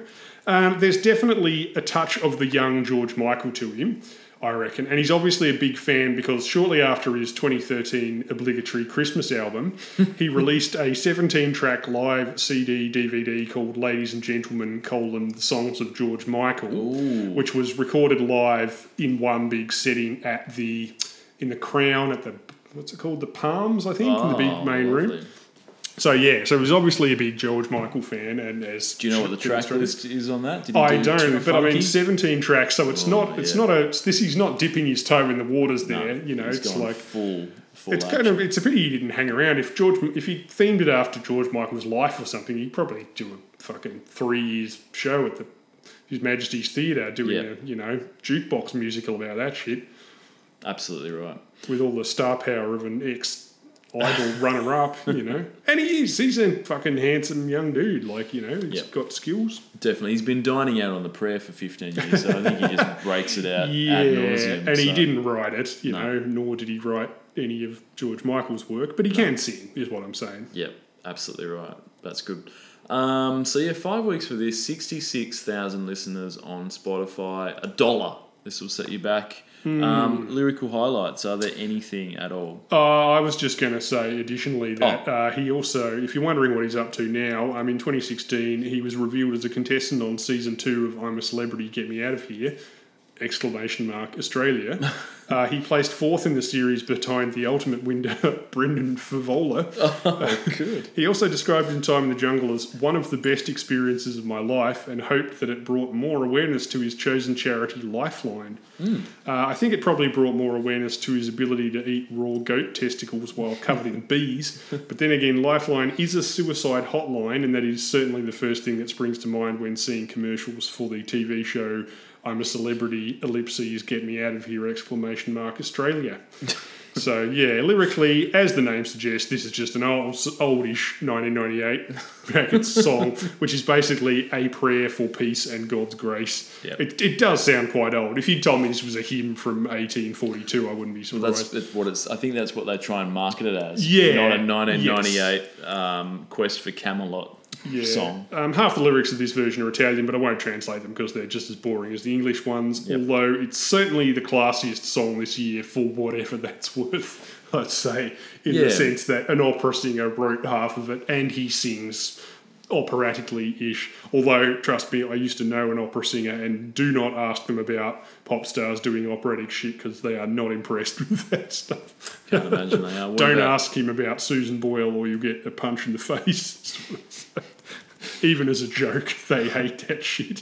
What about beatboxes? I like that. I don't know any beatboxes No. since I got uh, took a bullet in the knee at the South Ulverston projects. I've left that life behind me, Ben. What do real beatboxers think about Australian Idol beatboxers? They're like, Well, he out. won the world championships. That's true. you That's know, true. so who knows? for sure. Well, that's it for the year. Fucking hell, there Oh, God, are so many one. Things. It'd better be less next week. I tell you what. Um, otherwise, you know, I don't know if I can do this much longer. Oh no, that was a particularly long one. That was a whole year of Absolutely. one week long hits. um, so best song of the year that peaked at number two is definitely "Milkshake" by Kelis. Yeah, wow, the video for that was quite impressive. To the yard. And worst song of the year that hit the top ten was "So Beautiful" by Pete Murray. Mm, oh god, yeah, that was fucking terrible, wasn't Yep. it? Was it worse than some of these idol covers though? I suppose not counting them. I'm not counting the ones that hit number one, but yeah, sure there's probably worse ones than that. But that's forgot that Pete sprung Murray, out. Pete Murray sprung hell. out as being terrible. So yeah. Anyway, we'll be back with 2005 uh, next week, and I can tell you that there are some idol people in there, Oh, of course. but from what I can see, There's just having a real little look, less than this week, Oh, thank which is Christ a positive. So it's good. All right, thank you. See ya.